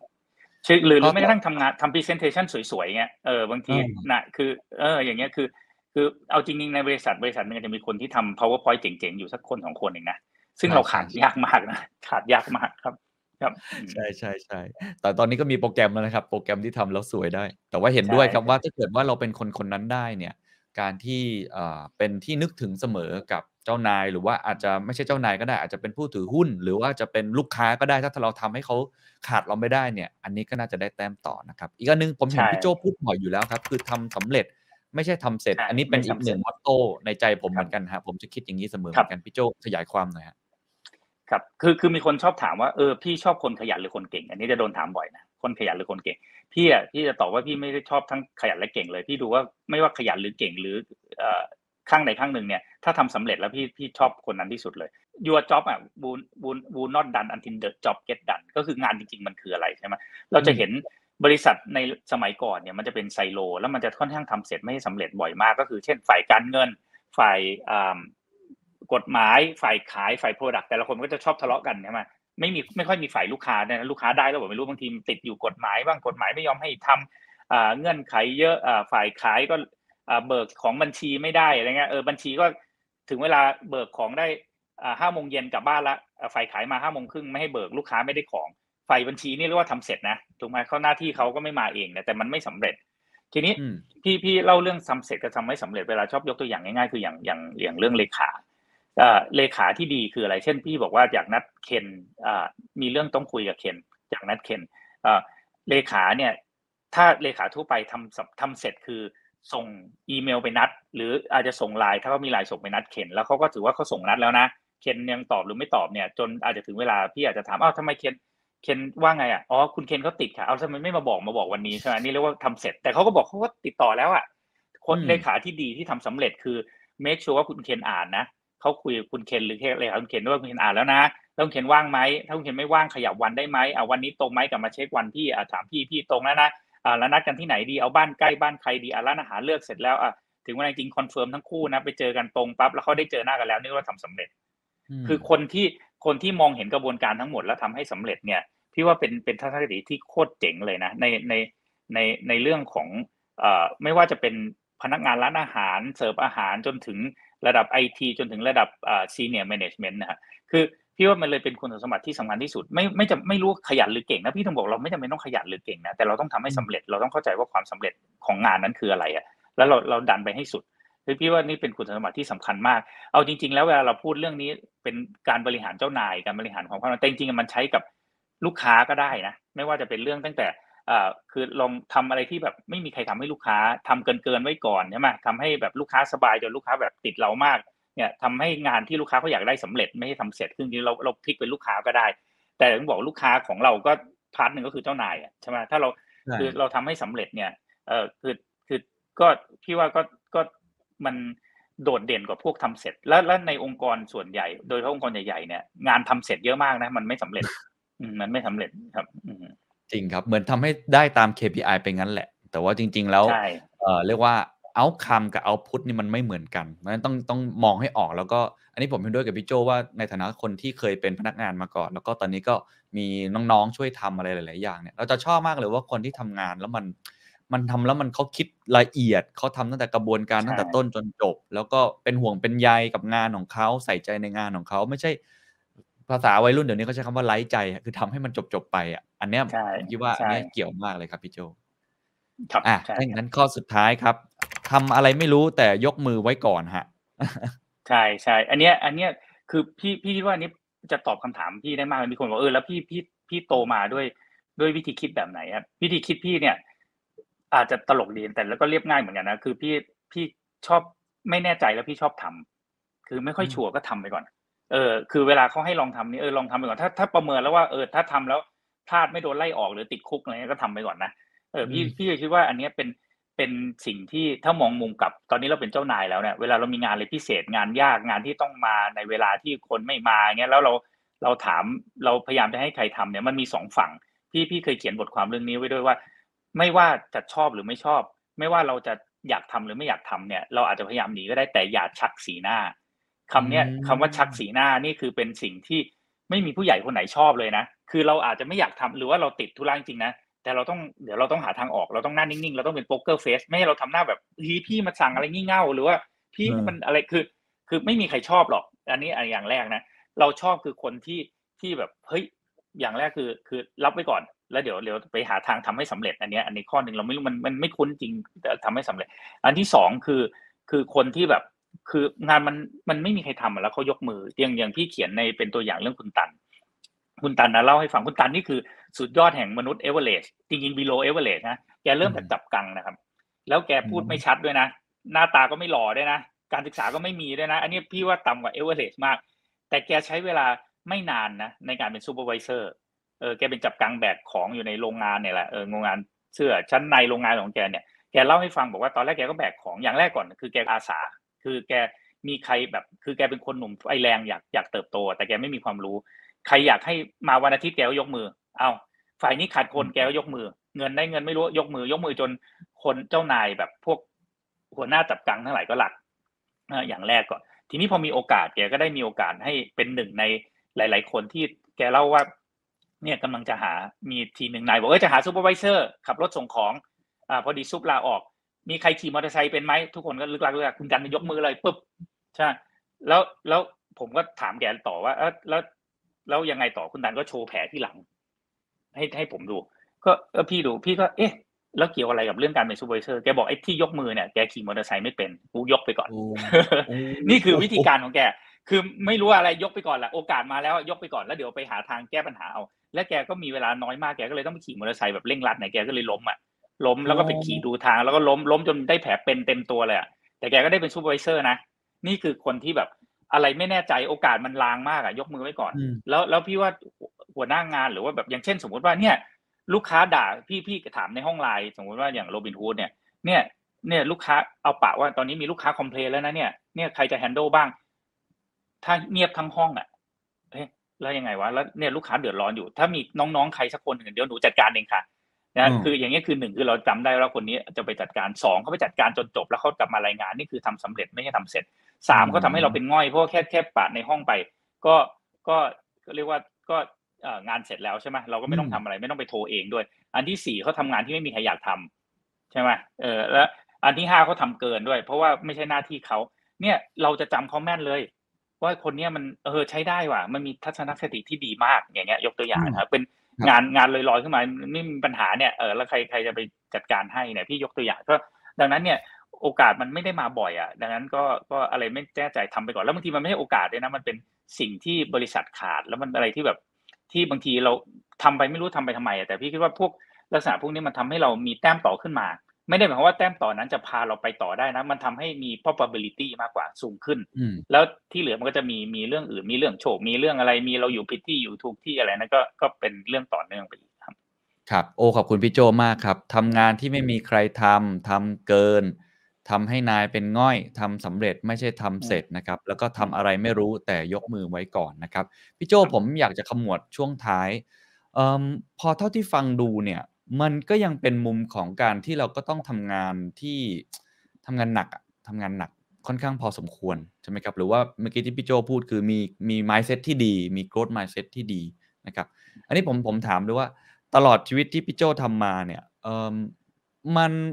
จำเป็นไหมที่ต้องพนักงานคนนั้นเขาหรือว่าคนคนหนึ่งต้องมี purpose ต้องมี passion ในการทำงาน หรือว่าเสาร์อาทิตย์ก็ยังคงทำได้ มันทำเกี่ยวไหมกับการที่เราต้องเป็นลักษณะแบบนั้น ตอนนี้มันมีแนวคิดที่คนเริ่มรู้สึกแบบ ไม่อยากทำลักษณะแบบนั้น เราทำอย่างนั้นทำไมถูกไหมครับ หรือว่าคนรุ่นใหม่ส่วนใหญ่ก็จะมองว่าเฮ้ยมันต้องเท่าเทียมกันสินายจ้างต้องไม่เอาเปรียบลูกจ้างสิ แต่พอพูดมาไอ้ทำทำทั้งหมดของพี่โจมันก็ยังกลับมาที่ลูกจ้างอยู่ดีว่าเหมือนลูกจ้างต้องทำเกินต้องทำเยอะกว่าปกติเนี่ยจริง ๆพี่โจมองเรื่องนี้ยังไงครับคือคือพี่พี่ว่าเราคือจริงๆมันมีหลายมิติมากนะฮะคือพี่เป็นมนุษย์ที่ทำงานไม่หนักเลย คือ คือขึ้นอยู่กับจังหวะของชีวิตว่าเราจะออกแบบเราเราอะไรที่เราไม่ชอบอะคือบางคนชอบทำงานหนักนะ คือบางคนบางคนสนุกกับงานนี่นี่ถือว่าเป็นโชค แล้วก็ถือว่าเป็นคนที่แบบอาจจะคอนเทนต์ในตัวบางคนไม่ชอบทำงานหนัก ในจังหวะบางจังหวะอย่างเช่นพี่อะพอเราโตขึ้นมาเรื่อยๆเราก็หาลูกน้องเก่งๆพอเรามีลูกน้องเก่งนะชีวิตสบายมากเลย คือคือรู้คือ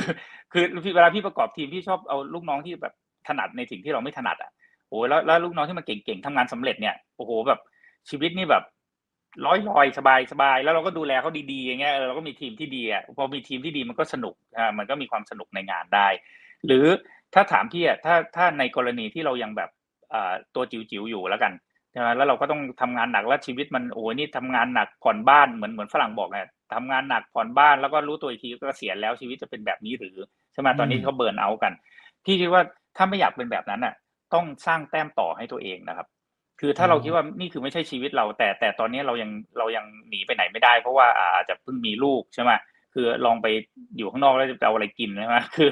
คือดังนั้นต้องสร้างให้แต้มต่อให้ตัวเองแต้มต่อให้ตัวเองอะของเรามีหลายเรื่องนะครับ พี่ว่าอย่างแรกเนี่ย คือที่ที่ฝรั่งพี่จำไม่ได้พี่เขียนบทความไปแต่จำชื่อ ชื่อที่เขาเรียกไอ้กลุ่มนี้ไม่ได้ก็คือเอออย่าง early คือพยายามจะจะรีทายเร็วอะในการที่รีทายเร็วอะเราก็ต้องวางแผนการเงินใช่ไหมเราต้องมีเราเราเราทำยังไงเราถึงจะเข้าใจเรื่อง investment ใช่ไหมเราเราต้องคือมันจะมี magic number 72 ถ้าเล่ากันก็คือว่าถ้า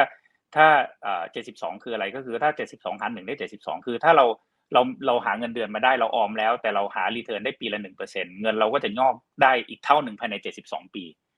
แต่ถ้าเอาหาร10มันคือ7.2ปี คือถ้าเรามีวิธีการหาเงินแล้ว แล้วแล้วงอกได้ปีละ10%เงินนั้นก็จะเท่าทบต้นภายใน7.2ปี ถ้าเราหาได้20%ต่อปี ก็จะได้ภายใน3.6ปี มันต่างกันมากนะระหว่างคนหาเงินได้1%กับ20%นะครับ คนที่จะมีอิสรภาพทางการเงินต้องเข้าใจเรื่องกลไกเรื่องตัวเลขนี้ด้วย ส่วนใหญ่เนี่ยถ้าคนคิดว่าอาชีพเราไม่ใช่แบบเราอยู่แบบนี้ไม่ได้เนี่ยอันนี้คือเรื่องที่หนึ่งเลยที่ต้องเข้าใจว่าว่าทำไงเราถึงจะมีมีเงินมากพอที่เราจะมีทางเลือกแล้วกันว่าเราจะอยู่ต่อเราจะทำต่อหรือว่าเราไปทำงานเบาๆลงก็ได้ แต่เงินเงินไม่ใช่ทุกอย่างแต่มันก็แต่มันก็เป็นมินิมัมของทุกอย่างเหมือนกันใช่ก็คือเหมือนกับว่าถ้าเกิดเราเรามองอนาคตไปเราไม่อยากทำงานหนักแบบสามสิบปีสี่สิบปีมาแล้วปรากฏออกมายังติดหนี้อยู่ก็คือเราต้องให้ความสำคัญเรื่อง การเงิน เรื่องการลงทุนอิสรภาพทางการเงิน ควบคู่ไปด้วยนี่ข้อแรกในมุมพี่โจครับใช่ใช่แล้วแล้วต้องเข้าเข้าใจเรื่อง return ของการเงินด้วยนะฮะคือแล้วเดี๋ยวนี้ return สิบเปอร์เซ็นหาไม่ยากนะคือคนรวยมาถึงเป็น K-shape ไงเพราะว่าคนรวยเขารู้หรือว่าคนที่มีเข้าใจเรื่องการเงินเขารู้ว่าจะหาได้ไง ดังนั้นก็ถึงจะเป็น K-shape แต่คนที่หาเงินได้ฝากดอกเบี้ยหนึ่งเปอร์เซ็นต์ถึงสู้เขาไม่ได้ อันที่สองเนี่ยจะทำให้เรามีแต้มต่อเรื่องเรื่องอ่าจะเรียกว่าเรซูเม่ก็ได้นะก็คือว่า คือถึงบอกว่าเดี๋ยวนี้มันไม่มีพันธสัญญาเราต้องอยู่บริษัทนี้ชั่วชีวิตบริษัทก็อยากจะเอาเรา retire early retire ไปใน 45 อยู่แล้ว ดังนั้นเนี่ยเราต้องมีอำนาจต่อรองอะไรบางอย่างนะฮะคืออำนาจต่อรองเกิดจากอะไรอะ ก็คือเกิดจาก project ที่เราทำงานแล้วสำเร็จใช่ไหมคือเราถึงจะมีโอกาสที่จะจะไปสมัครที่อื่นได้เรานี้เราต้องหาทางให้มีมีอะไรที่เป็นความสำเร็จของเรา ในในในคือคือไม่ทำไปเรื่อยๆอะแล้วก็โทษฟ้าโทษดินไปเรื่อยๆงั้นเราก็จะออกจากวังวนนี้ไม่ได้ ดังนั้นเราต้องเตรียมตัวยังยังพี่คุยกับน้องๆที่โรบินฮูดว่าเนี่ยถ้าทำกันตอนนี้หนักๆกันปีสองปีเนี่ยนะแล้วถ้าโรบินฮูดมันสำเร็จเนี่ยทุกคนมีเรซูเม่ทำงานโรบินฮูดเนี่ยไปที่ไหนคนก็รับใช่ไหมดังนั้นอยู่ก็ไปช็อปไปไปคือพี่บอกว่าสองสามปีแล้วเดี๋ยวว่ากัน อย่างเงี้ยเราเราจะสร้างเรซูเม่ของตัวเองได้อย่างไร ให้ให้เราสามารถมีความโดดเด่น ซึ่งที่เราเล่ามาเนี่ยมันก็มีโอกาสนะทำสิ่งทำงานที่ไม่มีใครทำอย่างเงี้ย คือทำงานที่ไม่มีใครทำเนี่ยถ้าเราเป็นผู้จัดการสาขา เราไปอยู่สาขาไกลๆเลย แล้วเออสาขาที่ไม่มีคู่แข่งไม่มีใครอยากไป แต่เราพัฒนาสาขานั้นจนแบบเป็นตัวเลขอันดับหนึ่งแต่เวลาเวลาผู้ใหญ่ที่แบงค์ดูเขาแรงระหว่างกรดสูงสุดอยู่แล้วเขาไม่ได้ดูหรอกว่าสาขาไหนอะไรคือเขาดูแบบสาขาแบบท่าบ่อหนองคายเอ้ยทำไมดีใช่ไหมเพราะเราเราอาจจะไปอยู่ท่าบ่อหนองคาย แล้วอันนั้นก็เป็นเป็นเรซูเม่เราด้วยนะ เราเคยทำพลิกฟื้นสาขานี้ต่อไปถ้าไปอยู่แบงก์โอเคเดี๋ยวนี้แบงก์อาจจะ mobile banking แล้วแต่ยกตัวอย่างรุ่นเก่าหน่อยก็จะทำให้เรามีมี story เราจะสะสม story สะสม branding ของตัวเองได้ไง แล้วก็พี่ว่าอันที่สามเนี่ย คือการที่ทำไงให้ให้เราสามารถมีเอ่อจะเรียกว่าเอ่อ reference ก็ได้นะหรือว่าเป็นเป็นเวลาจากไปเนี่ย คือเราต้องควรจะต้องทำดีกับทุกคนอะก็คือ คือเพราะว่าเพราะเวลาเวลาเราจะต้องถึงเวลาจริงๆเนี่ยเออเขาก็จะมาถามที่บริษัทว่าคนนี้เป็นยังไง leadership skill เป็นยังไงใช่ไหมน้ำจิตน้ำใจมีไหมอะไรเพราะทุกคนก็อยากได้คนที่มีโดยเฉพาะอายุเยอะๆจะมองเป็น leader นะครับ แล้วก็แล้วก็ข้ออีกข้อสุดท้ายก็คือว่า networking อะฮะก็คือทุกอย่างเนี่ยมันอยู่ที่เราแหละคือคือโลกโลกอะเราชอบคิดว่าโลกหมุนรอบตัวเราแต่จริงๆเราหมุนรอบคนอื่น ดังนั้นเนี่ยอืมเราเป็นแค่ middle เนี่ยเราทำไมคือเราถึงจะมี networking ก็คือไปเรียนหลักสูตรใช่ไปเข้าอบรม networking คือรู้จักคนนู้นรู้จักคนนี้ประเทศไทยก็จะเป็นอย่างเงี้ยชวนกันไปชวนกันมา พอเราดีกับคนอื่นเราเรามี skill บางอย่าง หรือเราทำอะไรสำเร็จมาบางอย่าง แล้วมีโอกาสที่ไปเปิดเผยไปคุยกับโลกภายนอก เราก็จะมีโอกาสเลือก เนี่ยมันเป็น choice มากกว่า คือคือ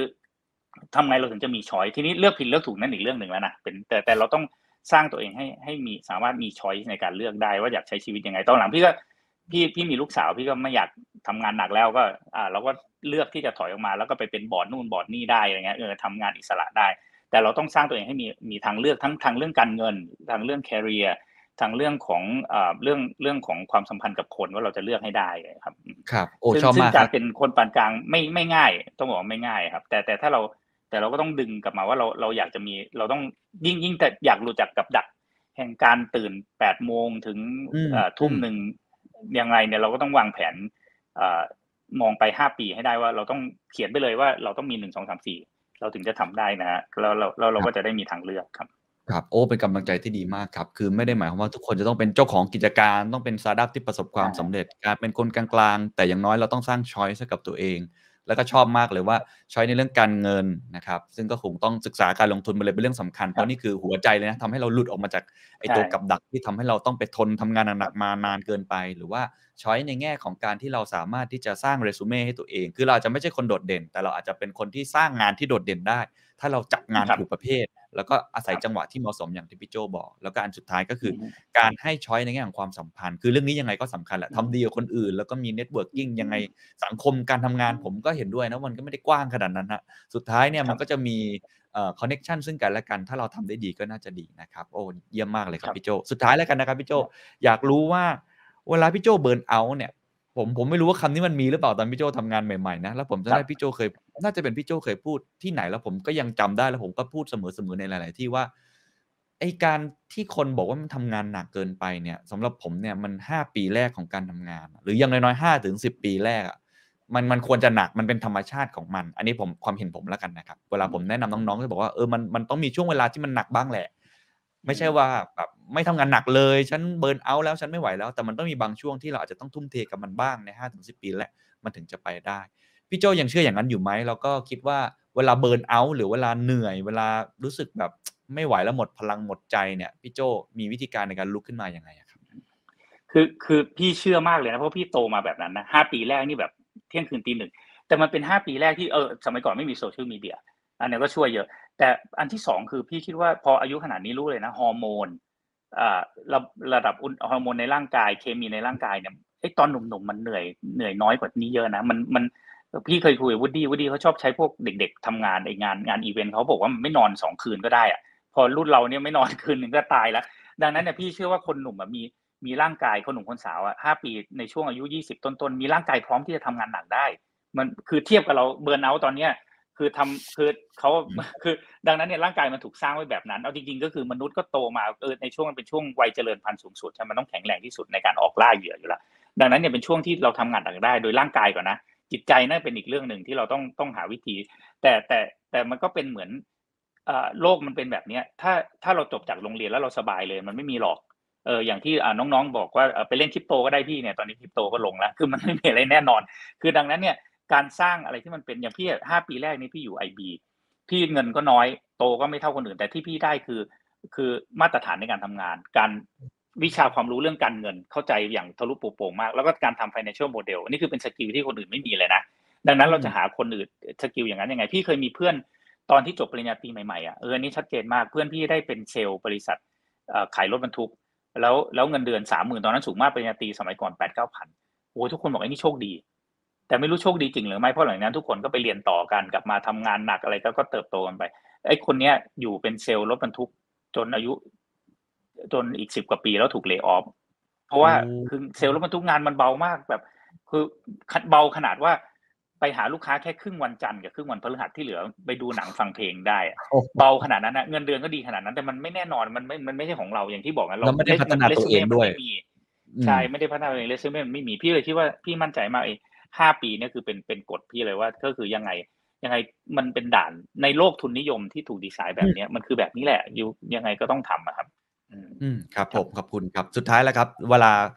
เอ่อคนเนี่ย burnout เวลาเหนื่อยเนี่ยอ่าเวลา burn ใช่เวลาแบบเราให้กำลังใจคนหน่อยพี่โจเพราะว่าช่วงนี้คนคนต้องยอมรับนะพี่ว่าสถานการณ์โลก แล้วก็ประเทศไทยเศรษฐกิจต่างๆ มันอืมปัญหามันรุมเร้ามากครับโควิดอืมเอง ตอนนี้ก็เงินเฟ้ออีกน้ำมันก็แพงอีกหมูก็แพงอีกทำงานลากเลือด เงินเดือนไม่ขึ้นอีก คือปัญหามันเยอะมาก แล้วมันยังมีเรื่องโซเชียลมีเดียเรื่องสุขภาพจิต มันมันไม่ไหวจริง ๆ พี่โจ mental อะ health เนี่ยกลายเป็นเรื่องที่มีใหญ่มากเคล็ดลับมีมีวิธีครับเคล็ดลับที่ที่ปฏิบัติได้ไม่ง่ายแล้วกันนะแต่พี่ทำมาสิบกว่าปีละเล่าเรื่องนี้ ตำแหน่งที่น่าจะเบิร์นเอาที่สุดในโลกคือตำแหน่งอะไร ประธานาธิบดีสหรัฐ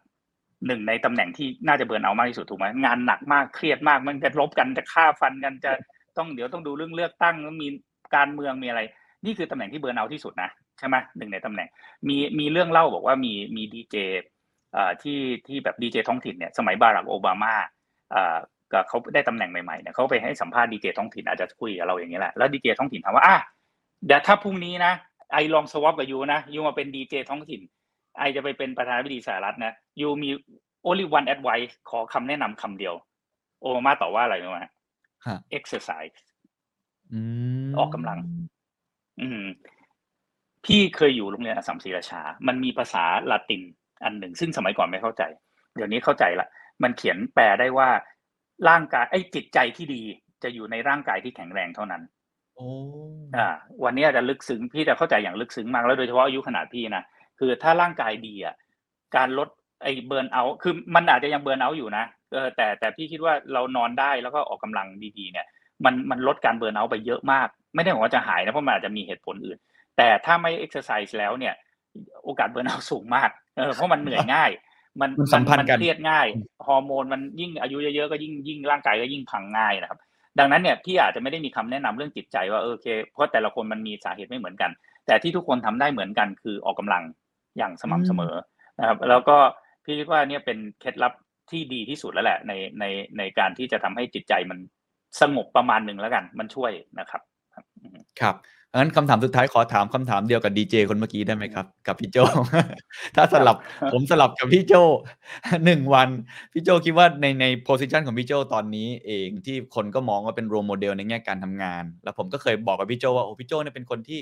เหมือนกับมีคนอยู่รายล้อมที่ที่แอดมายพี่โจเยอะมากนะครับ แล้วผมก็เห็นเอ้ยพี่โจก็ไม่ค่อยทำงานหนักเนาะก็มีเวลาไปกินโอมากาไม่เสะไม่ทำงานหนักอะไรต่างๆเนี่ยสมมติสลับได้เนี่ยเดี๋ยวนี้ไม่ทำงานหนักอะไรละอืมอะไรทำให้พี่โจแบบมามาถึงตรงนี้ได้ หรือว่าอะไรที่ทำให้พี่โจสามารถดีไซน์ชีวิต การทำงานความสัมพันธ์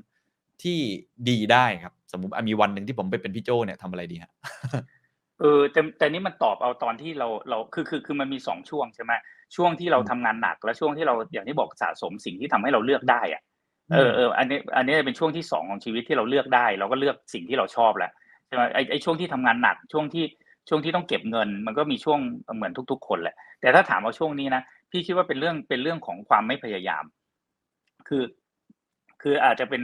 อันนี้คือพี่เป็นมนุษย์ introvert คือรู้จักตัวเองแล้วกันว่า คือเราเราเรียงว่าเรา อะไรสำคัญในชีวิตมากกว่า เราเราเราเราเคยพี่เล่าเรื่องนี้บ่อยละคือสมัยน้ำท่วมเนี่ยพี่จุ้ยสุบุญเลี้ยงเขาแต่งเพลงชื่ออะไรที่สำคัญกว่าเพราะเราจะหยิบของได้ไม่กี่อย่างเวลาน้ำท่วมถูกไหมเราต้องใส่รถไป บางคนก็จะเอาพระเครื่องไป บางคนเอารูปถ่ายไป บางคนเอาแก้วแหวนเงินทองบางคนเอาหมา บางคนเห็นว่าบ้านสำคัญก็อยู่รอน้ำท่วมเลยอะถ้าจำได้สมัยก่อน ดังนั้นตอนเนี้ยลองเรียงดูว่าอะไรสำคัญ แล้วแล้วเราใช้ชีวิตตามนั้นเนี่ย มันก็จะได้ตามนั้นใช่ไหมคือพี่ยกตัวอย่างตอนถ้าถ้าเราไม่ได้เอาเรียงตัวเองเนี่ยเราก็ไปคิดว่าโอ้ยเรื่องเนี่ยเราต้องมีตำแหน่งใหญ่ ๆ ซื้อเรื่องสำคัญ เราต้องมีเงินล้นฟ้าทำทุกอย่างเพื่อให้ได้เงินมาใช่ไหมเพิ่งอ่านโค้ดอันหนึ่งบอกว่าถ้าอยู่มีเงินเยอะๆหรือถ้าอยู่เป็นเทคเกอร์อะอยู่อาจจะ eat well นะแต่อยู่เป็น giver อยู่ sleep well อะก็คือว่าถ้าถ้าถ้าเราเราเอาคือพี่อะพี่พี่พี่เรียงง่าย ๆ พี่ชอบอ่าพี่ลูกสาวอันดับหนึ่งการอ่าออก ออกกำลังอันดับสองแล้วภรรภรรยาร่งกแล้วครับพี่โจเอ่อภรรยาจล่ะริงครับๆลูกสาวรวมอยู่ในภรรยานี่แหละเอาเรียกว่าครอบครัวก็ได้แต่แต่แต่แต่ลูกสาวเพราะเราต้องให้เวลาเขาพี่กับภรรยาอ่าถือว่าเป็นบอดี้เดียวกัน แล้วเราก็จะอืมเราช่วยดูแลลูกสาวออกกำลังนะครับ แล้วก็อันอันที่สามก็คือว่าเดิมมันก็คือเรื่องความสุขจุกจิกก็คือว่าเรารู้สึกว่าเราชอบมีอะไรเล็กๆน้อยๆความสุขเล็กๆน้อยๆพอเราเราไม่ชอบเราเคยมีชื่อเสียงเราก็ไม่ค่อยชอบ อันสุดท้ายเพิ่งมาค้นพบในระยะหลังคือว่าต้องมีประโยชน์ ต้องทำตัวมีประโยชน์ เออแล้วแล้วมันพวกนี้มันทำให้เรารู้สึกว่าเออเรา fulfill จะสังเกตว่าพวกนี้มันได้มีเรื่องเงินชัดเจนนะเพราะว่าโอเคเราอาจจะมีเงินเพียงพอแล้ว แต่ต้องเรียงแต่ละช่วงของชีวิตไม่เหมือนกันนะฮะอย่างเช่นเคนต้องลองเรียงตัวเองดูวันนี้ไปนั่งเรียงดู คือตอนตอนหนุ่มๆอะเงินมาอันดับหนึ่งเลยก่อนมีลูกอะเพราะจะแต่งงานไงแล้วเราไม่มีเงินแต่งงานเราจะแบบจะไปขอลูกสาวว่าได้ไงใช่ไหมเราต้องหาเก็บเงินก่อนใช่ไหมเงินตอนนั้นสุขภาพไม่ได้เป็นเรื่องใหญ่ใช่ไหมเงินตำแหน่งอย่างนี้ยต้องเรียงกันว่าจะเป็นยังไง แล้วแล้วแล้วก็พยายามจัดชีวิตแบบนั้น ดังนั้นพี่ก็เลยชอบ ชอบเรื่องความสุขรอบตัวทุกทิกเอ่อแล้วก็พอช่วยคนแล้วคนสะสมคำขอบคุณอะไรเนี้ยมันเราก็รู้ว่าเราเราอยากเราสะสมอะไรมากกว่า มันเราสะสมเงินก็ได้สะสมคำขอบคุณก็ได้สะสมผู้คนก็ได้สะสมเวลาก็ได้อย่างเงี้ยคือดังนั้นเนี่ยเราอยากสะสมอะไรที่เป็นเคอร์เรนซีของเราอะเราเราก็เรียงเรียงไว้แล้วเราหยอดกระปุก ไม่ไม่จำเป็นต้องเป็นเงินทุกเรื่องอันนั้นอาจจะเป็นอาจจะเอ่ออาจจะเป็นคำตอบที่อาจจะไม่ชัดเจนนักนะคือเพราะใช้ใช้ชีวิตแบบมีมีมีน้องที่ที่ที่เอ่อเคนก็รู้จักที่แบงก์เขาชอบนิยาม การใช้ชีวิตและการทำงานพี่ว่ามั่วๆกะกะเอาคือเออก็จะบอกนี้ก็ได้นะว่า อันนี้อาจจะเป็นเคล็ดลับพี่ก็ได้ว่า อะสไตล์พี่คือมั่วๆเอากะกะเอาอะไรอะไรรู้สึกแฮปปี้ก็ทำไปครับครับขอบคุณครับ ชอบมากเลยครับครับอะไรที่สำคัญกว่า อาจจะให้คุณผู้ฟังทุกท่านที่ฟังอยู่ลองไปเรียงลำดับดูนะครับ ซึ่งแต่ละช่วงวัยก็ไม่เหมือนกันอย่างที่พี่โจบอกเนาะแล้วก็ต้องรู้ว่าตัวเองให้ความสำคัญอะไรกับตรงนี้นะครับ อาจจะลองคอมเมนต์มาใน YouTube ก็ได้นะครับ วันนี้ขอบคุณพี่โจมากนะครับขอบคุณครับ ครับ สวัสดีครับ สวัสดีครับ